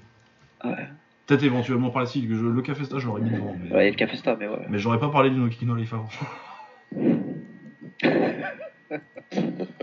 Même en étant euh, un extrémiste notoire euh, du Japon, du, du G-Kick, euh, non. Non, il y a un très très bon combat. euh, le problème, c'est que euh, il a pas vraiment de sens, quoi. C'est un super fight, mais moi ça me hype très peu parce que c'est quasi un welter contre, euh, contre quasi un 60 kg. Ouais, ouais, c'est la mode des super fights et une catégorie à part, il y a du sens, tu vois, featherweight, lightweight, on va dire, euh, au Glory, enfin, l'UFC l'ont fait il y a pas longtemps euh, c'était très serré, mais là, vraiment, il y a un gros écart entre les deux physiques. Et en plus, En plus. Ah, on a peut-être perdu Baba. On a perdu Baba. Euh, ouais, bah écoute. euh, en plus, euh, du coup, on parlait de. Oui, oui, oui, donc euh, Pechpanangon contre Bestati. Euh, donc. Oui, non, sur le papier, euh, tu devrais être content quand même, c'est le champion euh, des, des légers contre des, Ouais. contre des plumes, mais euh, on sait que Pechpanangon il est un peu à la limite. Et surtout, moi, le problème c'est que j'ai avec ça, c'est que bah, on vient de parler de Kaito. Moi, Kaito, je veux bien le voir contre Bestati. Et là, euh, Kaito, il a boxé le mois dernier. Il va reboxer, euh, je sais plus si c'est, je crois que c'est à la fin du mois là. Qui boxe contre Lee Sung Yoon. Euh, il avait le temps, du coup, t'avais un, t'avais un 70 kg euh, potentiel. Donc, euh, je trouve ça un peu dommage. Mais sinon, je pense que l'écart physique va être trop grand. Mais sinon, c'est plutôt un bon combat. Oui, en soi, ouais. Bah c'est vrai que du coup, c'est un peu bête qu'ils soient partis sur cette, sur cette solution-là, mais en même temps, ils sont. Il faut bien en fait qu'ils aient quelque chose pour promouvoir leur, euh, euh, leurs cartes ou euh, qui sont quand même de moins en moins, euh, de moins en moins alléchantes, quoi. Et je pense qu'ils ont vraiment. Enfin, c'est pas qu'ils n'ont pas eu le choix, mais euh, ils se sont dit qu'il fallait qu'ils proposent quelque chose d'un petit peu, d'un petit peu inédit en fait. Ouais, ouais, ouais, non, après, euh, faut bien qu'ils tentent des trucs. Hein. Je, leur- je suis moins euh, virulent que Baba là-dessus, mais euh, oui, je suis d'accord. Ça me. Je vois pas trop. euh. ouais, moi, ça me fait chier. Moi, ça me Ah fait bah chier. voilà Ah voilà. Ouais, j'ai eu ça coupé, je sais pas ce qui s'est passé. Non, ça me fait chier, ça me fait chier, parce que déjà, ça dit beaucoup de l'état des deux catégories dans... au Glory. Si tu te retrouves à devoir faire ce match-up-là. Euh, je suis en train de cracher dans la... On peut dire, ouais, bah ouais, en train de cracher dans la soupe, là, c'est deux combattants exceptionnels, ça va être un bon combat. Bien sûr, je vais regarder, et, euh, et, l'opposition de style en elle-même est intéressante. Mais, euh, mais voilà, un gros écart physique avec un combattant qui a un avantage physique, mais qui n'est pas manchot du tout. Et Pechmanomrou, il est suffisamment euh, pour pouvoir, euh, pour pouvoir euh, ne, pas clamser dans ce combat-là. Mais, euh, mais ouais, c'est surtout en termes de grosse organisation, une des deux premières organisations de kickboxing au monde. Si tu veux, le kickboxing n'a jamais eu besoin de faire ce que l'UFC fait. Les super fights là, ouais. euh, mecs de, de catégories différentes. Au kick, on a toujours eu suffisamment de densité, surtout dans ces deux catégories-là quand même. Ouais, c'est surtout ça en fait, c'est que euh, tu devrais avoir des mecs euh, pour ton champion 65 kg et ton, ton, ça. champion vois, de 70 et- kg à boxer, quoi. En kick, il y a tellement de densité qu'un qu'un- qu'un- qu'un champion ne règne pas longtemps. Ce qu'a fait City Child, par exemple, c'est exceptionnel, tu vois. Et pourtant, c'est quoi 6 défenses, je crois? 5 ou 6, je sais plus. Euh, ouais, ça dépend si on compte euh, à partir du moment où il est champion euh, pour, de, pour, pour de vrai ou s'il Voilà. est champion du peuple. Et Pechmanov, pareil, il a dominé dans sa KT euh, depuis un certain temps, mais c'est aussi. normalement, si tu fais bien les choses et que tu as ton roster suffisamment étoffé, ouais, le, le titre. Ouais, et puis t'avais une bonne moitié des mecs qui étaient pas là aussi. Comment? Bah en 65 kg, tu vois, en 70 kg ça allait, mais en, en 65 kg t'avais quand même une bonne partie des top fighters qui étaient pas au glory. Non, bah c'est ça, c'est pour ça, Ouais. exactement. Donc, euh, c'est, c'est, je suis obligé, ouais, si tu veux, de, de peindre euh, un, un portrait un peu, un peu plus, un peu plus sombre. Maintenant, voilà, c'est euh, une fois que j'ai dit ça, euh, le combat est intrigant. Ouais, voilà. Euh, le combat, il est intrigant, c'est, c'est de super combattants. Tijani, il, est en- il arrête pas de progresser. Il, il a un style qui est pas du tout au style hollandais typique, donc euh, Pechmanormong, il est face à, il est face à un problème, quoi. C'est un combattant qui est grand, qui a de très bons genoux, qui utilise bien ses jambes, qui est pas juste euh, 1, 2, 3 et gros low kick en bas. Oui, puis qui s'est dernier contre euh, City Chai qui est, euh, qui est un Patch Panomong 70 kg en mieux. Ouais, bah, c'est, aussi, tu vois ce que je veux dire, c'est qu'il n'est pas passé loin alors qu'il n'était pas encore ce qu'il est aujourd'hui. Face à un City Chai, euh, ouais. On verra, on verra, ça veut rien dire aussi. On va pas commencer à faire des maths. euh, Ouais, ouais, on va pas enterrer euh, Patch Panomong tout de suite. Hein. et voilà, pas, c'est pas un combattant que tu peux enterrer. C'est pas un combattant que tu peux enterrer. Mais, euh, mais voilà. Mais Euh, ouais, je vois ça comme, vous, comme tu l'as dit en commençant, on, on est à 3 heures, euh, presque 30 de podcast. Et on, on conclut avec le Glory rapidement, quoi. Ah bah le reste de la carte il me fait pas beaucoup rêver non plus. hein. Ça veut dire ce que ça veut dire, en fait. Bah oui, parce qu'on a Tariq Babez, euh, il était déjà descendu en lourd léger, je crois. Il en a déjà fait un en lourd léger? Il a fait un titre contre Masloboyev. Ah oui, c'est ça, ouais. Il perd. Euh, oui, il prend un certain euh, Toledo que je ne connais pas du tout. 17-5 apparemment. Bon. Espagnol. Ok. Ouais, ouais, mais, ça- ouais, mais ça, quand c'est ton, quand c'est ton Quand c'est ton commun, c'est compliqué, ouais. Que, ah, puis je veux pas me lancer des fleurs, mais un gars que je connais pas en commun dans un, event de kick d'une grosse organisation, c'est quand même problématique. Ouais, c'est clair.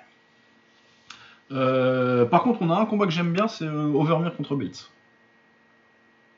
Parce que euh, j'ai beaucoup aimé ce, que j'ai vu de Overmeer pour l'instant, et puis Bates euh, avec son style un peu full, et puis euh, vétéran, mine de rien, maintenant, ça fait un certain temps qu'il là, même s'il a que 5 combats au Glory, ils sont étalés sur très longtemps, mais il a battu Harold Grigorian, ça commence à faire un certain temps, mais non, je trouve que c'est un bon, test pour, voir où Overmeer en est. Qui devrait être plutôt un bon combat, et ouais, encore une fois, les Welters, ça reste leur KT. leur meilleur KT, je pense. hein. Ouais, ouais, clairement. Ouais. Ouais. T'as un truc à dire, euh, Romain? Non, j'ai rien à dire, non, j'ai rien à dire de plus là-dessus. euh, Micheletti contre Mayedine. Donc Mayedine qui descend en lourd léger. Ça peut être un combat sympa. Ouais, bon, euh, oui.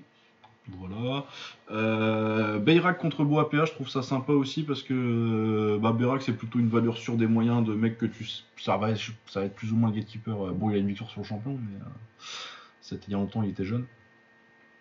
Et oui, non, je pense que c'est un mec qui peut s'installer comme vraiment le mec qu'il faut battre pour aller prendre le titre. Et Boapea, euh, s'il est à 13 victoires, 3 défaites, 1 nul. Je crois qu'il sort d'une défaite, mais je l'ai trouvé intéressant jusque-là. Ouais, il sort d'une défaite contre Sergei Brown. Mais je l'avais trouvé pas mal sur son premier combat, donc euh, ça, peut être, ça peut être intéressant. Et je crois qu'il est pas très vieux. Voilà. euh, Ah bah tiens, euh, il revient euh, Kachab. Nabil Kachab qui avait battu euh, un mec super musclé la dernière fois. Et qui prend Sofiane Laidouni du coup. Euh, je sais pas s'il va gagner parce que c'est pas un grand musclé. Ouais. Et Ouais, ouais, ça voilà. peut être un bon combat pour ouvrir la, pour ouvrir la carte, euh, la carte Ouais, pour principale. ouais. carte, ouais. Après, oui, les. Oh là là. C'est du peu, c'est du lourd, ça, hein, pour les coups, ouais. Ouais, tu, Tuitupu et Mitrich. Je vais essayer de cacher mon enthousiasme encore un peu plus. Ouais, et euh, en welter, euh, c'est Chico Kwasi, je crois. Ça doit être le frère de de Fabio. Bon, on verra, je le connais pas. En Walter. Ouais. C'est, ça fait combien de mecs que tu connais pas là? Euh... Bah 1, 2, 3, 4. Ouais. Et puis Ouais, il y en a bah, beaucoup que je connais pas beaucoup. hein. Genre moi PH je l'ai vu boxer deux fois, euh, Kachap je l'ai vu boxer une fois. Ouais, c'est ça. C'est effectivement, moi j'avoue que c'est des, c'est donc qui vont pas parler beaucoup. Alors après, ils font ça, ils font ça en Hollande, donc euh, il y a beaucoup de, il y a beaucoup de Hollandais. Va y avoir un public, euh, un public de Marocains qui va se déplacer, euh. donc euh, c'est cool. Mais c'est vrai qu'effectivement, ça fait, Ouais, ouais, ça fait pas, ça fait pas rêver quoi. ouais, non, clairement. Ouais, non, c'est quand même dommage de. Sur une carte où t'as mis un super fight, euh, et ouais, moi, le seul combat que euh, vraiment euh, j'ai envie de vraiment voir, tu vois, que je sais que quoi que je fasse dans la semaine qui suivra, je le verrai, c'est Overmere Bates, quoi. Le reste, euh, Berak, Boapea, ça m'intéresse un peu, mais. euh, et euh, Mayedine, Gbabez, là, bon, je, vais, ça, ça- je pense que ça va être des combats sympas, tu vois, mais c'est pas des trucs qui vont changer ma vie si je les vois pas, quoi. Ouais, non, c'est ça. Non, mais je pense que ça va être des combats sympas. Mais ouais. Mais oui. bah après, voilà. Bah, si vous êtes, euh, si vous êtes en surpoids, si vous savez faire, euh, si vous savez lever la jambe un petit peu, euh, tentez votre chance au Glory. Ça. Non, mais c'est un peu ce que c'est en train de devenir. Je suis désolé. Enfin là, c'est, c'est. Ah, bah, c'est une organisation régionale maintenant, hein. Ouais, bah ouais. C'est ouais. plus une organisation mondiale, le Glory, à part euh, vraiment euh, le top top de la KT, mais encore, et pour combien de temps encore quoi? Ouais. Parce que là, euh, si tu dois faire un classement du, du- si je dois faire un classement des organisations, c'est derrière le K1, c'est derrière le Rise, c'est derrière le One. Ouais, c'est ça. Après, en termes de vue, je sais pas du tout. En termes de vue, ouais, c'est ça. En Bah, t'as toujours de- une présence, t'as, t'as une présence occidentale, quoi. euh, c'est ça le truc. Mais et que du coup, ça, ça passe à des horaires euh, plus pratiques, euh, surtout pour les Américains aussi. Parce que les Américains, c'est pour comme l'UFC pour nous. tu rien, vois, le, le One, là, avec, leur, euh, avec leurs horaires de diffusion euh, pour les Américains, c'est en train de devenir un truc euh, qui passe un petit peu de MMA, mais aussi beaucoup de kick, à des horaires super, super appréciables pour eux, tout en étant une organisation qui, a- qui commence à avoir pas mal d'occidentaux, en fait. Alors, Ah bah oui, pas- non, pas euh, là, euh, on parlait de mecs qui ont un peu percé euh, dans la, la conscience des fans de MMA. Euh, à l'Azov, je pense que chez le MMA Twitter, ça commence à savoir qui c'est. Yes. Euh, Ouais, ouais, en plus c'était c'était un week-end où l'UFC c'était pas ouf. Ah oui, si, je me souviens, c'était le même week-end où on a eu euh, euh, Imavov contre, contre Strickland. Ouais, voilà, et puis euh, le, il, il a mis. euh, bah, comme Superbone qui a eu un peu le même effet quand il a mis KO Petro. Ouais, Tu vois, et comme il met KO celui qui a mis KO et que pareil, euh, ça tient en un gif. c'est surtout ça aussi, parce qu'une victoire par décision, les gens ils vont pas, ils vont pas voir de, de, de vrai highlight. Alors qu'un KO contre un- dans un combat comme ça, ça fait le tour d'internet en deux jours. Quoi. ouais, puis c'était c'était spectaculaire. hein, donc ouais. Ouais. Donc oui, non, bah, ça, ça, ça commence à faire une paire de fois où, où quand on parle du Glory, on n'a pas de choses très sympas à dire. Ah, ils essayent. Ouais, non, bah après ils font ils font avec ce qu'ils peuvent. Là, là, de ce qu'on a compris, ils ont prévu euh, un tournoi, euh, un tournoi. Oui, il y a un. GP poids lourd euh, à 8, euh, ils reviennent au truc qu'on marché il y a des années. Ouais. Je sais pas si. Bah si, parce qu'en plus en lourd, oui, c'est- un, peu ta- c'est un peu ta seule carte à jouer quoi. Bah c'est ça, ça reste, ça reste une de leurs, euh, une de leurs meilleures KT et euh, et puis normalement les combats sont rigolos. Et t'amènes des gens parce qu'il Oui, y a et puis en plus tu vas pouvoir mettre, euh, tu vas pouvoir essayer de mettre Saki. Euh, Overeem il a raté un test, du coup euh, ça va peut-être être compliqué, mais tu vas pouvoir mettre Saki pour se mettre un petit. Eh, vous vous rappelez de lui? Que, Ouais. ouais. Lui, Ouais, vous le connaissez, tu dans vois. un pays où il n'y a pas de, où il a pas d'interdiction de stéroïdes, tu vois, j'en sais rien. Bah ouais, je sais pas parce que j'ai vu qu'il y en a un qui a testé même en Allemagne. Je croyais qu'ils allaient là pour euh, parce que pour pas que les Hollandais les emmerdent. Mais visiblement non. Ouais non, je sais pas ce que c'est. euh. Ils sont devenus tatillons les gens quand même. hein. Ouais, ouais, non. je sais pas. Je, est-ce que, est-ce que les gens veulent pas voir Overeem à son meilleur niveau? Bah ouais, c'est ça. Il faut savoir ce que vous voulez. C'est comme quand en anglais ils se sont mis à, à tester Tyrone Pong, quoi.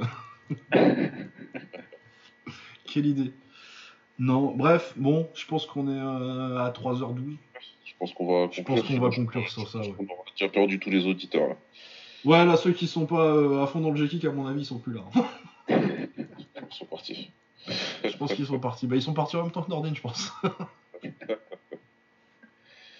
là, il reste un mec qui s'est endormi et trois dégénérés. Bon, merci d'avoir écouté. Allez, portez-vous bien, ciao. Salut. Salut. À bientôt.